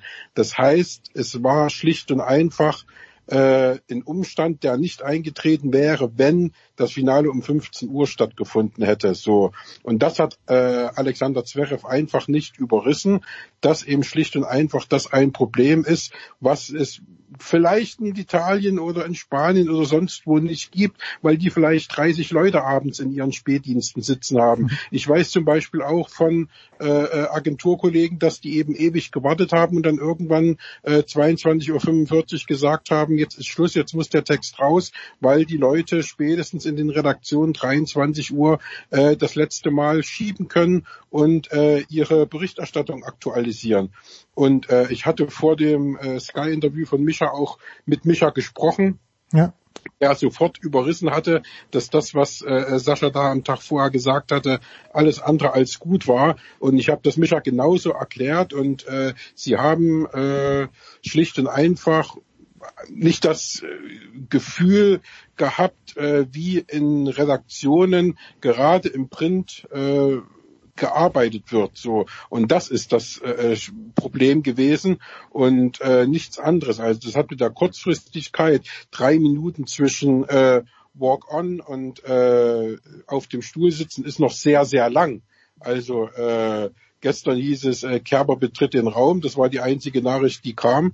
Äh, äh und, und dann war sie auch schon da. Also insofern, äh, das ist das weiß auch jeder, der sich mit Tennis beschäftigt und regelmäßig bei Tennisturnieren äh, als Printjournalist berichtet, dass so die Pressekonferenzen ablaufen. Das, das, das weiß man. So und um 22.45 Uhr sitzt aber in Deutschland in den Redaktionen kein oder hat keiner mehr die Zeit, äh, auf eine Pressekonferenz zu warten. Das, was man braucht, hat man dann ja sowieso in der Agentur. Das ist ja die Denke bei vielen Zeitungen ähm, und macht das Thema von einem Mastersieg durch einen Deutschen sowieso erst in der Ausgabe für den übernächsten Tag, also für den Dienstag groß. Und das ist ja auch so passiert. Also ich lese am Tag, keine Ahnung, 15 Zeitungen und da war überall in gebührender Größe dieses ja. Thema abgebildet. Also ähm, das habe ich auch äh, an, dem, an, an dem Montag schon zu Micha gesagt. Ihr braucht keine Angst haben, dass das irgendwie untergeht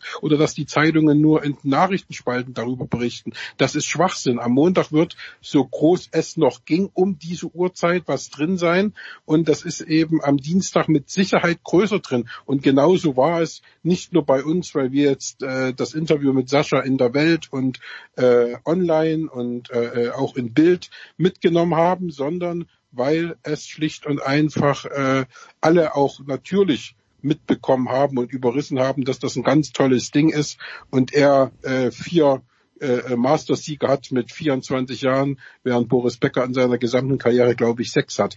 So, also äh, insofern ist das äh, schon ein tolles Ding und äh, er hat sich einfach nicht überrissen, weil er eben sich in seinem Leben nie darüber Gedanken gemacht Muss hat, wie die andere Seite, ja. also wie wir arbeiten. Ja. So, aber zum Sportlichen. Äh, Paul, du hast ja sehr viel kommentiert, auch aus äh, Madrid. Ich glaube, du hast auch das Halbfinale zwischen Zverev und Team äh, kommentiert. Äh, Dominik war chancenlos aus meiner Sicht. Was hat dir denn sportlich besonders gut gefallen bei Zverev, Paul? Die Aggressivität. Immer das Dauerthema. Ja, Moment, Moment, Moment. Ja, okay, fang, fang du mal an. Ja, sag du mal Aggressivität, bitte. Ja, also klar, natürlich das merkt man bei Zverev immer wieder, wenn der Aufschlag flutscht, wenn er da diese Power hat, wenn er auch dann beim zweiten stabil bleibt, sich nicht die Doppelfehler leistet, dann hat er ein anderes Zutrauen in sein Spiel, dann kann er aggressiver agieren. Bricht der zweite Aufschlag weg, hat, man das Gefühl, er fällt in sich zusammen und dann igelt er sich auch viel mehr, wie in München gesehen gegen Iwaschka, drei Meter hinter der Grundlinie ein.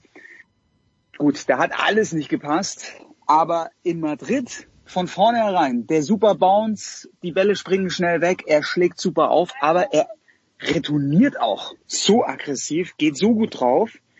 Und das Transition, das berühmte Transition Game, das war voll da. Er hat auch immer mal wieder, dann mit dem zweiten Ausschlag ist er nach vorne gekommen, hat ein bisschen Surf and Volley gespielt, hat in den richtigen Momenten nachgelegt, ist, ist nach vorne und der Volley ist so viel besser geworden. Das ist mir bei den Australian Open schon aufgefallen. In Acapulco war es richtig gut.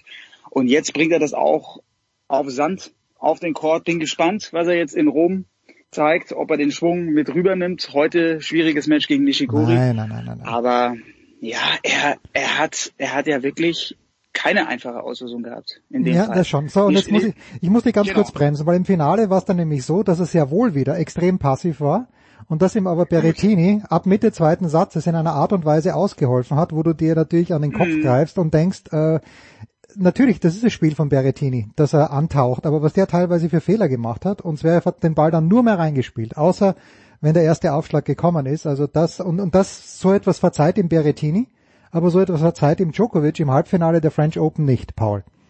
Stimmt. Guter Punkt, sehr guter Punkt. Ich würde aber auch sagen, dass das Wichtige für Zverev ist, er wird immer wieder Phasen haben in seinem Match, wo er passiv wird, wo er auch ein bisschen auf den Fehler wartet. Dass er da die richtige Balance findet, dass er im richtigen Moment auch spürt, jetzt könnten die Fehler kommen. Er hat die Fehler bekommen von, von Berrettini, ganz richtig.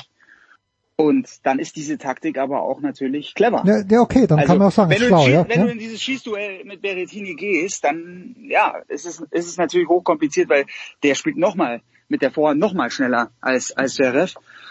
Und ich, ich war besonders beeindruckt natürlich vom Viertelfinale gegen Nadal, wie aggressiv er Nadal unter Druck gesetzt hat. Nadal hatte einen ganz schwachen Tag, muss man auch sagen, hat nicht gut gespielt, aber Nadal hat richtig Stress bekommen von Zverev. Und dass Zverev den Gegner so unter Druck setzt, dass der, dass der nicht zu seinem Spiel findet. Das ist der Weg. Team, Team war es auch zu schnell. Team hatte auch ja. dann keine Chance, wie du richtig gesagt hast.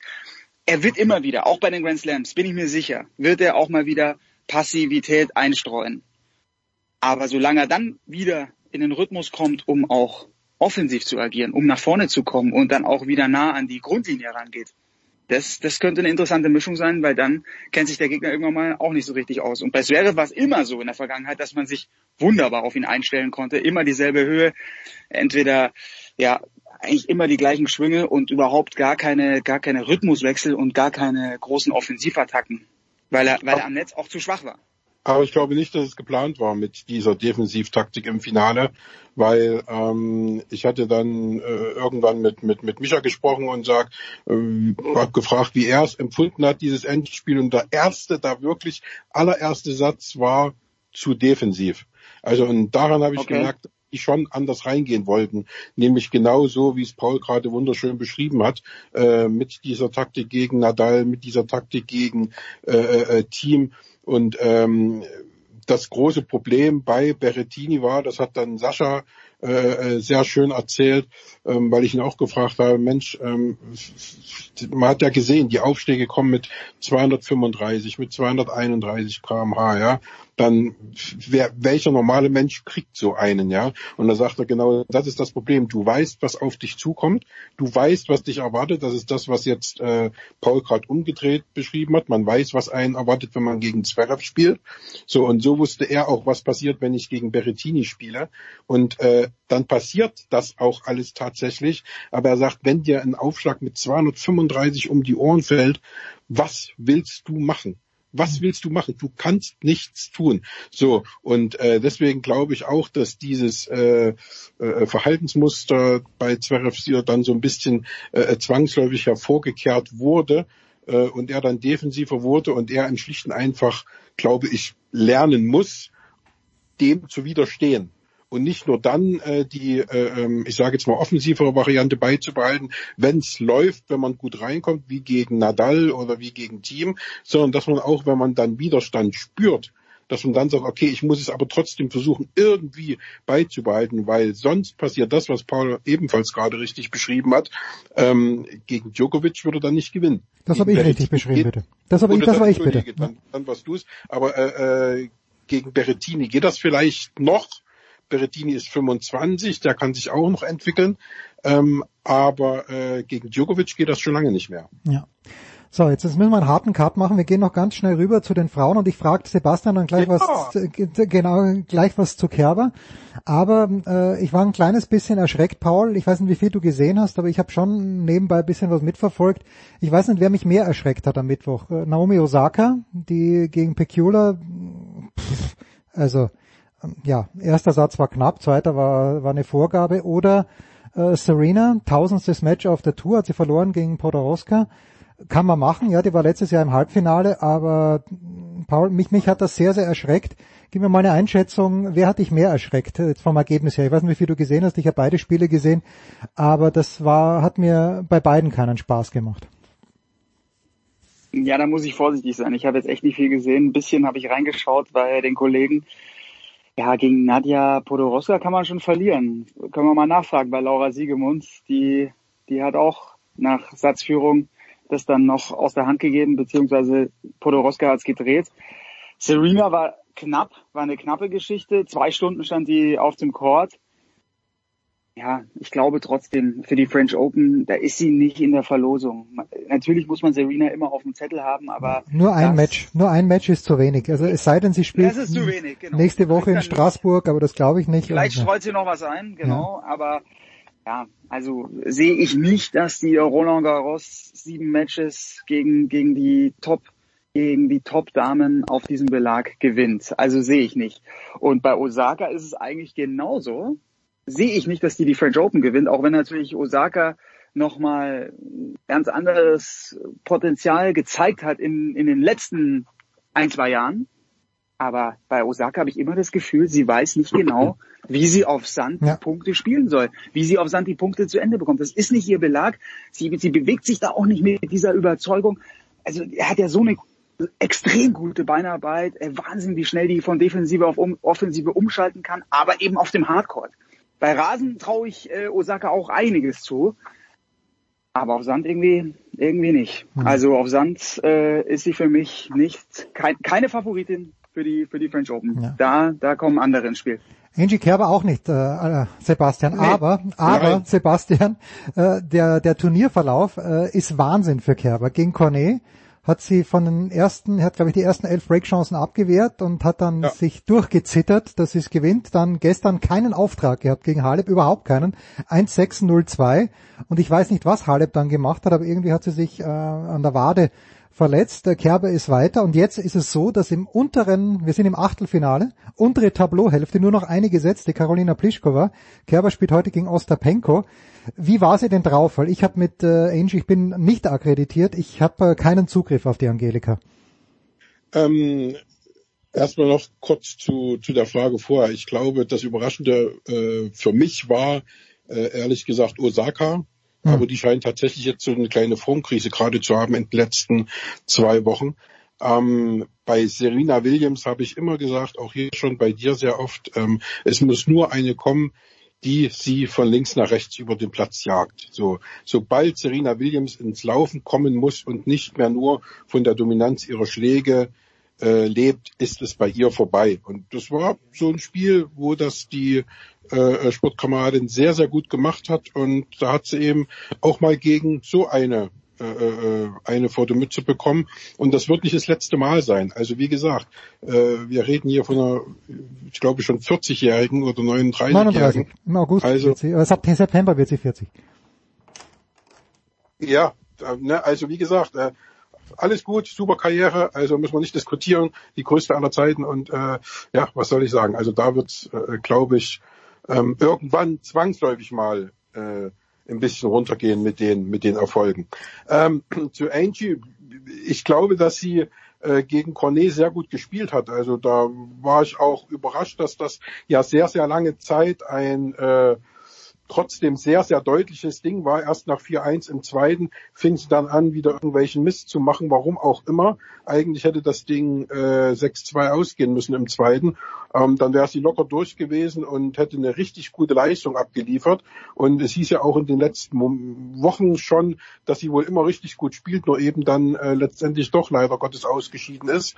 Ähm, den Eindruck konnte ich tatsächlich äh, gegen Cornet auch bestätigen, dass sie wirklich gut gespielt hat und auch diesmal weiterkam und gegen Halep hast du schon gesagt, ähm, vollkommen verlorener Posten, wenngleich man sagen muss, äh, die ersten Spiele im ersten Satz, den sie zwar 1-6 verlor, aber das eine war ein Break, dieser eine mhm. Spielgewinn.